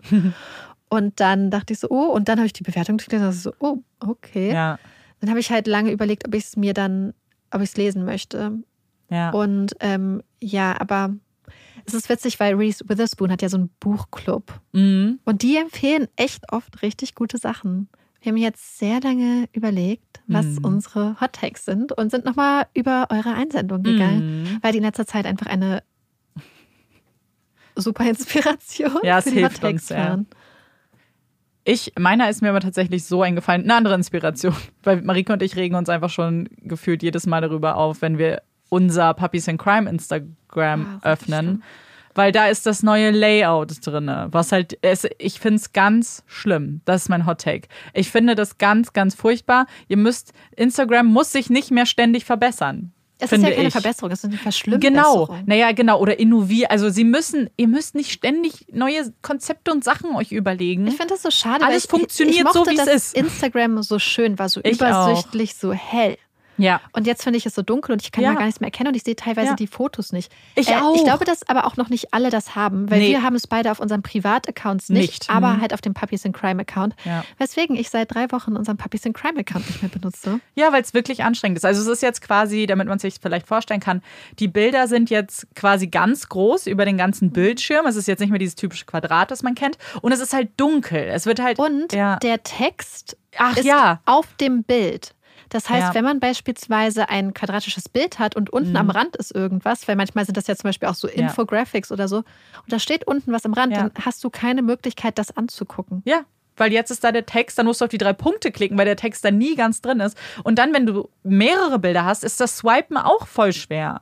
Ja, es ist einfach nur hässlich. Ja, ge- deswegen, okay. kleiner Rage-Hot-Take über das Instagram neue Layout. Und das passt auch perfekt zu meinem Hot Take, beziehungsweise zu einem Hot Take, den ihr uns geschickt habt. Und zwar, ich liebe L E Ds, deren Farbe man einstellen kann. Mein Mann nerven sie. Und ich finde, das hat ein bisschen was ja auch mit dem Instagram Layout ja. zu tun, weil es jetzt ja sehr dunkel ist. Und wir haben zu Hause auch im Badezimmer und im Wohn- und Essbereich solche L E Ds, wo man die Farbe einstellen kann und Helligkeit et cetera.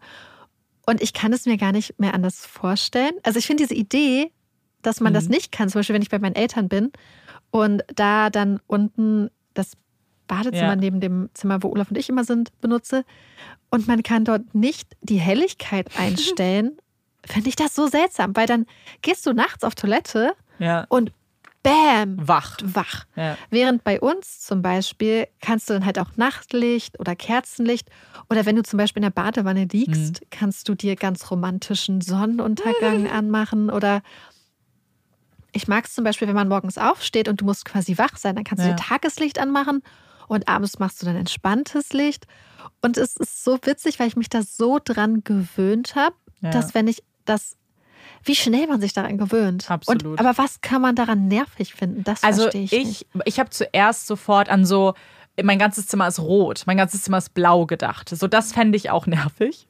Wenn es jetzt halt normales Licht ist einfach, dann, dann außer, oder ist vielleicht nervig, wenn jemand immer ständig rumspielt daran. Ja. Das könnte nervig sein. Oder wenn die andere Person rumspielt und ja. dann gehst du morgens raus und es ist zum Beispiel voll... voll dunkel mhm. und du musst aber erst dein Tablet aufladen, weil da die Fernbedienung ja, stimmt, drauf ist dann und ist sonst es kannst du es nicht ja. automatisch per Hand umstellen. Wobei ja. wir im Badezimmer haben wir so eine Fernbedienung. Das ist so toll. Ja.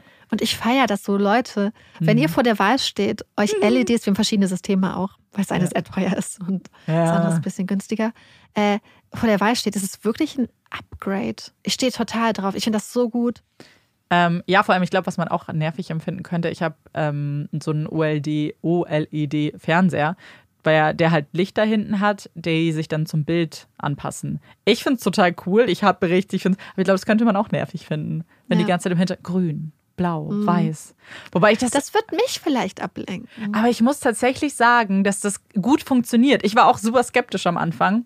Ähm, weil ich dann auch so dachte, ja, aber irgendwie ist ja auch vielleicht blöd, nur weil da gerade Gras im Hintergrund ist, will ich ja nicht, dass meine Wand grün ist. Aber es macht es voll schön, weil das ah, weitet das Bild halt so ja. ein bisschen, weißt du? Und das macht es so nicht so hart, den Kontrast mhm. zwischen weißer Wand und dem, mhm. so ist es echt, ist echt voll schön.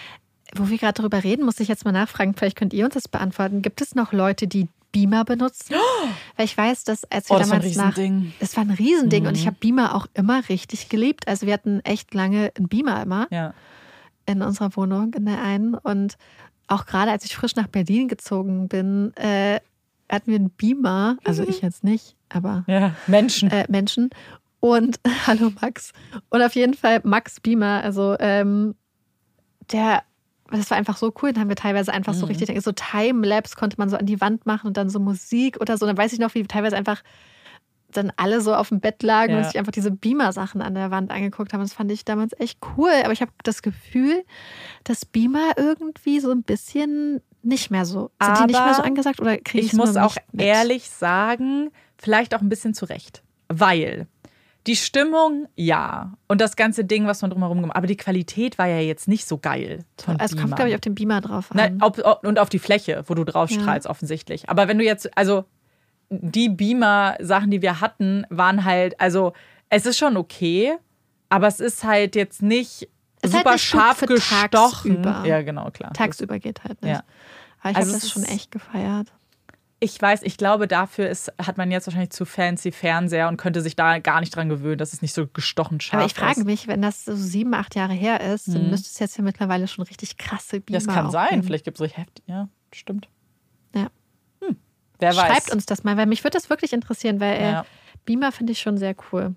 Möchtest du jetzt nochmal einen Beamer haben? Nee, weil ich einfach, wir haben gar keinen Platz, ja. wo wir den hin... Wobei, nee, wir gucken ja los. nie was im Schlafzimmer. Aber vielleicht dann, wenn ihr einen Beamer habt. Ich finde es ja eigentlich ganz gut, das zu trennen. Ich muss, also, boah, das ist kein... Un- ich war ja auch immer der Meinung, dass das so ist, dass man das trennen sollte. Ich hatte es nie getrennt, jetzt haben wir es erst... Äh Und ich habe, als ich meinen Fernseher mich gekauft habe, hatte ich ja den kleinen dann übrig, auf dem halt nichts geht, dann aber Netflix ja. und so. Und den habe ich mir dann ins Schlafzimmer gestellt, weil den, der war super günstig. Und dann wollte ja. ich, also den kaufte auch kein Mensch ab. Und ganz ehrlich, ich bin jetzt so happy, dass ich das habe. Gerade als ich krank war, ich habe halt nur im Bett gelegen und konnte Sachen gucken und auch dann wegdösen. Ich bin so happy, dass ich das gemacht ja, habe. Das, das ist richtig schlimm. Keiner braucht zwei Fernseher, aber... Es ist schon nice. Wir hatten das ja früher auch. Und jetzt haben wir das gar nicht mehr. Und jetzt finde ich das eigentlich auch gut. Ja, ja. Also ich komme jetzt nicht mehr weg, glaube ich. Jetzt steht er da. Es ist ja auch total entspannt. Voll. Es ist total mhm. schön, finde ich, ja. äh, im Bett zu liegen und was zu... Oh, vielleicht brauchen wir doch... Ah, ja, I don't know. Oh, oh, oh, ich finde es oh. eigentlich aktuell so ganz schön, weil ja, das so ja. immer getrennt ist. Ja. Aber ja. Ja, voll. Ich finde es ja. auch besser, weil, ja, weil ich dachte mir immer, dann verbringst du sonst so viel... Zeit im Bett, was nichts Schlechtes ist, aber so nur für die Routinen, dass du auch mal aufstehst, ja. was anderes machst, dich vielleicht anziehst und nicht die ganze Zeit im Pyjama sitzt, weil und, das mache ich dann leider und schnell. Und dass du nicht das Bett mit Aktivitäten außer Schlafen so genau, stark verbindest, genau. weil dann schläft man nicht so gut ein. Ja, genau. Weil aber jetzt bin ich, ja. ich letzte Zeit sehr viel im Bett gelesen habe, aber halt auch extrem viel dabei dann einfach mal eingeschlafen bin. Ja. Weil ich einfach Naja, weil klar, wegdösen. Das ist dann ja müde. Ja. Oh mein Gott, ja. diese Folge ist so lang. Diese Folge ist sehr lang und Amanda muss noch alles editieren. Es tut mir sehr dolle leid. Ähm Die Schadenfroh. Weil ich denke, das hast du dir selber eingebrockt. Ja, ich, äh, Amanda kommt ist, auch schon. Amanda er denkt immer so, ja, Amanda, geh's ruhig an. Und dann ja. kommt so eine lange Folge bei raus. Ja, es, es war leider nicht, ich konnte es nicht verhindern. Konnt, Umso nicht. Kürzer wird die nächste Folge. Und meine nächste auch, dann kündige ich jetzt ja. schon an. Ja. Also, wir hoffen aber... Die Folge hat euch gefallen. Wir sind sehr, sehr gespannt, wie immer, auf eure Nachrichten. Und wir hoffen, ihr hört uns auch beim nächsten Mal wieder zu. Ich bin Amanda. Ich bin Marieke. Und das ist Puppies and Crime. Tschüss.